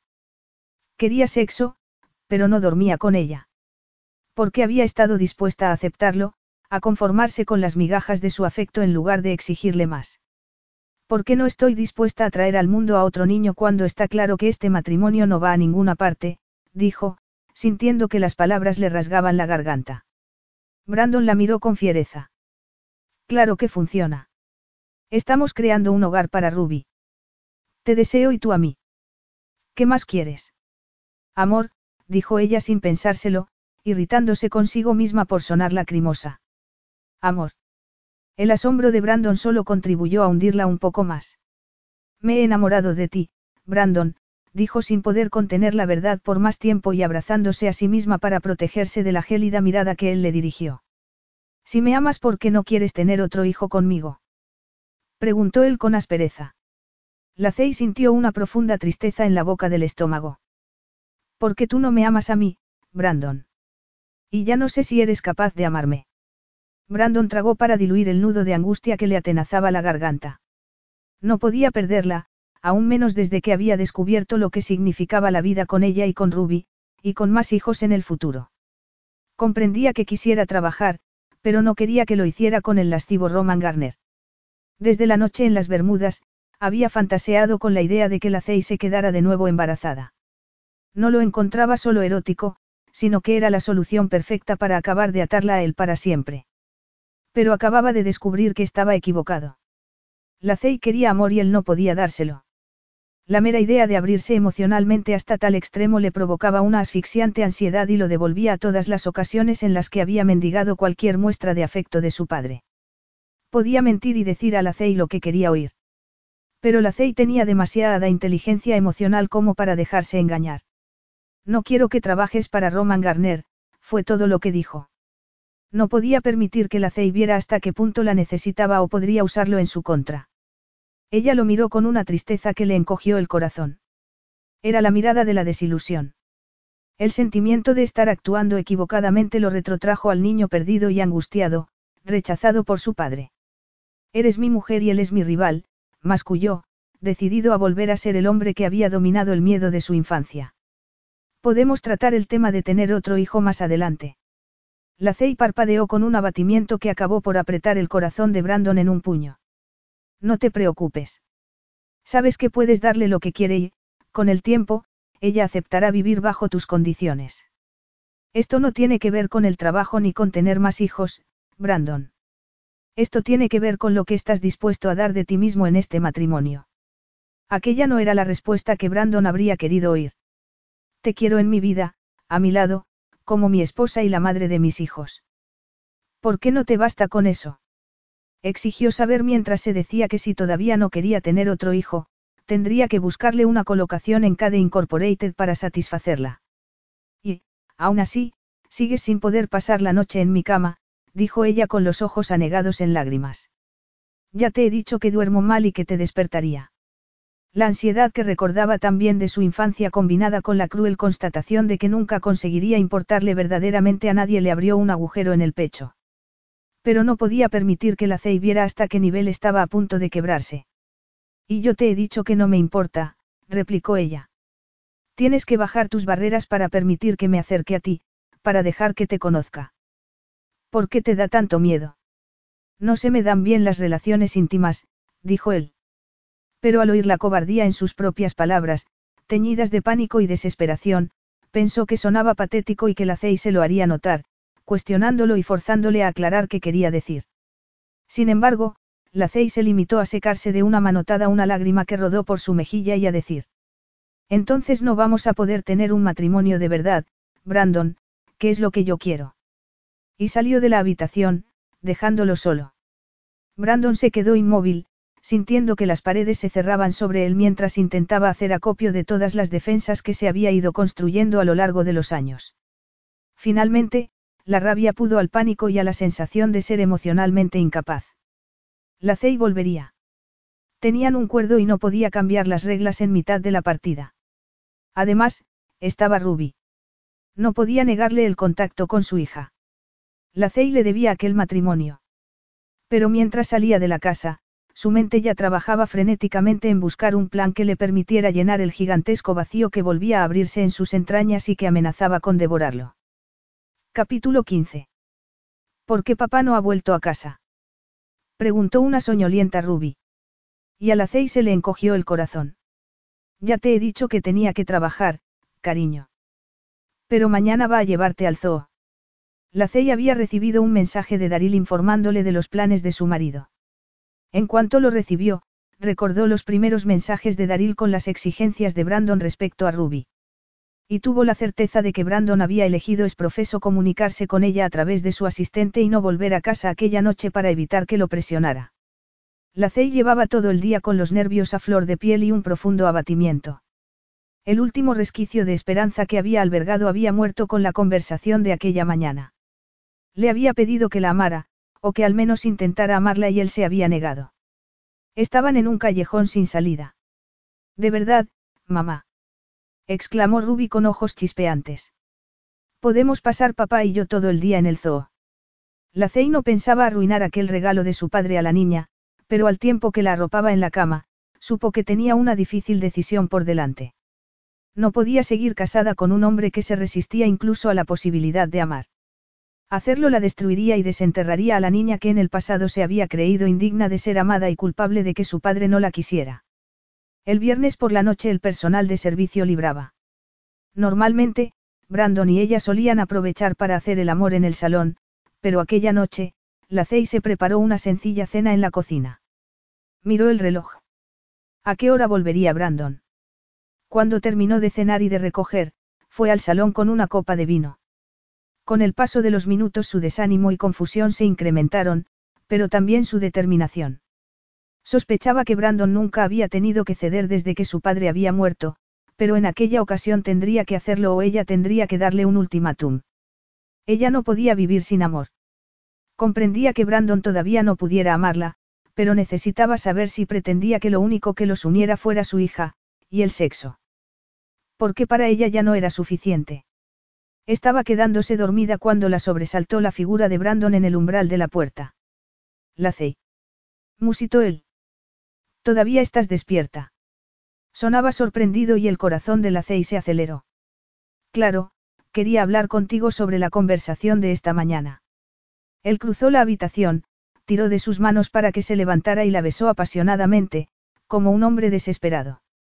Fue un beso exigente, posesivo que despertó en la C y la acostumbrada excitación instantánea de la que no podía escapar. Pero retrocedió un paso, soltándose de él y se abrazó a sí misma para dejar de temblar. No puede ser, Brandon. No podemos llenar las carencias de nuestro matrimonio con sexo.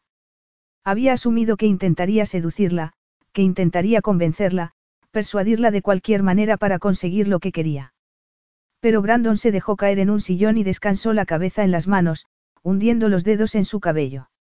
Lo sé, musito. Era lo último que la Cey esperaba oír. Pero entonces se fijó en los hombros hundidos de Brandon y en que tenía el cabello marcado por líneas, como si se hubiera pasado los dedos por él repetidamente. Brandon la miró y vio en sus ojos una agitación que ya no era capaz de disimular. Si quieres aceptar el trabajo con Garner, hazlo, dijo con voz ronca. Y podemos esperar tanto como necesites para hablar de tener más hijos. Sonaba roto y desesperadamente infeliz. La Cey se sentó a su lado, muda. El problema de fondo no era ni el trabajo ni la posibilidad de tener más hijos, pero sabía lo difícil que era para él hacer aquellas concesiones, y por fin comprendió por qué. No se trataba de que Brandon quisiera controlarla a ella, sino de que tenía miedo a necesitarla. Por favor, por favor, no me dejes, dijo él con la voz quebrada. La Cey identificó todo lo que esas palabras contenían, dolor, miedo e inseguridad, y de pronto comprendió lo que Brandon estaba haciendo. Estaba intentando obtener su afecto tal y como sospechaba que había tenido que negociar con su padre y su madre. Posó una mano en su muslo y lo notó contraerse bajo su palma. No soy como ellos, Brandon, dijo, dejando hablar a su corazón. Brandon alzó la cabeza bruscamente. ¿Qué quieres decir? No te dejaré si discutimos o si no consigo lo que quiero. El matrimonio exige una continua negociación y estoy segura de que discutiremos muchas más veces. Pero también es amor y tener la libertad de tomar tus propias decisiones, la y tomó aire. Brandon había vuelto para hacer las paces y eso era lo importante. Quizá no había estado tan equivocada y sí era capaz de amarla, aunque no supiera cómo demostrarlo. Se queda miedo, continuó. Yo también tenía miedo de amarte. Pero te estoy ofreciendo un regalo que no va acompañado de condiciones. No te lo voy a quitar, ni a usarlo en tu contra tal y como hicieron ellos. Porque te amo como ellos nunca lo hicieron. Solo te pido que te abras a la posibilidad de corresponderme. Contuvo el aliento al ver que Brandon se ponía en pie e iba hasta la chimenea para quedarse mirando el hogar apagado. Se quedó inmóvil, expectante, pero el corazón se le rompió cuando Brandon rompió el silencio en tono de desesperación. No sabes lo que me estás pidiendo, dijo Brandon con el cuerpo en tensión por la necesidad de defenderse de las palabras de la CEI. Había accedido a sus condiciones. ¿Qué más quería de él? ¿De qué tienes tanto miedo, Brandon? El temblor en la voz de la el amor con el que hablaba se clavaba en su pecho, derribando sus últimas defensas y cualquier posible control sobre sí mismo. Sacudió la cabeza con el cuerpo temblando por un sentimiento que ya no sabía cómo contener. Metió las manos en los bolsillos y trató de dominar el pánico que lo atenazaba. Pero no lo consiguió porque estaba de nuevo en el despacho de su padre y volvía aquel niño huidizo y temeroso, aterrado de estar solo, pero más aún de pedir algo que nunca le sería concedido. Sintió una mano en la espalda de la que irradió un delicioso calor. Háblame, Brandon. Solo así podremos superarlo juntos. Juntos. Podría ser verdaderamente tan sencillo. El cínico que había en él lo dudaba, pero quedaba en el suficiente del niño solitario como para que se volviera a mirar a la Cey. Y la emoción que vio en sus preciosos ojos marrones fue la misma que aquella mañana había desdeñado y en la que tan desesperadamente quería creer en aquel momento. ¿Cómo puedes amarme? preguntó, hablando por él el niño que llevaba tanto tiempo silenciando. Una lágrima rodó por la mejilla de la Cey. Oh, Brandon. Se secó la lágrima y, tomando el rostro de Brando entre las manos, inclinó su cabeza hasta rozarle los labios y susurrar. Te amo porque me has perdonado por no haberte dicho que tenías una hija, escrutó su rostro y Brandon supo que veía en él lo que nadie había visto. Podía ver sus defectos en la misma medida que sus virtudes, y no le repugnaban. Te amo por tu empeño en convertirte en el padre de Ruby, aunque no supieras cómo, los ojos de la Cey brillaron llenos de compasión, determinación y tenacidad. Pero, sobre todo, de amor. Siguió. Te amo por todo lo que eres, padre, amante, esposo. Y por todo lo que puedes llegar a ser si estás dispuesto a abrir tu corazón, la Cey sonrió con ojos cargados de esperanza. Y si me das cabida en él, como se la has dado a Ruby. Brandon sintió el calor de su corazón derretir el bloque de hielo que durante todos aquellos años le había impedido sentir. Era doloroso ser tan vulnerable, tener tantas inseguridades. Pero la Cey tenía razón. Él amaba a su hija. ¿Cómo iba a ser difícil amar a la Cey cuando todo en ella lo fascinaba y seducía? Su fuerza, su inteligencia, su valor e incluso su tenacidad para obligarlo a salir de su refugio y aceptar que era capaz de amar. Apoyó su frente en la de ella con un suspiro y deslizó la mano debajo de su camiseta para sentir su piel. Sí, era de carne y hueso y no iba a abandonarlo, pero... Quiero amarte, pero no puedo, dijo con voz ronca, dolorida. La estrechó contra sí y continuó, no puedo soportar la idea de perderte, y estoy seguro de que voy a cometer más de un error, presionó su rostro contra el cuello de la aspirando su aroma. Así que tienes que prometerme. Alzó la cabeza. Aunque le diera vergüenza, tenía que atreverse a decirlo. Prométeme que me avisarás si me equivoco. Que no me abandonarás sin darme la oportunidad de reparar mis errores. La Cey miró a aquel hombre fuerte, temerario, indomable y al oír el tono de fragilidad de sus palabras supo que la amaba. Quizá no podía decirlo, o ni siquiera era consciente de ello. Pero en algún momento lo conseguiría. Por su parte, ella recuperó la esperanza y la seguridad. Pero, sobre todo, había comprendido por qué Brandon se resistía tanto a darse, porque tenía aún más miedo que ella. Yo no soy como tu padre, Brandon, susurró, permitiendo que viera en ella el amor, el miedo, la esperanza y el anhelo. Para que viera que eran una pareja de iguales. Y continuó. Él no te merecía, pero Ruby y yo, sonriendo, tomó una mano de Brandon y se la llevó al vientre, y nuestros futuros hijos, si te merecemos. Sabrás que considero eso un acuerdo vinculante que exigiré sea firmado ante testigos, señora Cade, musitó él, bromeando. La Cey rió con una felicidad burbujeante. Firmaré lo que quiera, señor Cade. Pero solo si usted también lo firma. Brandon la alzó en el aire y luego la deslizó al suelo pegada a su cuerpo para que notara contra el vientre el abultamiento de su miembro a través de la ropa. Eso está hecho, musito. Y, procediendo a desnudarla, selló el acuerdo con la eficiencia que ella tanto adoraba. Epílogo. Un año más tarde. Papá, el bebé ya está hecho del todo. Ruby daba saltitos sobre la cadera de Brandon mientras avanzaban por el pasillo del hospital. La niña parecía a punto de estallar de entusiasmo. Y él la entendía bien. Después de dejar a la Cey con el niño recién nacido a las 3 de la madrugada, su corazón le había latido con tanta fuerza que había pensado que no podría dormir en una década. Sin embargo, se había quedado dormido en cuanto se había acostado en la cama que compartía con la Cey, gracias a su inquebrantable apoyo y las horas de terapia a las que finalmente había aceptado asistir para liberarse de su miedo a la intimidad.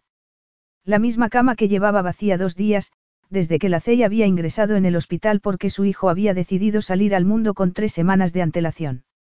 En sueños, Brandon había visto la fascinante imagen del bebé tomando por primera vez el pecho de su madre y había revivido las seis interminables horas de parto que la Cey había enfrentado con su acostumbrada valentía, mientras que él se rompía en pedazos, aunque hubiera conseguido disimularlo.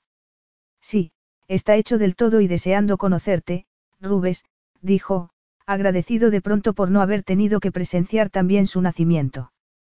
Ruby lo era todo para él y siempre lamentaría no haber vivido los primeros cuatro años de la niña lista y segura de sí misma de casi seis años en la que se había convertido. Pero el parto en sí, no le importaba tanto habérselo perdido.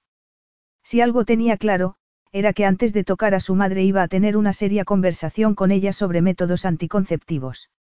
No podía quitarse de la cabeza las agónicas horas de dolor que había padecido y, si era necesario, esperaría una década para evitar que se repitieran.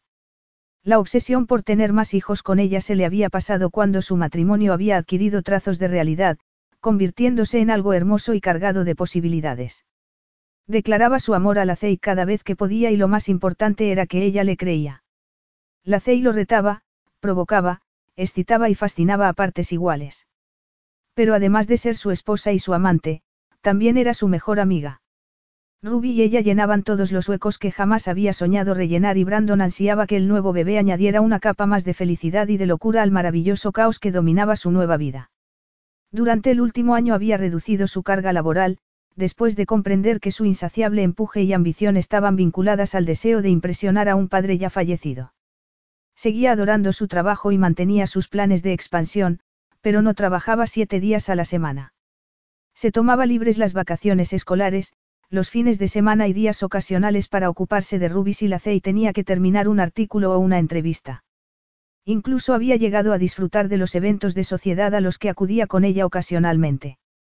Su vida era feliz y plena en un sentido que jamás hubiera soñado. Porque finalmente había descubierto que la felicidad no dependía de conseguir nuevos contratos o de inaugurar un canal de noticias en Kenia, sino en pasar un día en la playa con su hija, o en robar unos minutos sensuales con su mujer embarazada en la ducha antes de que irrumpieran en el dormitorio la parlanchina de su hija y su perrita para convertirlo todo de nuevo en un incontenible caos. Cuando la Cey se había quedado embarazada, ocho meses antes por culpa de una indisposición estomacal que le había hecho olvidar la píldora, él había temido no estar preparado para dar el paso. Pero al ver cómo el cuerpo de la Cey iba transformándose, descubrió que el proceso era tan erótico como había imaginado originalmente. En cuanto abrió la puerta de la habitación de la Cey, Ruby saltó de sus brazos para correr hacia su madre. Él se quedó en el umbral, contemplando la escena y fijándola para siempre en su recuerdo, su esposa en una silla junto a la cama, con el bebé en brazos, inclinándose para enseñárselo a Ruby. El corazón le golpeó el pecho con fuerza tal y como hacía a menudo en el último año y, por unos segundos, creyó que dejaba de latir. Esto es la perfección, Cade. Puede que sientas miedo, incluso terror. Pero es lo único que importa en el mundo. Entonces la mirada de la Cey conectó con la de él mientras Ruby hablaba a toda velocidad a su hermano.